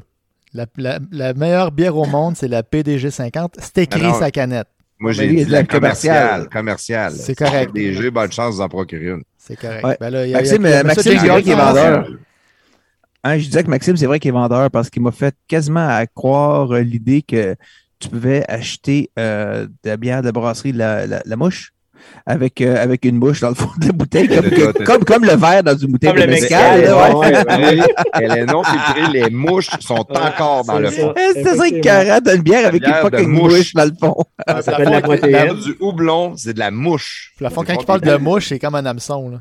Avec Ouais. une mouche Ouais. dessus. C'est pas un animal. Ça. Ouais, un hameçon, puis c'est dangereux, faut que tu la bois avec un filtre parce que tu peux avoir un hameçon qui Ouais. te pogne Ouais, dans il, la enlève, gorge. il enlève l'ardillon, c'est fait que c'est moins très épais. dur à, à sortir un, un hameçon de la gorge. Juste euh, Par expérience, là, tu parles par par expérience. expérience, mangez pas les hameçons. Euh, je vais juste passer une petite commande. Là. Toi, demain, prestataire, tu vas aller chercher de la viande vers 10h30. Ouais, mais je me lève là. Ramène-moi une coupe de mouche. Non, mais moi, j'aimerais ça que tu m'achètes une douze de, de, de la bière euh, de Bicep Barbecue. Là, tu, tu m'amènes ça euh, pour le Beauce Rock? Je vais. euh, Le bon ça qu'on a, on a 4,24 là, de l'inox qu'on a eu. Là. Oui, oui, oui, je sais, mais les, les- je vais les La- ramener chez la- nous. Ah, ok, ok, ok. Laquelle de l'inox que tu as eu? Euh, on a de la. Ben, j'ai pris de la, la brosse, on a de la trouble fight, de la Trouble 3 de Fight. pique. Et la ça, c'est la meilleure rousse en Ah, la fait, 3 de pique, c'est euh, excellent. C'est ça. c'est ma préférée. J'arrête pas de le dire à Phil, là, moi, c'est Ouais. ma bière. La, Ça, la brosse, la- euh, comme la- blonde, est, bon, est bonne sur un crise d'attente. Ah oui. Puis là, la La, dernière. double, la, euh, double, la double était 40 aussi, la verte, là, la double n'est pas. Là. La quatrième, c'est une bière avec qui est faite avec. Je me souviens plus du nom, c'est une nouvelle bière qui est faite avec du houblon des jarrets noirs. Ah oui, ben, c'est celle-là qui, qui est. Je ne me trompe pas, c'est marqué genre. Je l'ai euh, ici aussi. C'est celle-là que, qui est justement ai elle est en, fait en Beauce. euh, le- le- les jarrets noirs, c'est en Beauce. Fait que Phil, il dit Ah, Ah, mais Chris, non. prends ça, c'est en Beauce, le Beauce Rock. Fait qu'il m'a donné une caisse de ça. Ouais. Dans le fond, c'est une commandite qu'il nous a donnée parce que nous autres, on va être le, on est le podcast officiel de- du Beauce Rock. On va être là avec une roulotte euh, commanditée par euh, groupe euh, VR euh, 185. C'est ça, je l'ai bien Euh, dit. c'est Action VR qui va nous la commenter. Action VR groupe, maintenant, c'est ouais, il a changé le nom. Là.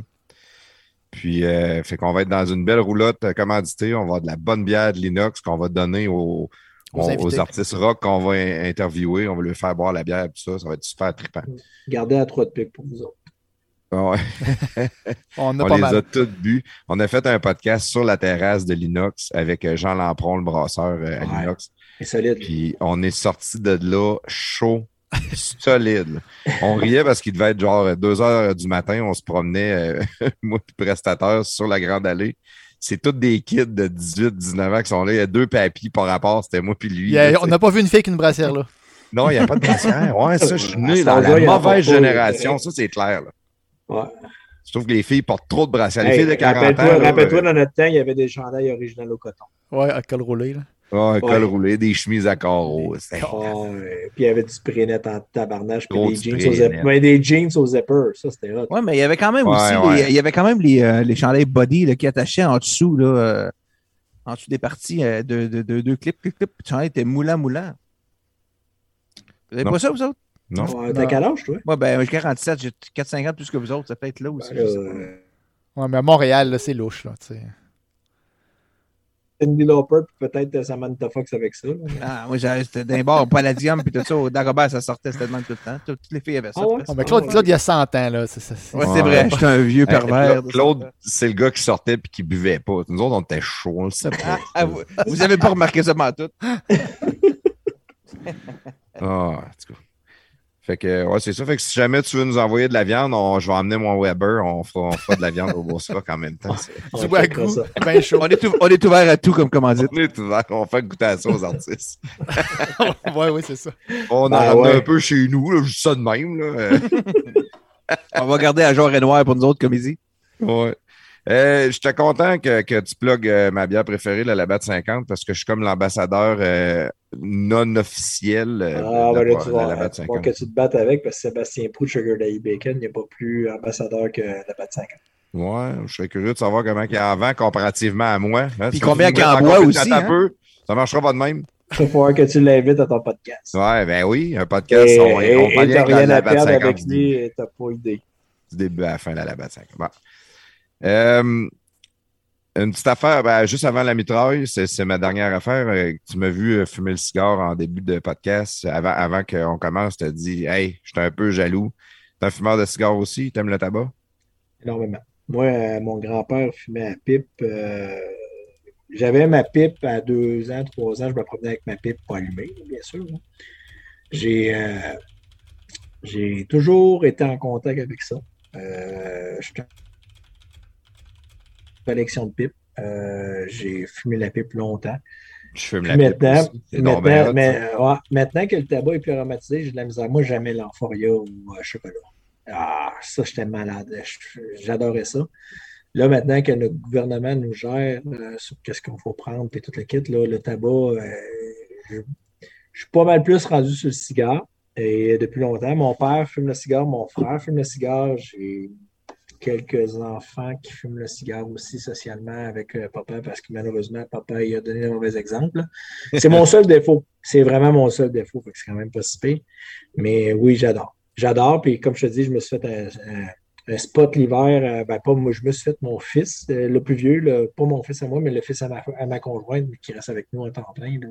D'ailleurs, tous nos enfants sont en temps plein à la maison. On a monté un abri, euh, puis comme je t'ai dit, on a mis une petite truie. On s'est fait un spot. Un spot pour chiller l'hiver. On a euh, l'été, ben, c'est sûr que c'est plus agréable de fumer dehors. On ne fume pas dans la maison, on évite ça. Puis j'ai pas de garage. J'ai pas de garage, fait que je peux pas. Je fume dans le garage euh, d'un podcast de même. Quand je rentre le lendemain, c'est épouvantable comment ça sent ah, fort dans le garage. C'est sûr que ça sent fort. Puis quand je rentre dans la maison, j'ai le message de va prendre ta douche. Là. mais j'adore ça. J'adore ça. Puis, je ne suis pas un maniaque de voyage. Écoute, j'ai commencé à voyager quand j'ai perdu du poids. Donc, je n'imaginais pas prendre l'avion. Écouter deux sièges. Oui, puis euh, le jugement, puis tout. Euh, l'idée juste d'aller peut-être à la toilette. Oui. C'est niaiseux. Fait que euh, j'ai redécouvert le plaisir. Puis, je suis allé à Cuba euh, mon dernier voyage était à Cuba vers Adéo et euh, j'ai tellement trippé. Moi, elle, adore la plage, puis euh, elle, s'émerveille à ramasser des coquillages, tout ça. Moi, je ne suis pas un gars de plage. Je, me, suis organisé, je suis allé prendre des cafés, je suis allé dans des bars à cigares avec des Cubains. Et je comprenais rien qu'à ce qu'ils disaient. Mais juste de triper, de chiller avec le monde local, prendre un expresso, fumer un cigare, j'ai vraiment fait un tellement beau voyage que j'ai adoré ce pays-là. Je ne suis pas retourné à cause de la COVID et tout ça. Puis je ne sais pas quand est-ce qu'on va planifier un voyage, mais euh, c'est tellement social et tripant de, de, ce bout-là. Moi, c'est ce que j'aime le plus. C'est le temps que je prends à fumer avec mon père, mon frère, on jase, on refait le monde, on jase de politique comme on a fait tantôt, on jase de tout. Euh, c'est notre, période de mise à jour. Tu sais, un fumer à bâton, là, un Churchill Cut, c'est deux heures, deux heures et demie si tu ne pompes pas trop pire. Là, tu jumelles ça avec un scotch, tu jumelles ça avec un rhum, tu jumelles ça avec une bière, un porto, fait que tu t'amuses, tu prends. Dans le fond, tu chill, tu relaxes, c'est un moment de détente. Total. Et, et d'orgasme en bouche. Oui, effectivement. Et un gars comme toi et moi qui sont poilus, euh, ben, c'est un orgasme qui dure longtemps parce que si tu ne te lèves pas à la face, tu vas goûter, tu vas sentir. Euh, mais moi, on dit que j'aime ça. C'est le, le, protocole. Je suis allé à une dégustation de cigares à la Société du cigare là, à peu près deux, trois semaines avec justement avec mon père. Et euh, on a fumé, je ne me rappelle plus quelle compagnie. Mon Dieu, que c'était bon. Euh, j'ai pris en photo le cigare, il faudrait que je check dans mon cellulaire. Euh, c'était de toute beauté. C'est un cigare fait avec du tabac canadien. C'était vraiment bon. Puis on a eu une dégustation de rhum. C'était un moment sublime. Mais maudit, faut que tu lâches ton linge quand tu sors de là. C'est l'enfer, comment ça, tu sens. Euh, mais c'est vraiment le, cérémonial, la façon de faire, la, coupe du cigare, allumer le cigare, comme tu dis, la, jouissance en bouche. Euh, je sais que les non-fumeurs ne peuvent pas tout comprendre ça, puis ceux qui n'aiment pas l'odeur du tabac ne peuvent pas comprendre ça. Mais c'est un de mes vices. je te dirais que souvent, les fumeurs de cigares ou les fumeurs de pipe, moi, je suis un, gros fumeur de pipe aussi. On, on déteste la cigarette parce que c'est à cause de la cigarette qu'on n'a plus le droit de fumer nulle part. C'est à cause de la cigarette qu'il n'y a plus de publicité de, de tabac. C'est à cause de. Tu sais, le- le- le- la pipe ou le cigare, le tabac, l'amour du tabac, ça existe.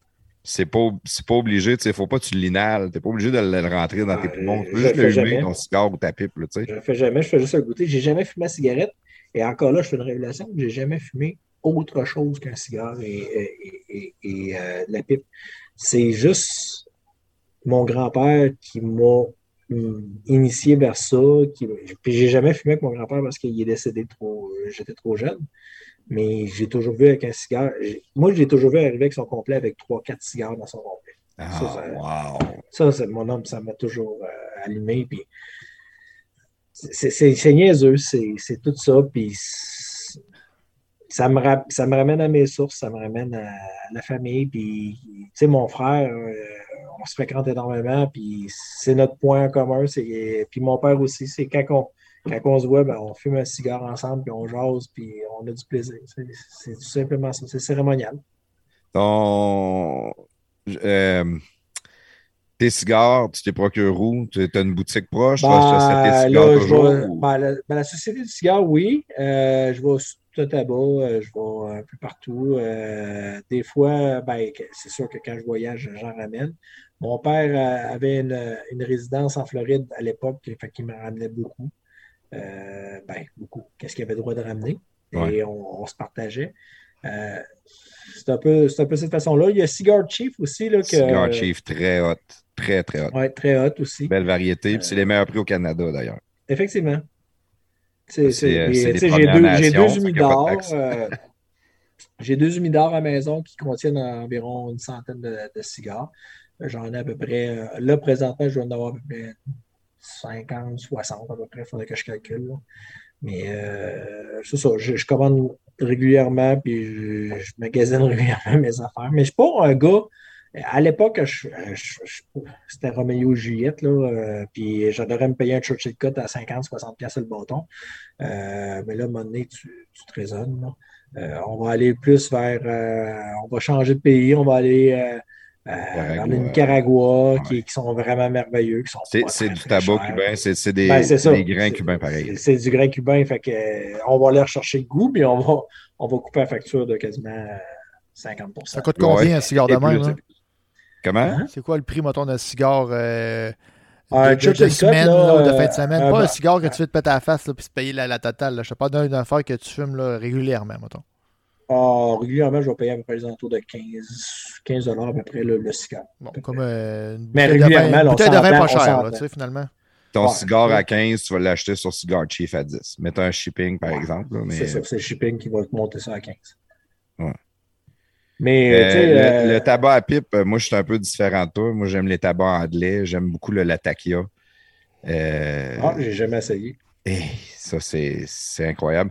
Tu prends ça avec une bière, euh, une stout. Mettons, une que je tripe ben, vraiment, là, c'est la, la Hochelag caramel salé. C'est une, Ouais, très bonne. eh, Très, très bonne. Mais ça, là, avec la un mélange Beauregard. La anglais, la pipe, là, ça se peut quasiment pas jusqu'à quel point que c'est bon. essaye la Beauregard caramel salé. Elle est, selon moi, elle est une coche aussi. La Boréal? Beauregard. Beau regard, OK. Ils sont spécialisés dans le noir. Ils font juste de la noire. Ils font même de la Ah, noire sûre. Ouais, je trouve qu'il n'y en a pas assez. Moi, je- ben, j'aime pas le. le- J'aime pas euh, genre une noire à framboise. Tu sais, j'aime pas les fruits. Ben, Il y en a, y en a Mais- une. Moi, personnellement, n'aime pas ça, mais la, Je suis un gros, gros fan de stout, puis je trouve que la, la mode est juste au IPA, puis le monde boit juste l'IPA. Mais Chris, une stout, il n'y a rien de meilleur que ça. là. Mais l'hiver, il y en a beaucoup de la stout. C'est l'été qu'il y en a moins. Mais euh, tu vois, j'ai de la grande cramosa euh, présentement de Emporium et j'ai de la cupcake d'Emporium, vraiment, vraiment solide aussi. Puis j'ai de la, la stout impériale de Beauregard, comme je te dis, qui sont spécialisés dans le noir. là. Sont vraiment bonnes.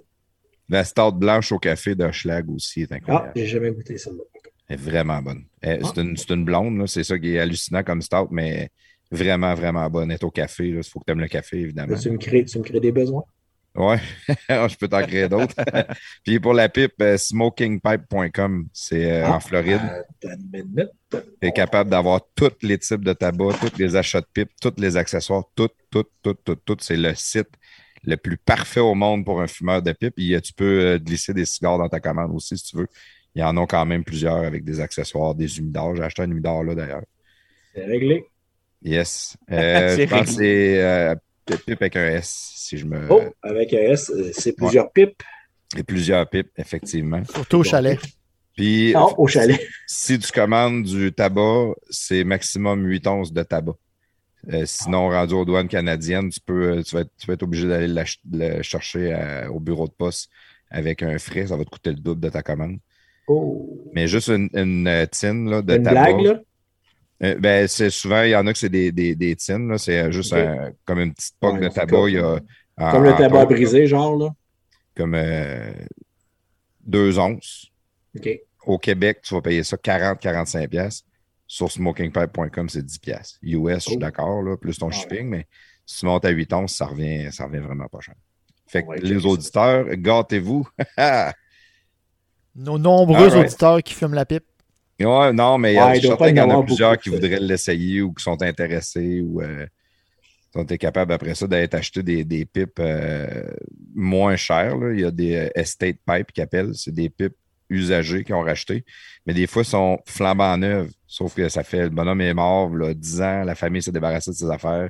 Les autres, ils ont acheté les pipes de même qui ont déjà été vendues là, longtemps. Mais au lieu de la payer 160$, pièces, tu la payé 40$. tu sais. Elle est flambant neuf pareil. Des fois, elle est écrit on smoke. Des fois, elle a déjà été fumée. Mais là, prenez pas ça si vous connaissez pas ça parce qu'il y a un procédé pour euh, nettoyer Ouais. une pipe. Là, que... La nettoyer, puis la chemise encore. Puis... Ouais, c'est ça. Là, avec le, le- le traitement de sel et ces choses. Fait qu'il y a- il y a- il y a- c'est tout qu'un monde, mais peu importe. On serait rendu au moment le plus intense Ah, c'est pas podcast. Le, le moment exclusif, le moment euh, phénoménal Tant fait par attendu. notre ami Mr. Jingle. On appelle ça la mitraille à Mr. Jingle. Est-ce que tu es prêt, Claude? Oh yes. Ça va, le plafond? Ah non, on attend après toi. Après Non, ça. on pensait que tu passais à la tu me le dises. hein? Moi, j'attends que tu me dises prêt? Claude, là, t'es- Claude, OK, on, commence, on commence, puis on, on recommence, là, recommence les puis part la Laisse ça de même. Non, Laisse ça de même. Non. Non. Tu me demandes toujours de partir le jingle. Et je ne partirai pas le jingle tant que tu ne m'auras pas demandé de partir le jingle. Ah ouais, c'est rendu, tu m'écoutes. Bon, ben, prestateur. S'il vous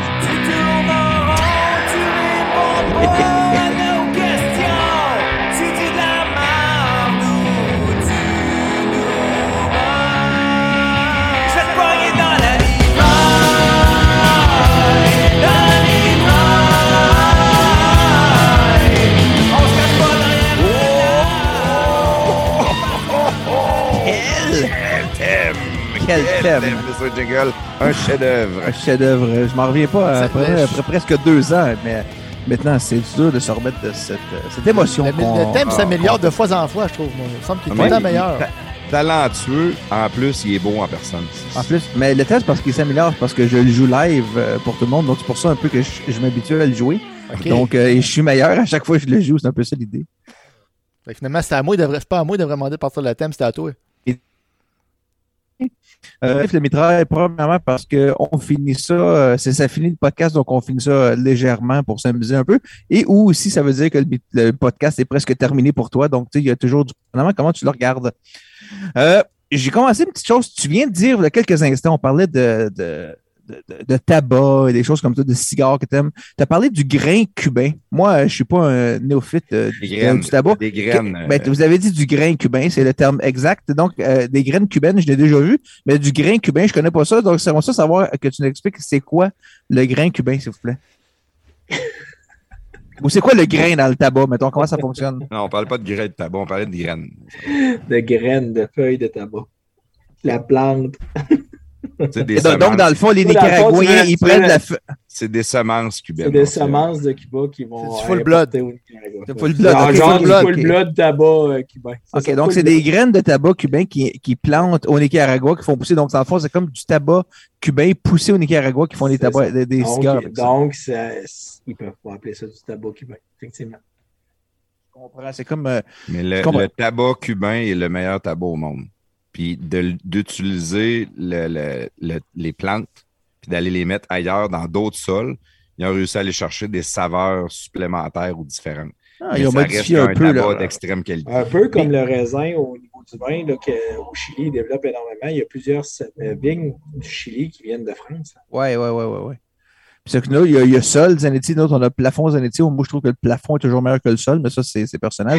Euh, Est-ce que. Puis, puis, mais, con- là aussi. euh, oui, con- continuons là-dessus. Euh, Qu'est-ce qui fait que le, le, le, le tabac cubain est meilleur que les autres ailleurs? Pourquoi que, que- historiquement, puis c'est vraiment, je l'avais même pas écrit, j'ai j'ai Écoute, sur la même C'est question. juste au niveau du goût, de l'arôme, mais là, moi, je ne suis, pas un- je suis pas un spécialiste. Et c'est sûr que les spécialistes vont, vont aller le côté au niveau des saveurs. Mais moi, personnellement, euh, la- les, les grandes maisons cubaines qui sont là font des cigares exceptionnels. Puis tout ce que j'ai fumé à Cuba, j'ai adoré, mais je te dirais qu'effectivement, le Nicaragua, même en République dominicaine, de plus en plus, font des très bons cigares. Au Mexique, euh, Tiamo euh, font aussi de très bons cigares. Euh, aux États-Unis, il y en a quelques-uns. Euh, je ne suis pas très fan des cigares américains, mais je les trouve très forts en bouche. là. Mais encore là, ça dépend des goûts. Moi, tout ce que je connais des cigares euh, dominicains, c'est dans Seinfeld. euh, il, euh, Kramer pensait acheter des cigares cubains, mais il achetait des cigares dominicains, mais il était tellement, il était tellement roulé de tête qu'il n'était pas capable de les- de Ça, les c'est des aspirer. cigares achetés sur la plage. Ça.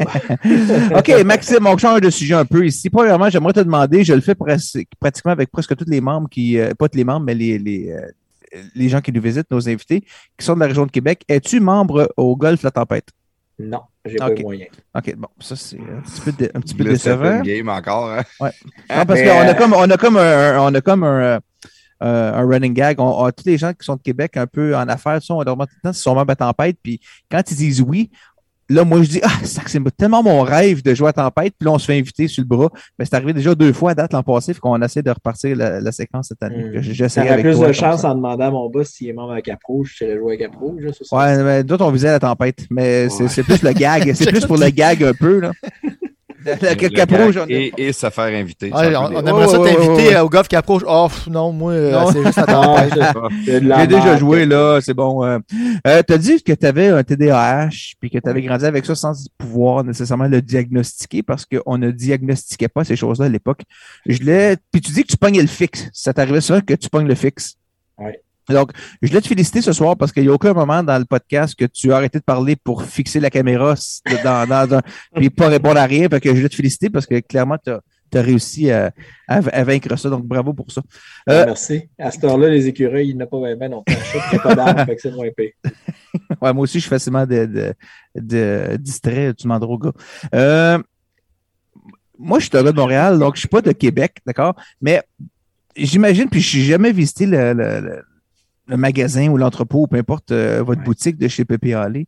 Mais il y a une boutique, moi, qui me fait tout le temps un peu freaky dans le, dans, dans le, le nouveau Saint-Henri qui sont en train de re- remodeler. Là. Il y a un restaurant qui s'appelle le Grinders. Puis, juste le bord de la rue, tu as comme la boutique de viande du Grinders, mais c'est une vitrine avec juste des steaks, des bouts de, de viande.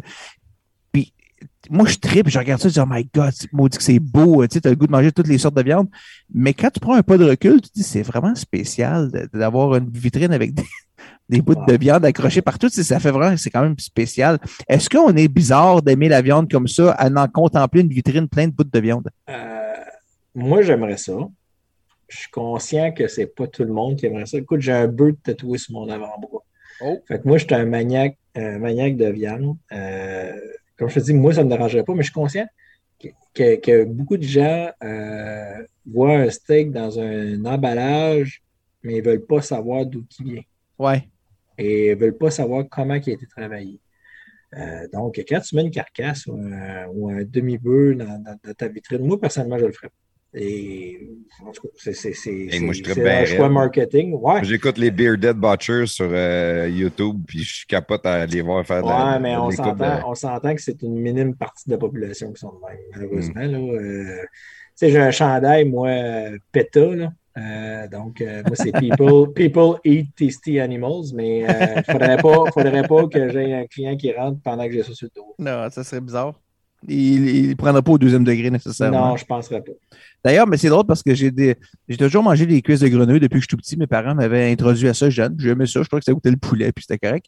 Mais cet, euh, cet hiver, je sais pas pourquoi j'étais au restaurant pour quelque chose, puis j'ai mangé des cuisses de grenouille. Puis en les mangeant, ça... c'est la première fois, mais ça m'est venu. J'ai dit, Qu'est-ce que c'est une petite grenouille que je mange. Puis ça m'a comme coupé le goût. J'étais pas capable de faire mon assiette. C'est bizarre, hein? Cla- Hein, clairement, tu pêcherais pas ta propre grenouille. Non, non, je sais bien. Puis moi, j'étais plus dans le temps à les faire fumer les grenouilles que les manger des cuisses, mais bon, c'est chacun son. À quel âge t'as réalisé que quand tu mangeais des cuisses de grenouille, tu mangeais vraiment des cuisses de grenouille, Claude? Ben, je l'ai toujours su, mais je, je suis comme arrêté à ça cet hiver. Là. Je, je Ok, à su, je suis pas- 47 je suis ans. pas ok, capable. ok. 47 ans, il a réalisé, Chris, je mange des grenouilles. Ah ouais. Non, mais c'est pas- c'est c'est vraiment pas ça que j'ai dit du tout. Là. Vous transformez mes ok. paroles. là. C'est pas comme ça que j'ai dit ça. Des escargots, tu savais-tu que c'était des escargots que tu Ah, mangeais? oui, mais des escargots, oui. Ben, il m'a dit, ben, je vais raconter une anecdote là-dessus. J'étais, j'étais. Perds non, ton attends. idée, là. Non, non, non, non, j'inquiète pas, tout est beau. Mais j'étais des escargots gratinés dans, dans le beurre à l'ail. Il n'y a rien de mieux que ça comme entrée, vraiment, c'est sublime toujours. Puis je me suis commandé ça une fois en Afrique du Sud, dans un restaurant. Mais je vous dis, là, je vous mens pas, je commande mon assiette, je commande ça comme entrée, comme tout bonnement, comme à l'habitude, comme des centaines de fois avant. Eh bien, ils me sont arrivés avec des escargots, puis je vous mens pas, ils étaient grosses comme des balles de golf. Puis Là, j'ai écrit, ça n'a pas de bon sens, faut, faut que je les coupe en quatre à au couteau, même pour manger ça, ça n'a pas d'allure. Il était grosse, mais il était pas bonne. Il était comme euh, granuleuse un peu. Tu sais, on dirait qu'il restait du sable quasiment dedans. C'est trop gros. Là, je vais Ben, ça- quelque chose, par contre. Attends une minute. Là, tu as mangé vraiment des vrais escargots. OK, nos petits Les escargots, c'est pas des escargots, escargots? là, les escargots, ça vient de Bordeaux.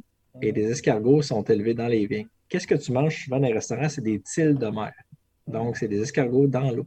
C'est un genre d'escargot, mais c'est pas partout pareil.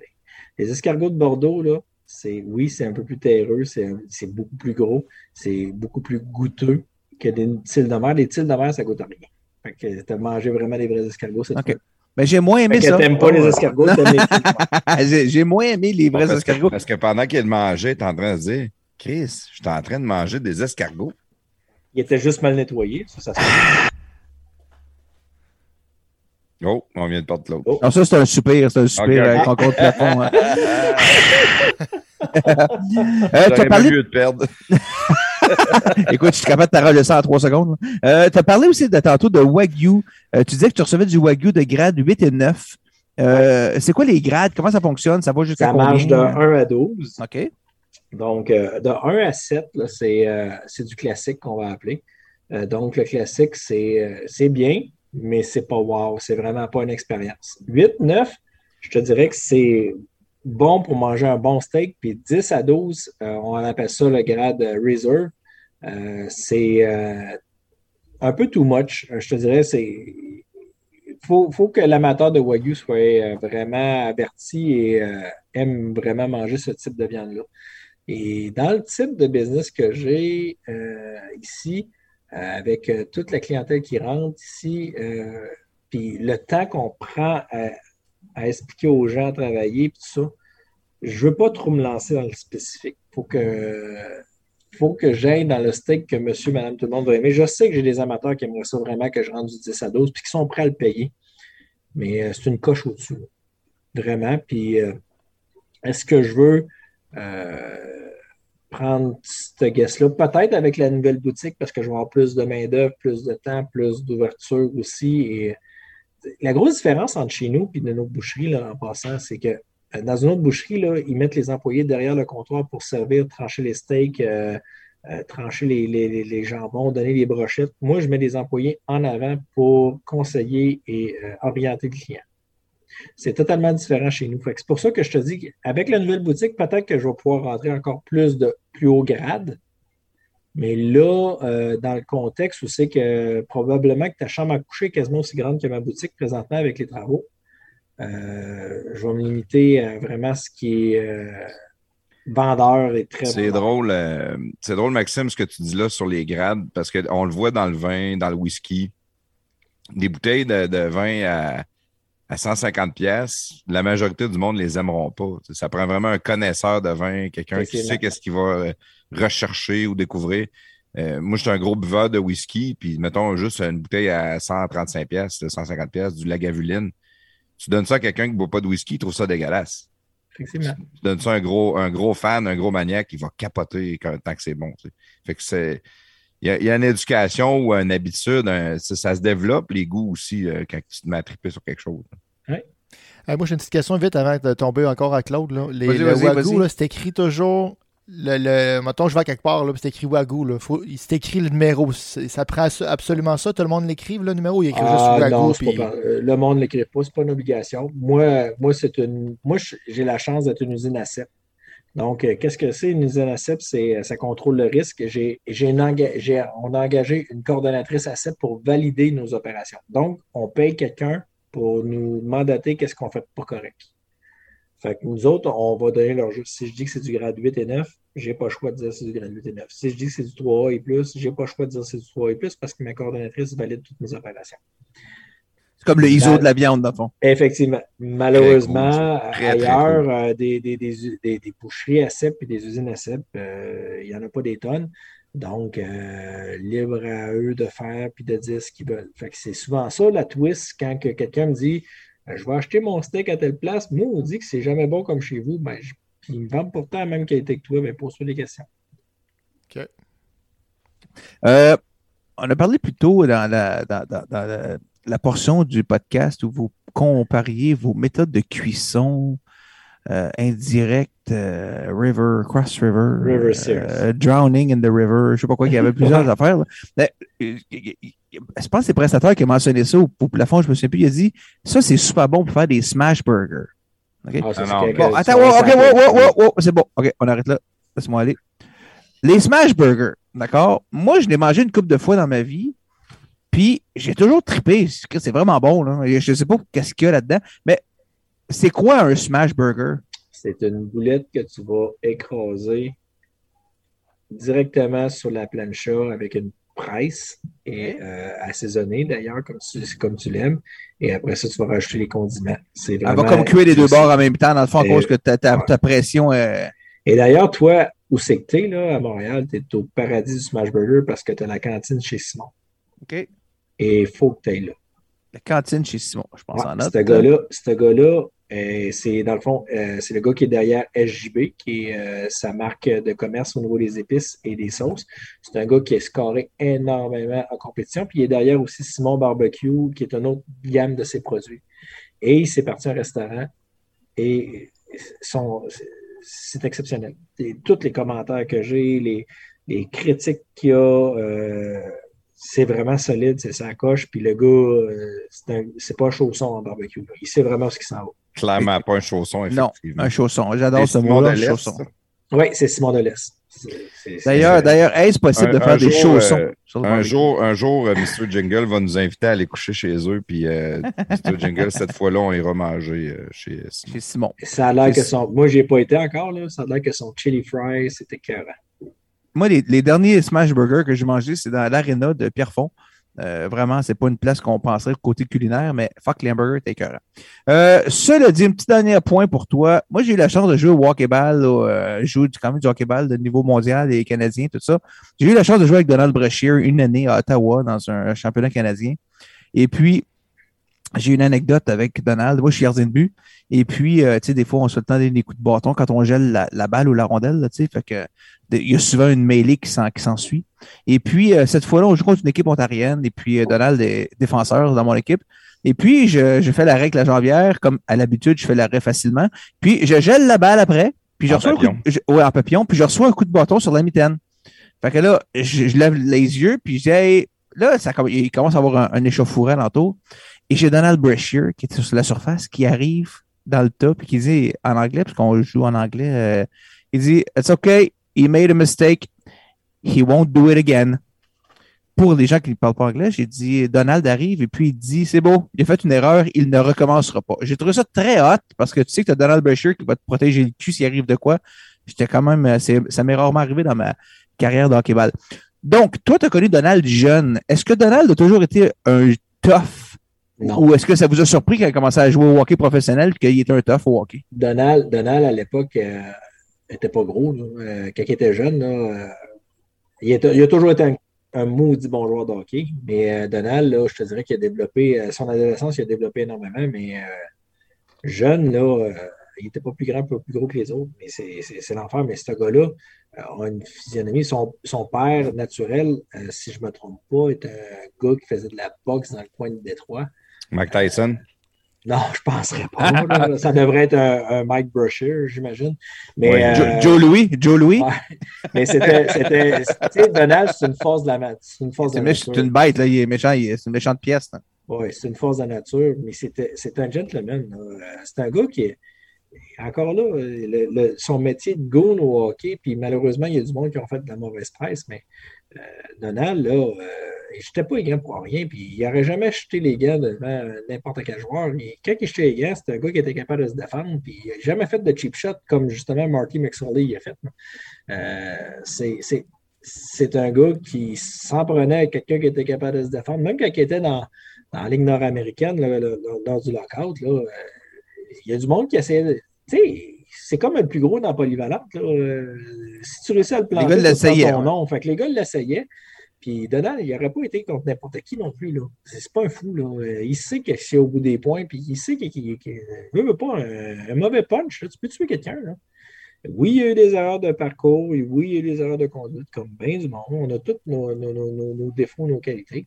Mais ça reste que sur la glace, puis comme être humain, c'est un gentleman, c'est un maudit bon gars, puis euh, et je suis pas surpris de ce qu'il a fait. Je suis pas surpris que- qu'est-ce que tu me dis. Puis l'autre joueur, il a compris qu'il fallait pas qu'il le refasse. Puis toi, tu as compris qu'il fallait pas que tu pognes les mouches non plus contre l'autre joueur. Fait que, tu sais, il a passé son message, puis euh, c'est sa façon d'être. C'est vraiment, Ouais. euh, vraiment du Donald. J'ai passé une couple de week-end avec lui, puis honnêtement, c'est vrai, c'est un super bon Jack, calme, il parle slow, euh, Ah, peut ouais. penser, réfléchit. Puis il était dans sa passe qui, qui vendait des bâtons de hockey. Puis euh, on a vraiment passé deux, deux week-ends euh, en deux années, c'est pas beaucoup, là, mais ouais, puis oh, il, il amenait sa- avec son fifth wheel, il avait avec sa roulette qui parquait dans le stationnement de l'aréna. Puis il passait le week-end là pendant que nous autres, on allait à l'hôtel. Mais euh, super chic type. Alors, c'est tout pour ma mitraille ce soir. Euh, ça, c'est c'est tout ce soir. J'ai- C'est ça que j'ai fait. 7 points. 7 points. Mais félicitations. J'avais, une t'en question que je t'ai envoyée, perdu, Claude, tu l'as pas vu? Non, je l'ai pas vu, mais j'ai restarté mon Ben, ordinateur pendant le podcast. Ça a peut-être disparu, ouais. Je m'en souviens plus, t'as peu, on va aller retourner voir ce que j'ai envoyé. Ah. Je vois, j'ai, dit, tu lui demanderas c'est quoi la meilleure bière entre la Labatt 50 et la 3 de pique? Ah, ben là, tu me poses une colle dans le sac de fesse. Ah, il est pas fin. T'es pas fin. Euh, écoute, c'est quoi? Euh, je vais te le dire. Euh, la Labatt fin. 50, euh, day to day, passe la tondeuse, euh, tu veux te désaltérer, wow, c'est bon. Euh, la 3 de pique, c'est une bière que tu prends euh, pour relaxer, justement avec un cigare, la 3 de pique en passant. Oh.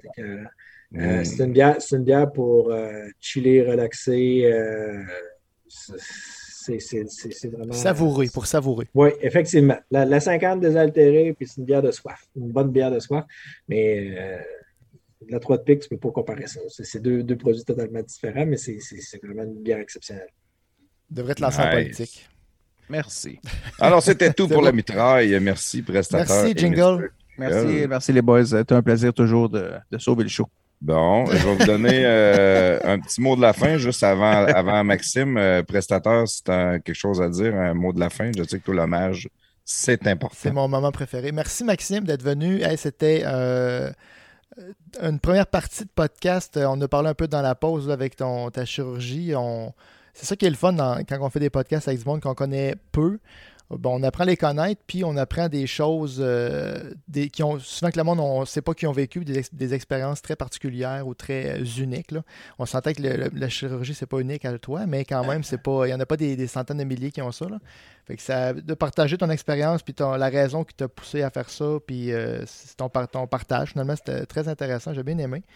Puis euh, ben, la deuxième partie, plus sur le barbecue, Pépé tout ça aussi, c'était le fun. Demain, je vais sûrement aller te voir. Le plafond veut vraiment que j'aille te voir là, pour euh, prendre sa bière. Là, puis euh, il va me commanditer sûrement, euh, pas me commanditer, mais il va me commander aussi euh, un steak, là, j'imagine. Je sais pas, là, je vais voir avec. Là, mais... Ouais, c'est ça. Ben, je, vais, je vais prendre ce que Maxime nous offre. Là. J'ai pas de. Arrête, arrête. Ben, ben, ben à l'aise non, ben merci, merci d'être venu, Maxime. C'était super intéressant. J'ai- Ça a été content. compliqué, mais je suis très content de l'avoir fait. là. On a eu de la misère à se setter une date, mais qu'est-ce que tu veux? Ah ben garde ça, euh, ça fait Toujours partie, euh, c'est souvent comme ça, là, puis c'est pour ça que ça m'énerve pas. Le monde, il dit, souvent ça fonctionne pas du premier coup, puis que- quand que j'ai pas de nom, j'ai dit ça, quand je sais que c'est une question de timing, ben on, on relance la, la- la ligne à l'eau, puis à un moment donné, ça mord, là, puis là, ben, c'est C'est ça. Merci. C'est un peu comme ta blonde, quand t'es ta, ta première blonde, quand t'es adolescent, ça marche pas toujours du premier coup.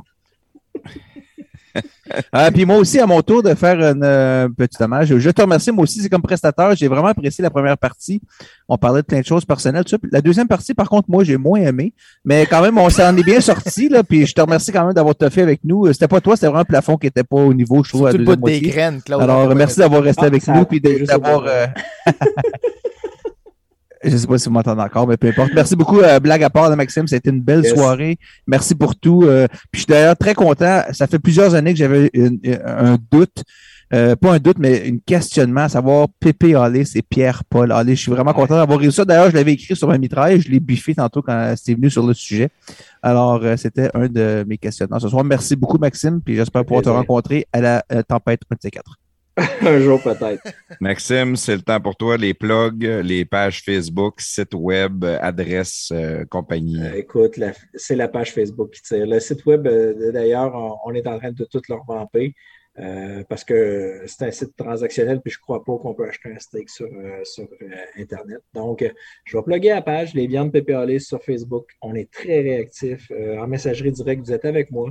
vous avez des questions vous avez euh, des, interrogations au niveau des cuissons, quoi que ce soit, même si vous n'avez pas acheté votre steak chez nous, on est là, on travaille avec notre client. Un client qui n'achète pas chez nous, qui me pose des questions, c'est un client qui va venir acheter chez nous et qui va rentrer dans la PP Nation parce que j'ai ma PP Nation sur, euh, sur Facebook qui, nous pousse, qui nous propulse.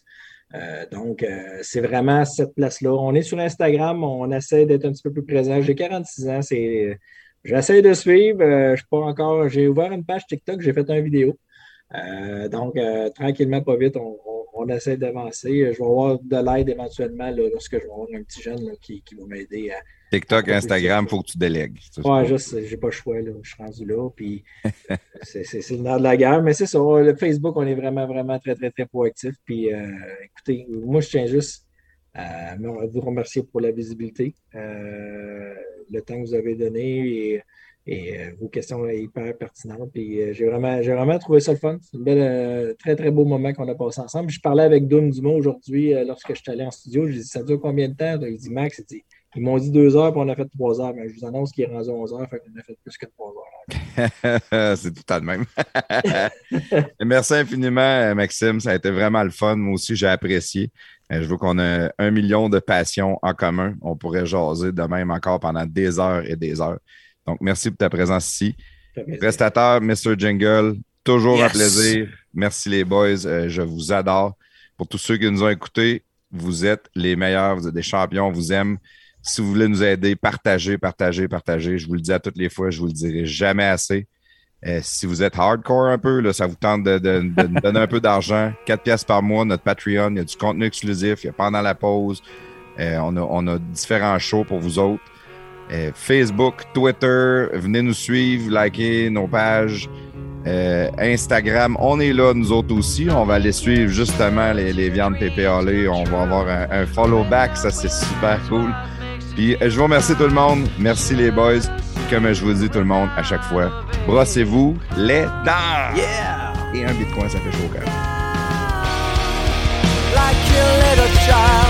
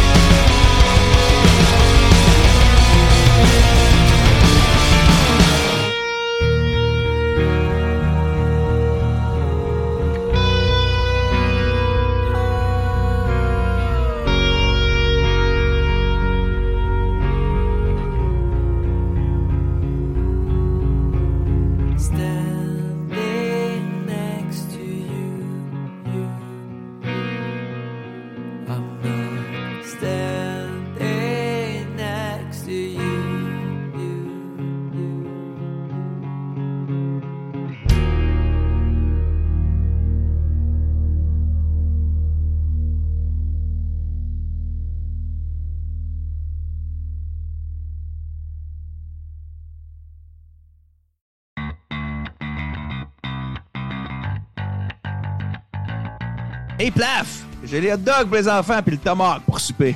Excellent, on va faire les hot dogs sur mon Napoléon propane, ça va aller vite. Puis le tomahawk, on va le faire dans mon kettle Weber au charbon. Ça va être malade. Coudon, t'as combien de barbecue, toi? J'en ai cinq. Ton Napoléon, lui, tu l'as pris où? Barbecue Québec. Ton fumoir? Chez Barbecue Québec. Euh, pis ça, c'est quoi cette affaire-là? Ça, c'est mon Captain Cook. C'est malade. C'est un barbecue transportable que tu peux faire n'importe quoi avec. Steak, pizza, bacon. C'est le barbecue le plus versatile que tu peux avoir.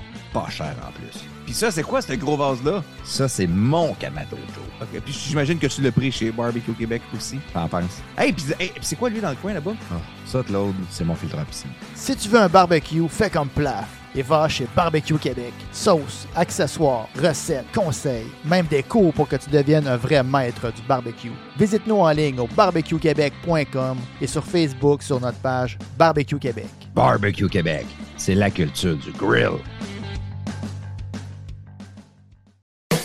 Les podcasts de garage sont fiers de vous présenter Action VR. Action VR, votre spécialiste des roulottes et fifth wheel cargo neufs et usagés au Québec. Notre succursale Action VR est établie à Saint-Nicolas, à seulement 20 minutes de Lévis. Depuis plus de 15 ans, elle offre à sa clientèle une approche et un service vraiment personnalisé dans une ambiance conviviale. Les professionnels de son équipe chevronnée connaissent absolument tout sur les VR. Ils sont donc les mieux placés pour vous guider et vous aider à trouver le VR qui convient vraiment à vos besoins parmi une vaste sélection de modèles de roulottes et de fifth wheel en stock. Depuis ses débuts, Action VR de Saint-Nicolas n'a qu'un seul et unique objectif, vous proposer des VR de grande qualité, saison après saison, en plus de vous offrir un service professionnel, courtois et chaleureux en tout temps. Action VR offre un vaste éventail de marques telles que Durango, Sportsman, Escape, Cyclone, Wolfpack, Venom, Raptor, Torque et plusieurs autres. Cette succursale n'est pas qu'un simple détaillant de VR. Ce concessionnaire unique en son genre est le spécialiste des roulottes et fifth wheel cargo neufs et usagés au Québec. Il est donc en mesure de répondre à tous vos besoins en matière de VR.